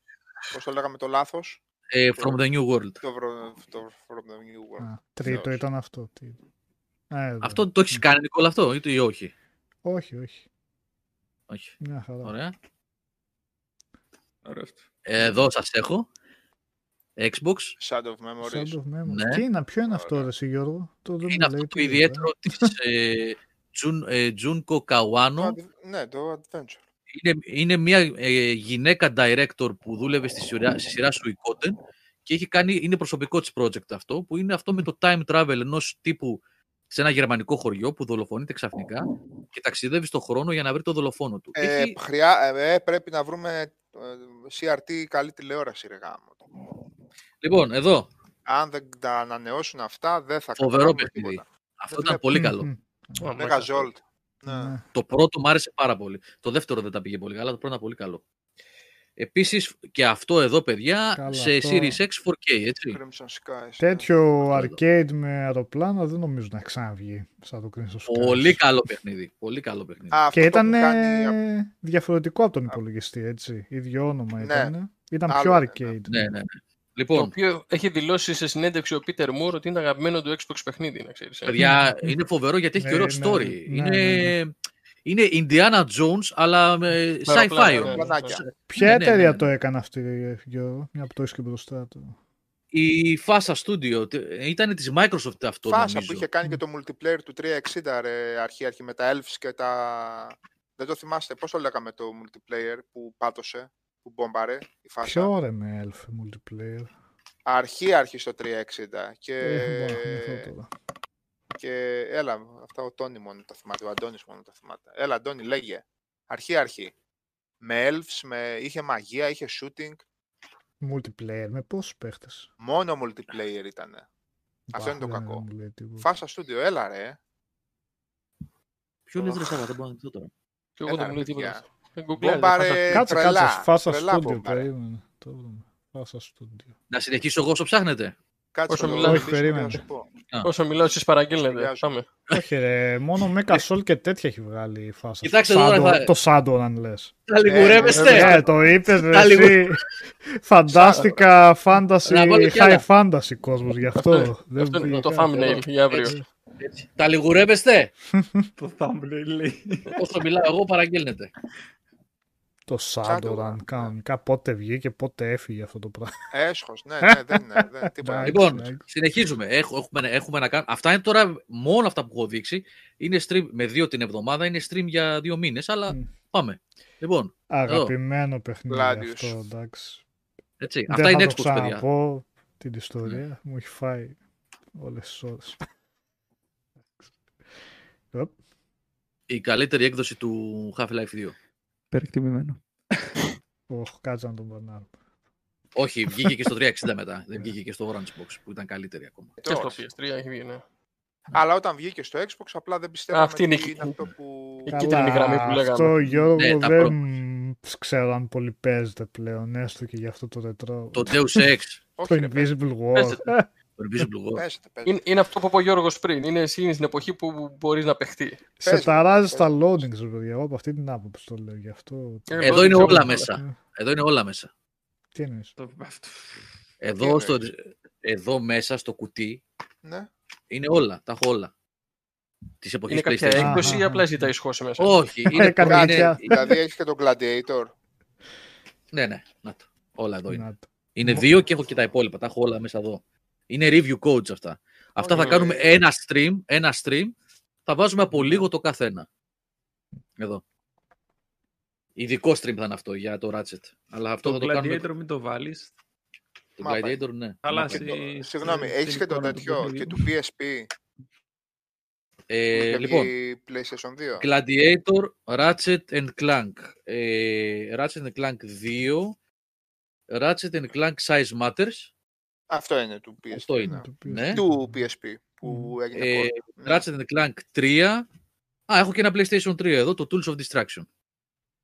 Το Future Tools of Distraction. Ναι, ναι, το Future. Ναι. Future το λέγανε στην Αμερική, νομίζω στην Ευρώπη το λέγανε σκέτο. Α, σκέτο Tools of Distraction. Ναι, ναι, ναι. ναι. Λοιπόν, μετά. Αυτό εδώ δεν είναι τόσο γνωστό, είναι όμως... Το, ε, όχι, δεν θα πω το πρώτο. Είναι όμως από τα πρώτα παιχνίδια που είχα αγοράσει με το PlayStation. Όχι, το πρώτο που είχα αγοράσει το PlayStation ένα ήταν το Tekken δύο. Αυτό ήταν από τα πρώτα όμως. Και είναι ίσως το πρώτο παιχνίδι που αφιέρωσα στο PlayStation, σε κονσόλα PlayStation, ε, πάρα πολλές ώρες. Είναι το sequel του Flashback. Λέγεται Fade to Black από την mm. Delphi Software. Yeah. Ένα sci-fi adventure με λίγο shooting. Το sequel του Flashback είναι το τέτοιο. Το Fade to Black, αυτό. Γιατί με καίες τώρα? Ποιο? Καλά, για αυτό είναι το σύλλαβο. Ναι. Κάποιο αυτό... άλλο. Πάμπλης από την Electronic Arts με το παλιό λογότυπο, το ι έι εδώ, βλέπετε. Mm. Από ε. την Delphine Software ανάπτυξη. Ε. Δεν παίζεται σήμερα, είναι πολύ γερασμένο, για ιστορικούς λόγους μόνο. Αυτό τρία ντι δεν ήταν. τρία ντι ήταν, ναι. τρία ντι, τρία ντι. Ναι. τρία ντι. Όχι, είναι και το Flashback το παλιό πολύ παίζεται. Ναι. Παρότι στο δεκαεξάμηνη. Ναι. Έλα, αλλά μια χαρά παίζεται. Ε, πολύ δύσκολο προς το χειρισμό είναι. Flashback ε, υπάρχει το... Ε, το Silent Hill που είχαμε κάνει το δύο. Από αυτό. Ε, το Flashback το, το πρώτο. Στο Switch. Το πι ες τρία για... το είχα το για παίξει. Το Flashback, για το Flashback, Flashback ναι. Ναι. Και, στο, και στο Switch υπάρχει. Εγώ το έχω και physical. Ε, στο Switch είναι το παλιό. Υπάρχει και, υπάρχει και remake με καινούργια γραφικά. Ναι, ναι, το Flashback. Ναι, ναι. Μετά, αυτό εδώ ήταν παραγγελιά. Κάποιος το έχει γράψει στο προηγούμενο. Ήθελε Haven. Είναι ένα ωραίο platformer σε στυλ. Ε, είναι σε στυλ Jack and Daxter, στυλ κάπως έτσι. Ε, Γιώργο, συγγνώμη, το Another World έλεγα εγώ. Όχι, Α, όχι, το, δεν φαντάστηκα όταν έλεγες το Another World. Ναι. Αυτό νομίζω είχε βγει και πιο πριν και δεν έχουν σχέση τα δύο τα παιχνίδια. Ναι, είναι, είναι πανομοιό, παρομοιότυπα. Αλλά νόμιζα εγώ για κάποιο λόγο τάχα στο μυαλό μου ότι είναι συνέχεια το ένα του άλλου. Όχι, όχι. Ε, είναι ναι, το, το Flashback και το Fade to Black είναι ναι, συνέχεια. Ναι, ναι, ναι, ναι. Και Another World είχε βγει και sequel. Και Another World είναι το ενενήντα ένα. Αυτά τα δύο τα οποία θα τα κάνουμε μάλλον μαζί σε μία. Είναι δύο Castlevania για PlayStation δύο τρία ντι. Mm. Είναι Castlevania σκέτο και Castlevania oh, ε, Darkness. Curse of Darkness. Το Curse of Darkness και έξυπνος είναι αυτό. Ναι, όχι, τα έχω εγώ σε PlayStation δύο, αυτό λέω. Ναι, και είναι και πολύ καλύτερο στο Xbox. Και ε, το Heaven σας το δείξα, το Fade to Black. Ε... Αλλά είναι μάπα παιχνίδια. Γιώργο, εκεί το Castlevania πρώτο είναι το πρώτο χρονολογικά, να ξέρεις. Το πρώτο πρώτο χρονολογικά Castlevania είναι αυτό. Το timeline, ε. Ναι, το timeline, ναι. Στο Nintendo εξήντα τέσσερα είχαν βγει κάποια Castlevania τρία ντι που ήταν καλά. Γιατί θυμάμαι ότι είχαν βγει κάποια. Όχι, είχαν βγει σάπια, σάπια. Σάπια τελείως. Λοιπόν, εδώ, Σάβα. Ναι. Αυτό το έβαλα και δουλεύει κιόλας. Ήταν το πρώτο που δοκίμασα στο debug. Το Conquer, live and reloaded. Κρίμα που αυτό το παιχνίδι κλειδώθηκε στο Xbox και δεν υπάρχει πουθενά αυτή τη στιγμή. Και κρίμα που δεν αποφάσισαν να το βάλουν στο, στη συλλογή, στη, στη Rare Replay. Και βάλουν το πρώτο. Mm. Και γκρινιάξτε όσο θέλετε οι πιουράτες. Χαίστηκα. Όχι, όχι, όχι. Το βάλα χτες και έπαιξα. Είναι πολύ καλύτερη αυτή η έκδοση, παιδιά. Ε, τώρα είναι οι πιουράτες θέλουν τον Bad First Day, εντάξει. Ε, αυτό παίξαμε, ρε φίλε μικρή. Τι να κάνουμε. Ε, τι να κάνουμε τώρα. Εγώ, είναι καλύτερο το... να... Και τα δύο, και τα δύο πρέπει να τα βάλει. Να τα βάλει και τα δύο. Συνεχίζω με παιχνίδια Xbox που έχω βρει. Όπως έλεγα, τώρα σας δίνω τα δισκάκια, δεν είναι τίποτα. Πρόμος, δεν καταλαβαίνετε. Return to Castle Wolfenstein, που λέγαμε πριν. Ωραία, φίλα. Πολύ σημαντικό. Εδώ το Hunter the Reckoning. Αυτά όλα παίζουν στο debug, γι' αυτό τα έχω αλλού. Ωραία, ωραία. Και επίσης, πολύ καλό παιχνίδι, κατά την άποψή μου. Και είχε πέσει και σε, και σε κλόνο του. Second Sight. Mm. Της, ah, Free, ναι, Radical, ναι. Της Free Radical. Λίγο πριν μας αφήσει χρόνο η Free Radical. Ναι. Η Free, ναι, Radical είναι που κάνει τα... Time Splitters. Time Splitters. Καλά, από αυτά που έχεις δείξει, οι περισσότερες μας έχουν αφήσει χρόνους. Ναι. Κάτι Midway, κάτι... Α, ε, αυτό είχε βγει μαζί με τις Midway που λέει τώρα ο Λάμπρος, το PsyOps, το οποίο ήταν παρεμφερή παιχνίδια. Μοιάζανε πολύ, αλλά... Ήταν, ε... Αυτό εδώ είχε όμως το, το artwork της, ε, της Free Radical που ήταν σαν το Time Splitters, που ξέρετε, λίγο σαν καρτούν οι χαρακτήρες. Ε, πιο ναι. πλούσιο το παιχνίδι ήταν αυτό. Το PsyOps ήταν... ήταν πιο action, πολύ πιο, πιο action. action. Ακριβώς. Έπαιζε πολύ ναι. πιο πολύ με τις δυνάμεις του action, ενώ το Second Sight ήταν ε, πιο περισσότερο κινηματογραφικό. Αλλά κάτι έπαιζε ναι. με τις κάμερες του Second Sight. Είχαν πολλά θέματα... Με, με τις γωνίες λήψης και αυτά, ψιλομπέρδευε και αυτά. Είχε. Πάντως, ναι, ήταν, ναι, ναι, ναι. Απλά είχε, κάποιο, είχε τα θεματάκια του αυτό. Και βγήκαν και τα δύο μαζί, ναι. Ναι, απίστευτο. Ναι. Και τα δύο με. Ναι. Τηλεμε... Όχι, πώς το λένε. Τηλεκίνηση. Ε, αυτά, τηλεκίνηση, ναι, ναι, ναι. Λοιπόν, θα ψάξω οπωσδήποτε να βρεις το καλύτερο racer όλων των εποχών να το παίξεις, γιατί δεν υπάρχει mm. τρόπος να παιχτεί αλλιώς. Το Rally Sport Challenge δύο. Ναι, όχι βέβαια. Το Burnout τρία Takedown θα βάλεις. Το βρήκα, το βρήκα. Το βρήκα. Κοίταξε, αυτά εδώ που βλέπεις, γιατί δεν υπάρχει, πάλι, έτσι, να... δεν υπάρχει να... χώρος εδώ μας. Πέρα στο δωματιάκι για να αναφέρω περισσότερα. Ε, θα μπορούσαμε να κάνουμε τέσσερις ώρες εκπομπή και να βγάζω από την κούτα και να δείχνω ναι, και να διαλέγετε ναι, τι θέλετε. Ναι. Βρήκα δηλαδή όλα αυτά που βρήκα όλα τα launch, launch, launch window. Παιχνίδια του πρώτου Xbox, δηλαδή mm. ε, Σουντέκι, με... όχι ο Σουντέκι δεν ήταν launch, ήταν launch. Memory, Rise, Rise of Perathia, Night ε, Caster, ε, Brute mm. Force, και αυτό δεν ήταν launch, αλλά τέλος πάντων πρώτου yeah, Xbox, ε, Ninja Gaiden, όλο, όλα του Xbox, τα first party, τα βρήκα όλα.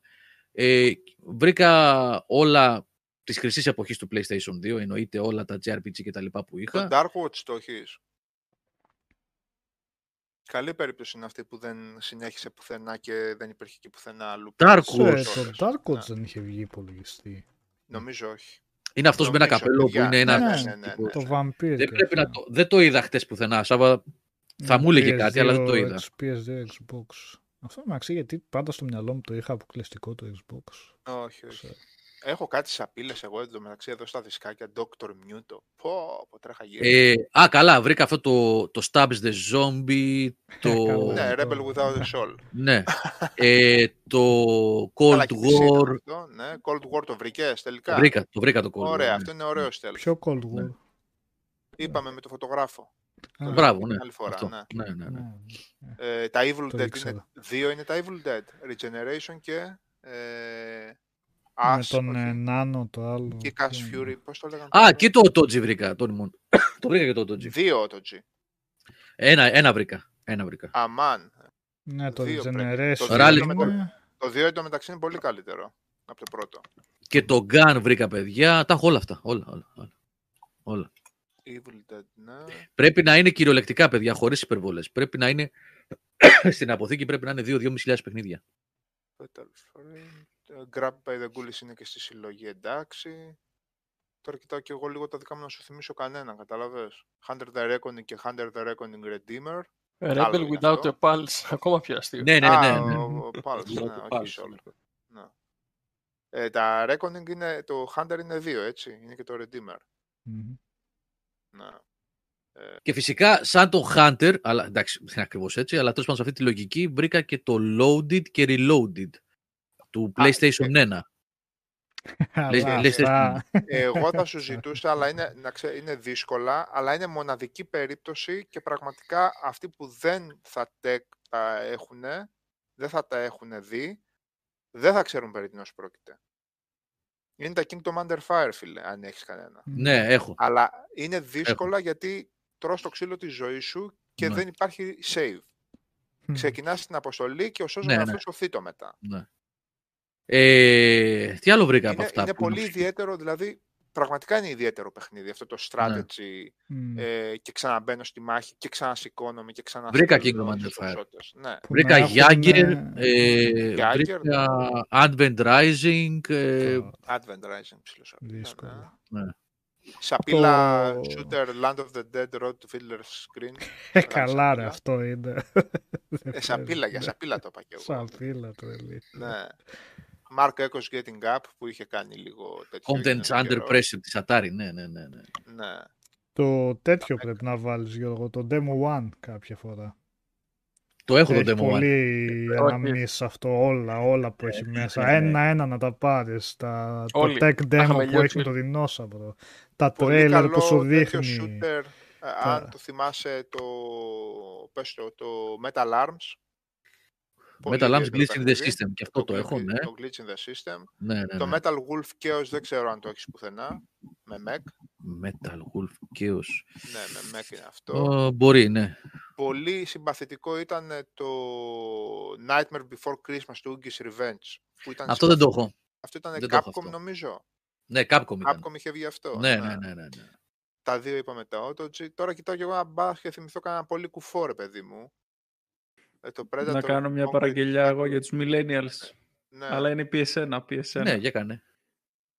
Το Hercules θέλω να δω. Είναι το πρώτο παιχνίδι που ε, θυμάμαι τη μνήμη μου να βλέπει. Το έχω, το έχω. Άμα μπορείς να το βάλεις αυτό είναι... Μπορεί να κάνουμε κάνα αφιέρωμα Disney και να βάλουμε τέτοιο. Ναι, να τα βάλεις και τα τρία. Ναι. Να βάλεις ναι, και ναι. Lion King και Aladdin. Ναι. Εντάξει, το Hercules ήταν το πιο αδύναμο από τα τρία, αλλά καλό γι' αυτό.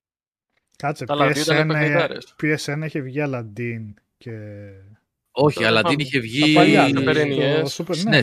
Σούπερ νιές, ναι, ναι. Και το Χέρκουλες όμως είχε... Είχαν κάνει πολύ ωραία δουλειά στο οπτικό και στα animation. Είχε πάρα πολύ ομαλά animation, έτσι. Που το χαιρόσουνα που το παρακολουθούσες. Γενικά είχαν κάνει και είχαν πετύχει πολύ καλά και τα τρία. Καλά, το, άλλο, το Lion King ήταν πακέτο βέβαια. Το Aladdin μια χαρά το έπαιζε, θερμάτιζε. Το Lion King. Και το Aladdin, φίλε, θυμάσαι την πίστα που πήρε με το χαλί με τις φωτιές πάνω κάτω. Ήτανε. Ψιλοζόρι. Λαμπρό, το χαλί όμως. Χαλί. Και εγώ το φοβόμουν, το φοβόμουν, το φοβόμουν και τελικά είναι προαιρετικό. Όχι προαιρετικό. Άμα χάσει τρεις φορές, απλά προχωράς στην επόμενη πίστα. Α, ναι, ναι. Δεν τα θυμάμαι και καλά. Ναι, ρε. Τώρα ναι, που λέτε για τέτοια παιχνίδια, βεβαίως, έχω, έχω και αυτό εδώ, το οποίο βέβαια είναι τσιτάρισμα, αλλά είναι ωραίο για ένα stream ένα βράδυ. Είναι αυτή η Sega Mega Drive Ultimate Collection, όχι ότι έχει σχέση με Aladdin και τέτοιο, εννοώ παλιά παιχνίδια yeah. όμως, με αυτή τη... που έχει μέσα, ξέρω εγώ πόσα έχει, τριάντα σαράντα παιχνίδια.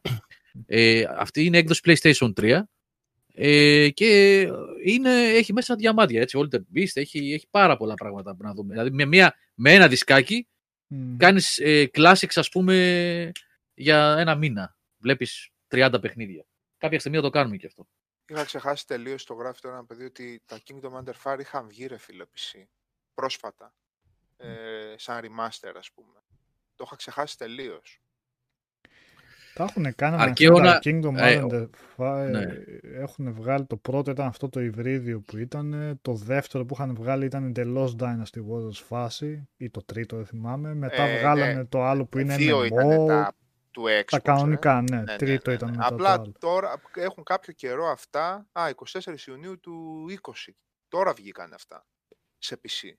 Ε, βγήκε και ένα καινούριο έτσι. Kingdom και βγήκε το δύο. Σε κάποια φάση νομίζω. Πέρσι πρέπει λοιπόν, να βγει. Και... Να πω λίγο στο... Το τριακόσια εξήντα ήταν σαπίλα, δεν ήταν τίποτα. Δεν ήταν. Ήταν το δεύτερο ε... τότε που είχε βγει, που λες. Που ήταν... Το δύο, στο τριακόσια εξήντα. Ναι, ναι, ναι. Αλλά καλά, βρήκα και κάτι άλλες οψιουρίλες, κάτι Bladestorm και κάτι για το τριακόσια εξήντα, κάτι τέτοια που ουσιαστικά είναι στο Σύμπαν Dynasty Warriors. Τι ψυχιουρίλες μας έλεγες τώρα, προσπαθήσαμε να τα παίξουμε για achievement αυτά τώρα. Ναι. Ε, ο Αρκαίωνας που λέει εδώ πέρα είναι μερακλής ο Αρκαίωνας, το είχα στα χέρια χτες Αρκαίωνα.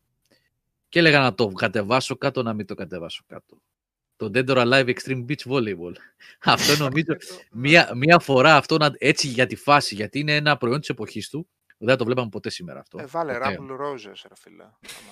Το έχω και αυτό και το Rumble Roses. Ω, ωραία, θα αφιέρωμα. Θα κάνουμε back to back. αφιέρωμα, αφιέρωμα πώς ήταν η ζωή στα video games πριν το, το, πριν το φεμινισμό, ξέρω εγώ. πριν το δύο χιλιάδες δέκα, ξέρω εγώ. Αυτό το πι ες δύο, πώς το λέγανε που ήταν πάλι έτσι, Λάρισα κάτι δεν ήταν. Το Razor είναι... Εντάξει, και έχει ρε... Αυτός... Το παίζαμε μικρή να πούμε για... Το Λούνα ρε φίλε, παίζαμε Λούνα, ναι. Ξομοιωτής. Λούνα. Λούνα θρι ντι.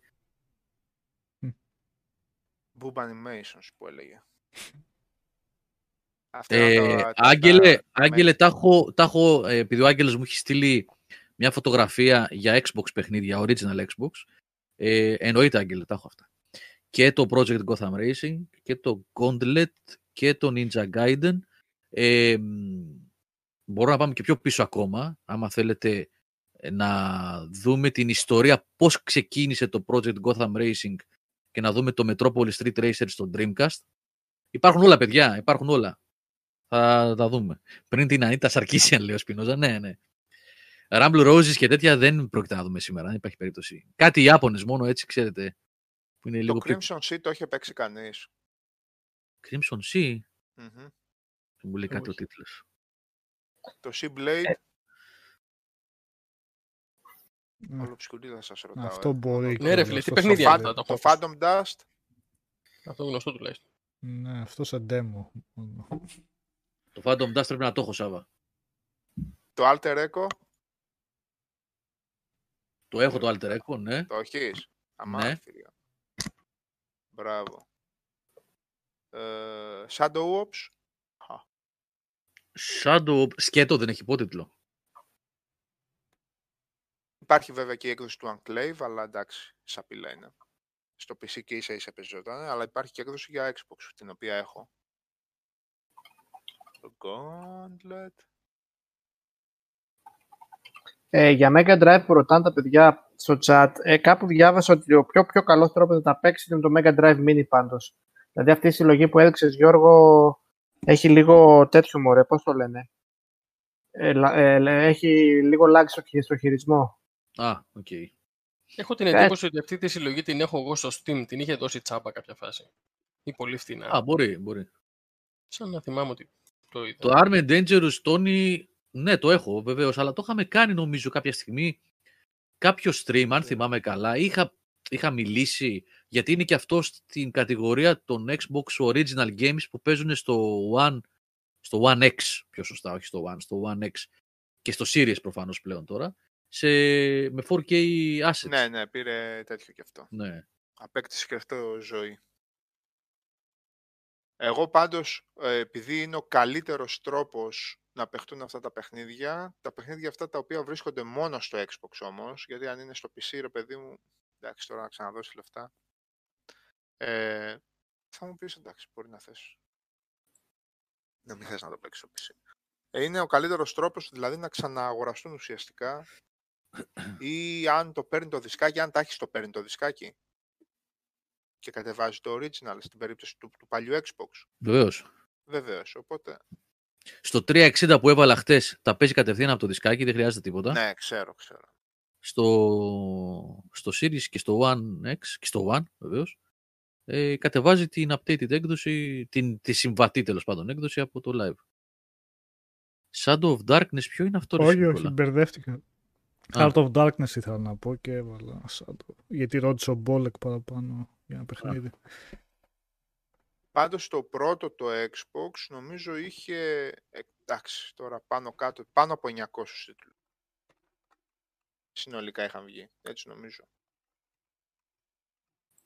Την ώρα βέβαια που το PlayStation δύο είχε περίπου δυόμισι χιλιάδες. Καλά, βγαίνανε, ναι. Εντάξει και που βγήκανε εννιακόσια παιχνίδια. Ναι, αλλά είχε πολύ μεγάλη, δηλαδή για κάποιον που απέλεγε τότε να πει ότι θα πάρω... Xbox, τον κάλυπτε για πάρα πάρα πάρα πολύ καιρό. Εκτός από κατηγορίες δηλαδή βέβαια συγκεκριμένες που δεν μπορούσαν να... Ναι, δεν είχε τζέι αρ πι τζι ναι, ρε παιδί με ναι, αυτό. Δεν ναι. είχε σχεδόν τζέι αρ πι τζι. Όχι σχεδόν, για... δεν είχε τζέι αρ πι τζι. Δεν είχε, όχι, δεν είχε τζέι αρ πι τζι. Γι' αυτό κάνανε... Προσπάθησαν να βγάλουν το Shudeki και μετά στο τριακόσια εξήντα πήγανε... Αυτό, στο τριακόσια εξήντα, Blue Dragon, ναι, ναι, κατευθείαν. Είχε, είχε περισσότερα από το PlayStation τρία. Ναι, ναι, στην αρχή... Στην αρχή είχε περισσότερα, ναι. Δηλαδή υπήρχε ένα, ένα διάστημα, υπήρχε ένα διάστημα Walker, ναι. που το τριακόσια εξήντα είχε το Infinite Undiscovery, το Blue Dragon, το Lost Odyssey καλά, το κορυφαίο Lost Odyssey. Ε, το Enchanted Arms, το, το, Enchanted το, Arms. Το άλλο που δεν παίζονταν με την Unreal Engine. Το... Ναι, επίσης της, της Square αυτό το... Επίσης της Square. Η Infinite Undiscovered ή το είπαμε. Όχι, όχι, το, το, το άλλο το, που βγήκε σε πι σι βελτιωμένη έκδοση μετά από χρόνια. Last Remnant. Το The Last Remnant, μπράβο, το The Last Remnant. Μέχρι που πήρε μετά μπροστά το PlayStation τρία και άρχισε να έχει τίτλους. Δηλαδή το γυρίσανε με το τριακόσια εξήντα, είχε πολλά στην αρχή τα πρώτα δύο τρία χρόνια. Και στην αρχή δηλαδή το... και μετά εννοείται μαζί τα Final Fantasy. Το Eternal Sonata, ναι, ναι, σωστά. Το Eternal Sonata, το Tales. Το Tales of Vesperia, βεβαίως. Το Vesperia. Πολύ δυνατά πράγματα που ερχόταν και αργότερα, πολύ αργότερα στο PlayStation τρία. Ναι, και ναι. Εκείνο τον καιρό το PlayStation τρία με τι χτυπούσαμε, White Knight Chronicles. Παιχνιδάρα. Α, το άλλο το κορεάτικο, το σε δύο ντι βι ντι που ήταν, το... Έλα, κορεάτικο. Ναι, κατάλαβα ποιο λες. Αυτό δεν ήταν όμως τζέι αρ πι τζι, ήταν πιο hack and slash φάση, έτσι δεν είναι. Εντάξει, αλλά ήταν mm. J, τελείως. Έλα, πώς το λέγαμε. Ε? Αμά, παιδιά, τίποτα δεν θυμάμαι σήμερα. Τι θολούρα είναι αυτή. Εντάξει, έχουν περάσει και... Ναι, μωρέ. Κοντεύουν δέκα και τέσσερα. δώδεκα και τέσσερα, είκοσι χρόνια. Πολλά, ναι. Εντάξει, παιδιά, ναι. Όπως, όπως καταλαβαίνετε, είναι Φεβρουάριος του είκοσι είκοσι ένα. Έχουμε PlayStation πέντε κάρτα, και... Μπράβο, ρε. Μ- μόνο ο Αντώνης τα θυμάται αυτά, ρε. Οι δυο σας τα παίζατε, μάλλον. Εγώ δεν το έπαιξα. Το βαλά, αλλά δεν ξεκίνησα. Ε, λοιπόν, είκοσι είκοσι ένα Φεβρουάριος έχουμε PlayStation πέντε και Xbox Series X S και πηγαίνουμε στις αποθήκες για να βγάζουμε παλιά παιχνίδια. Μια χαρά είναι οι κονσόλες, μια χαρά είναι οι καινούργιες, αλλά παιχνίδια δεν έχουν. Δικά τους παιχνίδια μου, καινούργια. Οπότε. Τώρα που το έπαιξε αυτό, μέσα στην εβδομάδα είχαμε ανακοίνωση κυκλοφορίας ε, Ratchet. Ναι, αλλά ποιος έχει κονσόλα να το παίξει. Το, το ξέχασα εντελώς. Ναι, πραγματικά. έντεκα Ιουνίου. Ναι, εγώ, αν, εγώ τώρα, αν κυκλοφορούσαν PlayStation πέντε, θα έπαιρνα PlayStation. Πού είναι? Ναι, ρε φίλε. Μετά το Πάσχα, παιδιά. Πολύ θα πράγμα. Θα πάρεις το, το Μιχάλη. Πράγμα θα έχει. Τέλος πάντων, θα υπάρχει. Ε, από όσο ξέρω, μετά το Πάσχα και τώρα θα αρχίσει να υπάρχει μια ροή, αλλά θα είναι, ξέρετε, λίγο ε, σπασμωδικά. Όπως και, και, και για το X. Έτσι. Έρχονται. Καλύπτονται προπαραγγελίες, φεύγουν, εξαφανίζονται αμέσως, μετά από δέκα μέρες πάλι ξέρει λίγα κομμάτια. Από όσο ξέρω, εκεί από τον Απρίλιο και μετά σιγά σιγά θα υπάρχει μια καλύτερη ροή. Ε, Γιώργο, δεν, τώρα δεν ξέρω αν ξέρεις και εσύ, αλλά θα το ρωτήσω. Ε, έχω φίλο ο οποίος έχει κάνει pre-order day one ανακοίνωσης πι ες πέντε, αλλά την digital edition. Ξέρουμε καθόλου πώς πάνε αυτές οι digital edition, ειδικά στην Ελλάδα. Δηλαδή όχι, δεν έχω δει κανέναν που να έχει... Πολύ λίγα. Ελάχιστα, ελάχιστα κομμάτια.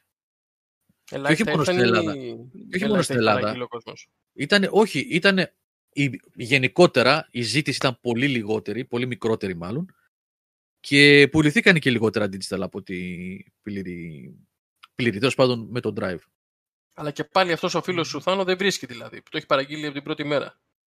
Ε, το έχει day one, day, day one ε, ανακοίνωσης ε, και, με, και πληρωμένο, παιδιά. Και, και δεν έχει έρθει τίποτα. Τυχεία. Ακόμα και σε αλλά αυτά που του έχουν πει κιόλας ότι, ότι φταίει η έκδοση. Φταίει η έκδοση. Δηλαδή, ναι, γιατί οι άλλοι βρήκαν.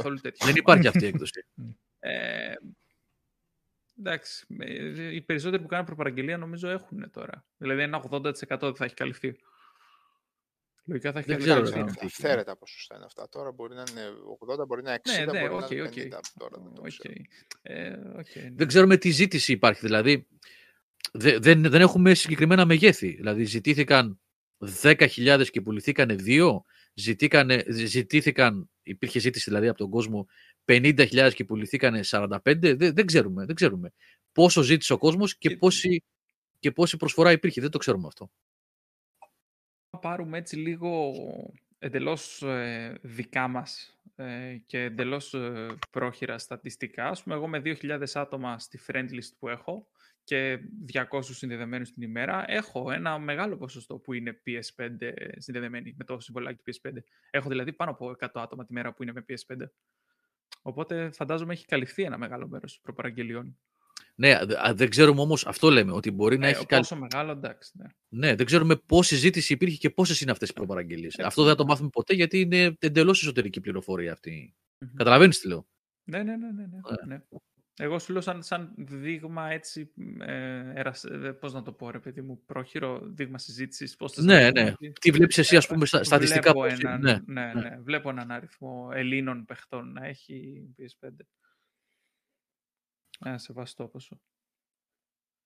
Ε, γεια σου ρε Τσιλούπερ, λέει, του κάναμε παρέα όσο ζωγράφιζε. Οκ. Okay. Ε, τα Tales είναι πάρα πολύ ωραία και γνωρίζουν και δεύτερη, δεύτερη νιώτη τώρα. Ε, και όπως το έγραψε ο Τόνι είναι, από το Βεσπέρια και, και μετά... Πισί, ναι, ναι. Σηκώσανε κεφάλι από το Βεσπέρια και μετά. Το Βεσπέρια ήταν πολύ... και το Συμφώνια ήταν πολύ καλό στο Gamecube, αλλά... Το Περζέρια ε... πήγε καλά που είχε βγει και... Και, πισί, έτσι... και συνεχίζουν και δίνουν κι άλλα, yeah, ετοιμάζουν yeah. κι άλλο τώρα. Ναι. Yeah. Και είναι εσωτερικό στούντιο μέσα στην Namco που ασχολείται μόνο με αυτό. Tail Studio λέγεται δηλαδή, ασχολείται μόνο με το franchise αυτό. Το controller του PlayStation πέντε, Μιχάλη, λες, γιατί είδα ότι έχει σκάσει ένα drift gate για το controller. Εμένα δεν μου έχει βγάλει ακόμα ένα πρόβλημα. Δεν ξέρω τώρα τι ακριβώς έχει γίνει. Κυκλοφορεί αρκετά πάντως. Κυκλοφορεί αρκετά. Νίκο Μπέλιτς, ναι, όχι ακριβώς, ε, όχι, ε, δεν το έχω μοντάρει το Wii U, ε, είναι, ε, είναι software ε, επέμβαση. Δεν βάζω εύκολα, δεν, δεν βάζω χέρι σε κονσόλα hardware να, να πειράξω. Ε, γιατί υπάρχει, μπορεί να δουλεύει τέλεια, αλλά υπάρχει ο κίνδυνος να κάνεις ζημιά και να...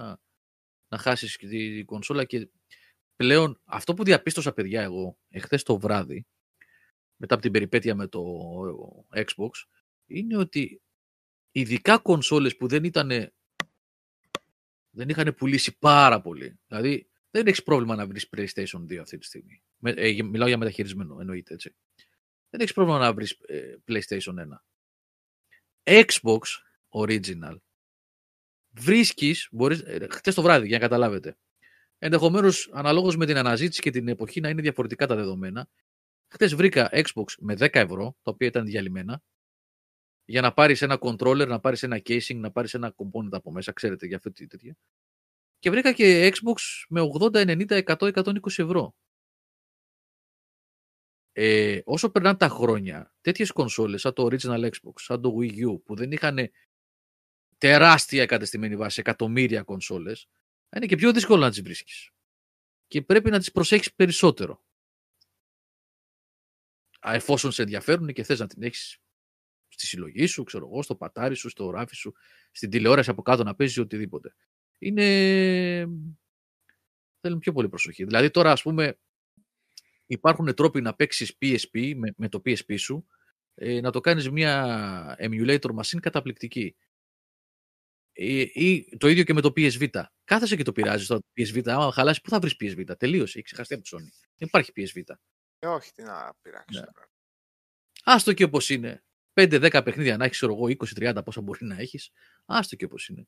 Άμα θέλεις να κάνεις κολπάκια με emulator και τα λοιπά και να παίξεις, αγοράζεις ένα PlayStation Classic. Αγοράζεις ένα Wii. Που υπάρχουν ντουζίνες Wii. Ντουζίνες. Έτσι όπως είχε πουλήσει, καταλαβαίνετε έτσι. Και κάτσε και παίξε και πειραματίσου με αυτές τις κονσόλες. Άμα θες να μπεις δηλαδή στη σκηνή αυτή, στο emulator, έτσι, retro παιχνίδια και τα λοιπά. Μπορείς να τη βρεις από εκεί την άκρη. Ε, τουλάχιστον έτσι, αυτή είναι η γνώμη μου. Το Wii U, ένα soft mod, είναι πολύ εύκολο πράγμα. Ο Σάββας με είχε βοηθήσει σε αυτό το θέμα και ναι, κάνεις πολύ ωραία δουλειά. Και εντάξει... είκοσι με είκοσι πέντε παιχνίδια, ε, σχεδόν, γιατί κάποια μετά και έκανε και εκ των υστέρων. Δηλαδή, ναι. ε, μέχρι το, τότε που ασχολιόμουν εγώ, είχα κάνει και το Lego City Undercover, μετά κυκλοφόρησε, δηλαδή, υπάρχει λόγος να το πει στο Wii U. Αλλά, εντάξει. Ναι, ο Γιάννης Καμπάς έχει δίκιο. Ε... Υπάρχουν ε, Raspberry Pi, μπορείς να φτιάξεις ό,τι θέλεις εσύ, μπορείς να αγοράσεις κομπόνες, να το φτιάξεις μόνος σου, μπορείς να το πάρεις έτοιμο. Μπορείς να κάνεις χίλια πράγματα για emulator machines. Και emulator όχι μόνο ε, μάμε που λέμε, mame, έτσι, τε, παλιά παιχνίδια από ογδόντα και ενενήντα. Έτσι, μπορείς να κάνεις και emulator machine που να παίζει μέχρι και GameCube και Xbox και να μην σας πω και παραπάνω παιχνίδια. Ε, πιο πρόσφατα δηλαδή, πιο πρόσφατες γενιές. Λοιπόν, αυτά θα δούμε, θα περισσότερα θα... από τα παιχνίδια αυτά εδώ. Μόλις μου ήρθε και το Xbox που ξεκίνησε το ταξίδι του από τη Γερμανία, θα κάνουμε μία, θα πηγαίνουμε στο ένα, μία στο άλλο, θα αλλάζουμε πλατφόρμες, θα δούμε πολλά πράγματα.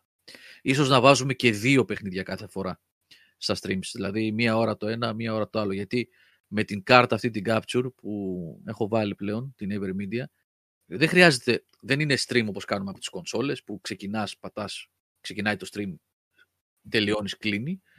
Ε, τρέχουν από τον υπολογιστή, τρέχουν από, το, από Streamlabs. Μπορείς να σταματήσεις, να συνεχίσεις το stream, να βγάλεις κονσόλα, να βάλεις μια άλλη και να συνεχίσουμε. Να κάνουμε δύο, ξέρω εγώ, κάθε φορά. Να βλέπουμε δύο για να προχωράμε, να βλέπουμε περισσότερα. Θα το δούμε. Λοιπόν, παιδιά, ε, κλείνουμε. Ναι, δεν, είναι. δεν έχετε να πει κάτι άλλο. δώδεκα και μισή. Χιονίζει κιόλας, στα δεκάμιση ώρα. Πάμε να χουχουλιάσουμε. Ε, τελείωσε το Vikings, ε, να πούμε λίγο για μια σειρά. Να ξέρετε. Όποιος το θέλεις. Ναι. Ναι. Τελείωσε το Vikings. Έκλεισε δηλαδή. Ε, τελείωσε, ναι. Λένε θα βγάλουν spin-off αργότερα, αλλά το... το... Πώς θα λέγεται, Assassin's Creed Vikings. Πώς θα λέγεται, όχι. Νομίζω Valhalla. Το Μεχάγκα θα λέγεται, ναι. Το Μεχάγκα. Με αυτή τη θεματική δύο ονόματα. Η Viking ή Valhalla. Η Ragnarok. Αυτό είναι πιο... Αυτό δεν πάει όμως ιστορικά. Ευχαριστώ, Πάνο. Γιατί, τι γιορτάζεις, γενέθλια, τι είναι, γιορτή, τι είναι, για βοηθά. Έχω γενέθλια και... Να τα κατοστήσεις, ρε. Να τα κατοστήσεις. Εγώ ρε παιδιά το σταγρίο, μην επεκτείνουμε, αλλά ξέρετε τι είδα που δεν το είχα δει ποτέ μου για κάποιο λόγο. Είδα το είδα πριν λίγες μέρες. Είδα το Dune του Lynch. Δεν είχα δει ποτέ μου αυτό το έκτρωμα. Δεν υπάρχει το πόσο κακή είναι αυτή η ταινία. Και αν την έκανε ένας στη χάρπα, στους άλλαξε εντάξει, είναι μια κακή ταινία. Και αν έκανε ο Λίντς αυτή την ταινία. Δεν ξέρω να την έκανε και ο ίδιος ακριβώς, βέβαια. Ε, εντάξει, την έκανε και ο ίδιος. Τα, καλά, αυτό το... τα φορτώνουμε μόνο σε φταίει η παραγωγή. Λέει, δεν είχα το Final Cut. Τι να το κάνεις το Final Cut, δεν σώνεται ρε αυτό το πράγμα. Δηλαδή, τι έσχος ήταν αυτό. Πω, Χριστέ μου. Με σοκάρει από προχθές. Καλά, γενικά θεωρώ ότι το Dune δεν μπορεί να γίνει καλή ταινία, αλλά αυτό το πράγμα δεν ήταν. Κάτσε, κάτσε. Βιλνεύ τώρα θα την κάνει καλή. Ναι, τι να κάνει και ο Βιλνεύ. Εντάξει, δεν έχω πολλές ελπίδες. Και, δηλαδή, ο μόνος τρόπος να κάνεις καλή ταινία το Dune είναι να κάνεις ένα μέρος του Dune.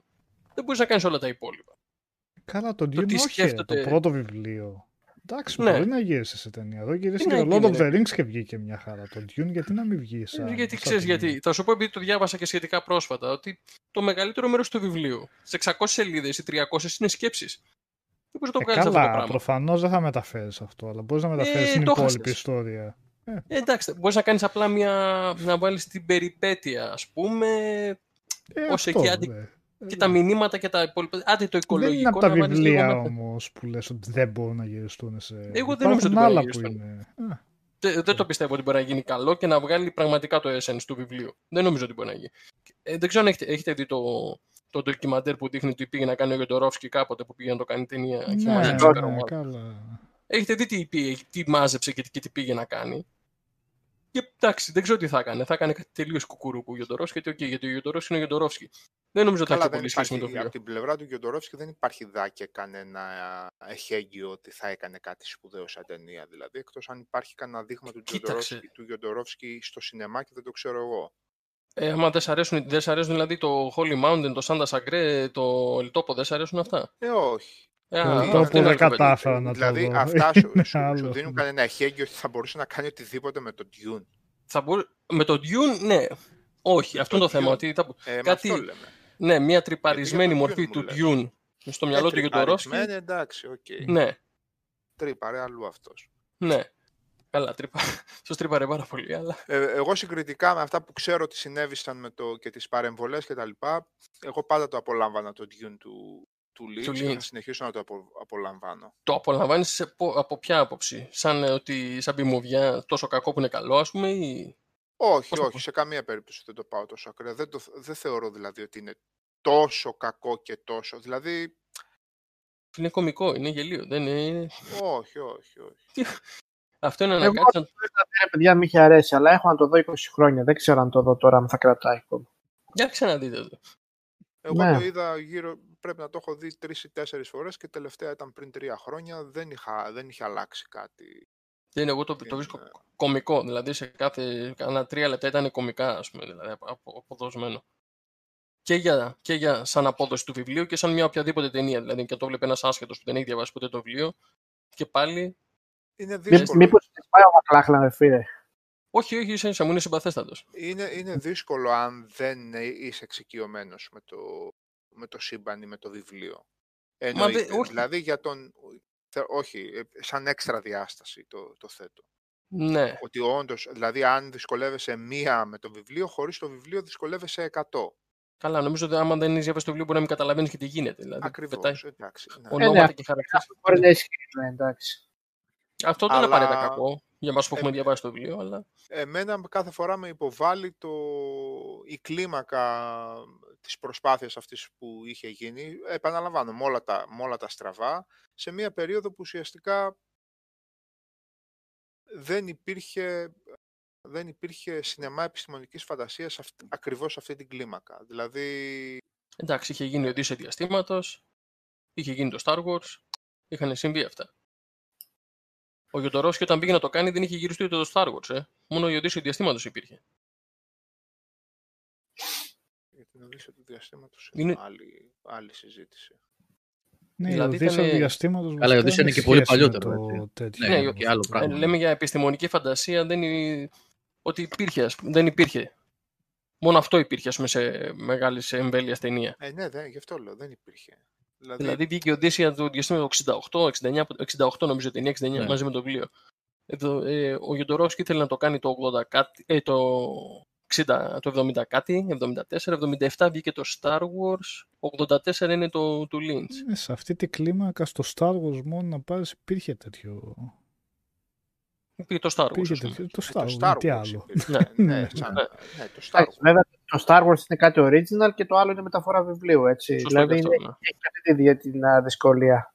Το Solaris, ρε φίλε, ναι, το Solaris, το Tarkovsky, εντάξει, εκεί είναι, είναι εντελώς άλλο. Δεν είναι sci-fi, sci-fi, είναι sci-fi, ποιητικό sci-fi, είναι λίγο διαφορετικό. Ε, όπως, ναι. Και το, όπως και το Odyssey. Και Odyssey, πολύ σωστά. Και Odyssey, ναι, δεν τα βάζεις. Δεν είναι blockbuster, ας πούμε. Ε, υπήρχαν κάποιες, δεν θυμάμαι τώρα βέβαια. Σαν B-movie θα υπήρχαν, εντάξει. Όχι σε αυτή την κλίμακα. Ε, ήταν πολύ πιο χαμηλό το budget. Καμία σχέση. Ρότζερ Κόρμαν τώρα, εντάξει. Όχι, όχι, όχι. Ε, κάτι ταινίες σαν το Κρούλ, κα... που ήταν βεβαίως χαμηλότερη. Καλά, ναι, δεν ήταν, ναι, δεν ήταν σαν το Dune. Δεν ήταν το Dune, είχε πολλά λεφτά, ήταν μεγάλη παραγωγή. Ναι, σαν sci-fi υπήρχαν πολλά. Τώρα λέμε για να το, πάμε, να το πάει σε άλλο επίπεδο, να, σαν blockbuster, όχι ταινίες που βγαίνανε για... Blockbuster, ναι, ναι, ναι. Το Dune ήταν, ήταν άλλη κατηγορία το Dune, ήταν blockbuster, δεν ήταν δημιουργία, ναι. Παιδιά, τα βιβλία, τα Dune, τα spin-off λένε τίποτα, να ασχοληθώ, είπε. Δεν είναι spin-off, υπό την έννοια. Τα χάουσα τρίδες, τα... Ναι, εντάξει, δε... spin-off, στο... Όχι, κατά τη γνώμη μου, πέρα από το Dune δεν λέει και τίποτα άλλο. Τίποτα λες, ε. Όχι. Δεν αξίζει Πέ... τίποτα. Να μην, να μην πω στον κόπο, ε. Όχι, δεν νομίζω. Εγώ με πολύ δυσκολία ούτως ή άλλως κατάφερα να... Γιατί πάντα στον Χέρμπερτ σε αυτό το σημείο με κούραζε πάρα πολύ η, η θρησκεολογία του. Είχα συνηθίσει δηλαδή, γιατί πολύ αργά το διάβασα το Dune σχετικά με άλλα πράγματα, είχα συνηθίσει η επιστημονική φαντασία να είναι πολύ ελεύθερο πράγμα, ρε παιδί μου, και πολύ επαναστατικό. Και παρά το ότι σαν συγγραφέας είναι καλός συγγραφέας ο Χέρμπερτ, γιατί έχει γράψει και άλλα πολλά υπέροχα πράγματα, ε, αυτό το πράγμα στο Dune, αυτό το, το πεπρωμένο και το πεπρωμένο και το γραμμένο και άντε πάλι γραμμένο και αυτός είναι ο ρόλος και αυτός σου έχει επιφυλαχθεί και Klein Mind, δηλαδή ό,τι πάλευε η επιστημονική φαντασία να διώξει από πάνω της, αυτό το μυρολατρικό, αυτό το θεοκρατικό Μεσσίας, ε. Ναι, ρε παιδί μου, αυτό το μεσιανικό στο ναι. Dune είναι πανταχού παρών, ε, δια, διαπνέει τα πάντα μέσα και τα, και τα περνάει.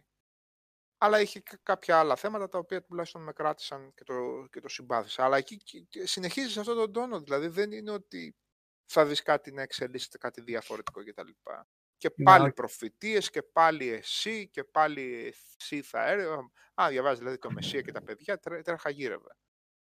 Ε, εγώ τα θεωρώ χαμένο χρόνο, δηλαδή τον έκλαψα το δικό μου το χρόνο. Αν ήξερα εκ των υστέρων πώς θα ήταν, δεν θα τα διαβάζω. Θα έλεγα άλλα πράγματα που δεν έχω διαβάσει ακόμα. Αλλά εντάξει, πάντα υπάρχει το completionist της υπόθεσης. Ε, completionist ρε φίλε, με τόσα βιβλία, άσε, δεν μπαίνω. Ναι. Είναι και το ότι δηλαδή η δουλειά του Brian, του Brian Herbert και του, και του άλλου του, πώς τον λέμε, ε, δεν είναι δουλειά κριτική όπως ήταν ας πούμε του Christopher Tolkien, που βρήκε κάποια... Αυτά τα ότι βρήκα κάποια σημάζευτα του πατέρα μου, δεν είναι ο Tolkien που είχε σημειωματάρι του δεκαπέντε. Τι θα πει ασημάζευτα του πατέρα. Ήταν χιλιάδες σχέδια, ας πούμε, να βγάλει τέτοια και τάχα πάτησαν εκεί πέρα και ξεκίνησαν και γράψαν ένα κάρο βιβλία από εκεί και πέρα. Δεν ξέρω, μπορεί να είναι και καλά, απλά δεν τόλμησα ποτέ να ανοίξω εκείνο το κεφάλαιο. Εντάξει, υπάρχει το τελευταίο, το εφτά, ρε παιδί μου, που τελειώνει όλη την ιστορία. Οκ, okay, αυτό συνδέεται με την ιστορία, αλλά υπάρχουν και πάρα πολλά άλλα τα οποία είναι prequel, είναι τα prequel βασικά. Ρε φίλε, άμα είναι αυτά σε εφτά βιβλία των πεντακοσίων και εξακοσίων σελίδων. εφτά βιβλία είναι ήδη πάρα πολλά τέτοιο scale για τέτοια... Να ήταν κάποια σειρά, δηλαδή, φαντασίες με κανέναν ήρωα διαγαλαξιακό, να πεις, ας διαβάσω ακόμα ένα από τα τριάντα που έχει. Ε, να πεις, ας το, πάει στο διάλογο σαν James Bond του διαστήματος. Αλλά ιδίως αυτό εδώ το θεοκρατικό το πράγμα, το θεολογικό και το... Εμένα μου άρεσε αυτό, απλ, απλ, αλλά απλ, ξέρεις τι, ναι. Να είδες εσύ το εξετάζεις από τη σκοπιά ανθρώπου που έχει διαβάσει πολύ φαντασία και βλέπεις και λες να αυτά εμείς που προσπαθούμε τόσα χρόνια να αποτάξουμε τέτοιο. Εγώ τώρα που έχω διαβάσει πολύ βασικά πράγματα, δεν μου, δεν μου, δεν μου κακοφάνηκε αυτός. Οκ, okay, δεν, δεν το θέτω. Όχι, ναι, ναι, ναι, όχι. Δεν το θέτω σαν μοναδική. Εγώ πως, εγώ πως μου, μου κακοκάθισε λίγο αυτό το πράγμα. Μου κακοκάθισε λίγο αυτό. Ε, οκ. Okay. Πάντως ο Χέρμπερτ σαν συγγραφέας έχει γράψει και υπέροχα πράγματα. Πολύ ωραία γράφει άνθρωπος. Και είναι καλός συγγραφέας.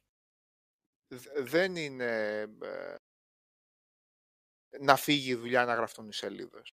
Είναι καλός συγγραφέας. Αλλά έχει γράψει και άλλα υπέροχα πράγματα. Απλά επειδή το, το, το λέει και ο Μιχάλης, ε, εγώ δεν βαριέμαι να το λέω αυτό το πράγμα σαν, α, κριτική, σαν, σαν, σαν συμβουλή από κάποιον που θεωρεί ότι κατά καιρούς έχασε αρκετό χρόνο σε αυτό το ζήτημα. Ε, προτιμώ χίλιες φορές να έχω μία λίστα που δεν θα τελειώσει ούτως ή άλλως ποτέ, με τα βραβευμένα βιβλία, με τα βιβλία που αξίζουν από τους εκατοντάδες συγγραφείς. Γιατί πάντα μένουμε με την εντύπωση ότι είναι δέκα, είναι ο Χέρμπερτ, είναι ο τέτοιος και δεν, δεν πάει το μυαλό μας πόσοι σοβαροί και μεγάλοι συγγραφείς υπάρχουν στον χώρο. Αν πούμε, στον χώρο της φαντασίας, μην πιάσουμε τώρα κλασικές λογοτεχνίες και εγώ. Ε, αν είναι να κάτσω, δηλαδή να χάσω, ε, ξέρω εγώ, εκατό αναγνωστικές ώρες για να εξαντλήσω ένα ούτως ή άλλως επινοημένο σύμπαν του Χέρμπερτ, που υπό άλλες συνθήκες μπορεί να έχει τελειώσει μόνο στο Dune. Ενώ αυτές τις εκατό ώρες θα μπορούσα να διαβάσω δέκα καλά βραβευμένα μυθιστορήματα, και όταν λέω βραβευμένα εννοώ κλασικά, έτσι, Locus, Hugo, Nebula, μπι ες εφ έι, Campbell και Bram Stoker, αν πάρουμε έτσι λίγο για τις φαντασίες τα χοντρά-χοντρά. Ε, προτιμώ το δεύτερο. Καλά, Σάβα, και εγώ τώρα που έπλεξα με τις ορώρες, ένα διήγημα από την ορώρα είναι καλύτερο από όλη την εφταλογία, ρε παιδί μου. Εντάξει, τι να λέμε τώρα. Ναι, λίγο, να, να κάνουμε λίγο χρήσιμο αυτόν τον χρόνο μας, ρε παιδί μου, ο οποίος άλλες φορές είναι και δυσέβρετος.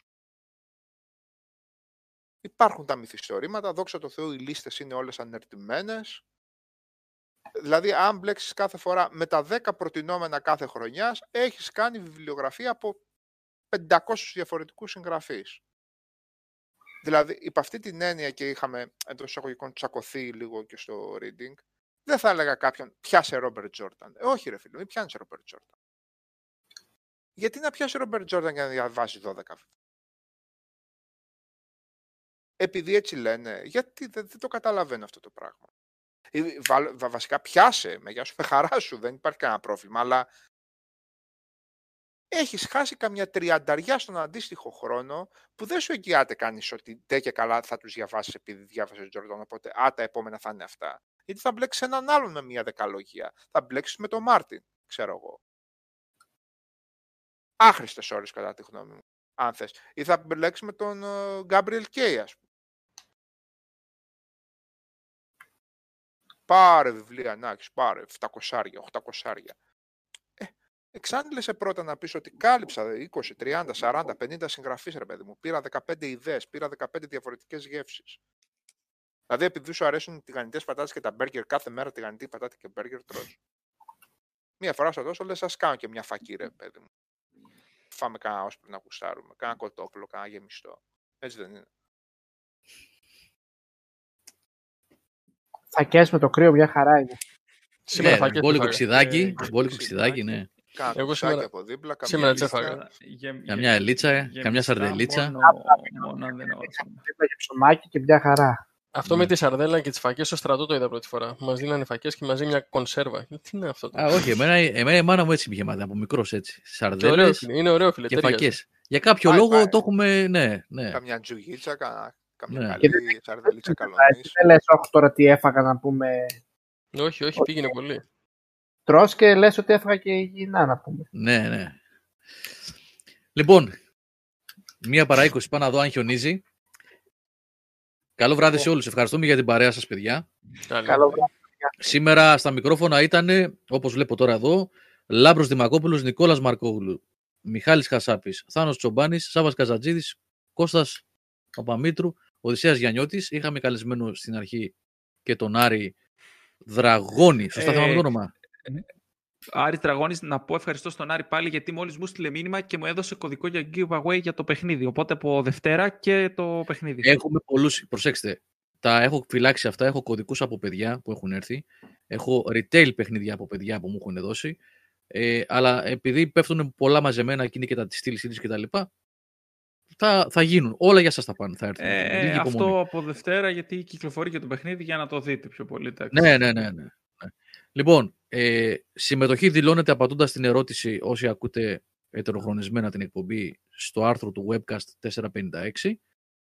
Απαντάτε στην ερώτηση που κάναμε πότε βγήκε το πρώτο παιχνίδι της Steel Series, σιγά τώρα. Ένα σχόλιο εκεί, μόνο τα σχόλια στο το άρθρο πρώτο... του webcast. Μα... Ε, το πρώτο παιχνίδι είπα, το πρώτο gaming mouse. Παιχνίδι δεν, βγα... δεν βγάζει Steel Series, συγγνώμη. Ακόμα. Την άλλη Δευτέρα θα γίνει η κλήρωση για το ποντίκι και θα ξεκινήσει ο διαγωνισμός για το πληκτρολόγιο, το οποίο επίσης είναι πανάκριβο και αυτό. Αυτά. Ευχαριστούμε πολύ, παιδιά, για την παρέα. Προσοχή στους δρόμους όσοι βγείτε αύριο. Ε, και υγεία. Να είστε καλά. Bye. Καλό βράδυ. Bye.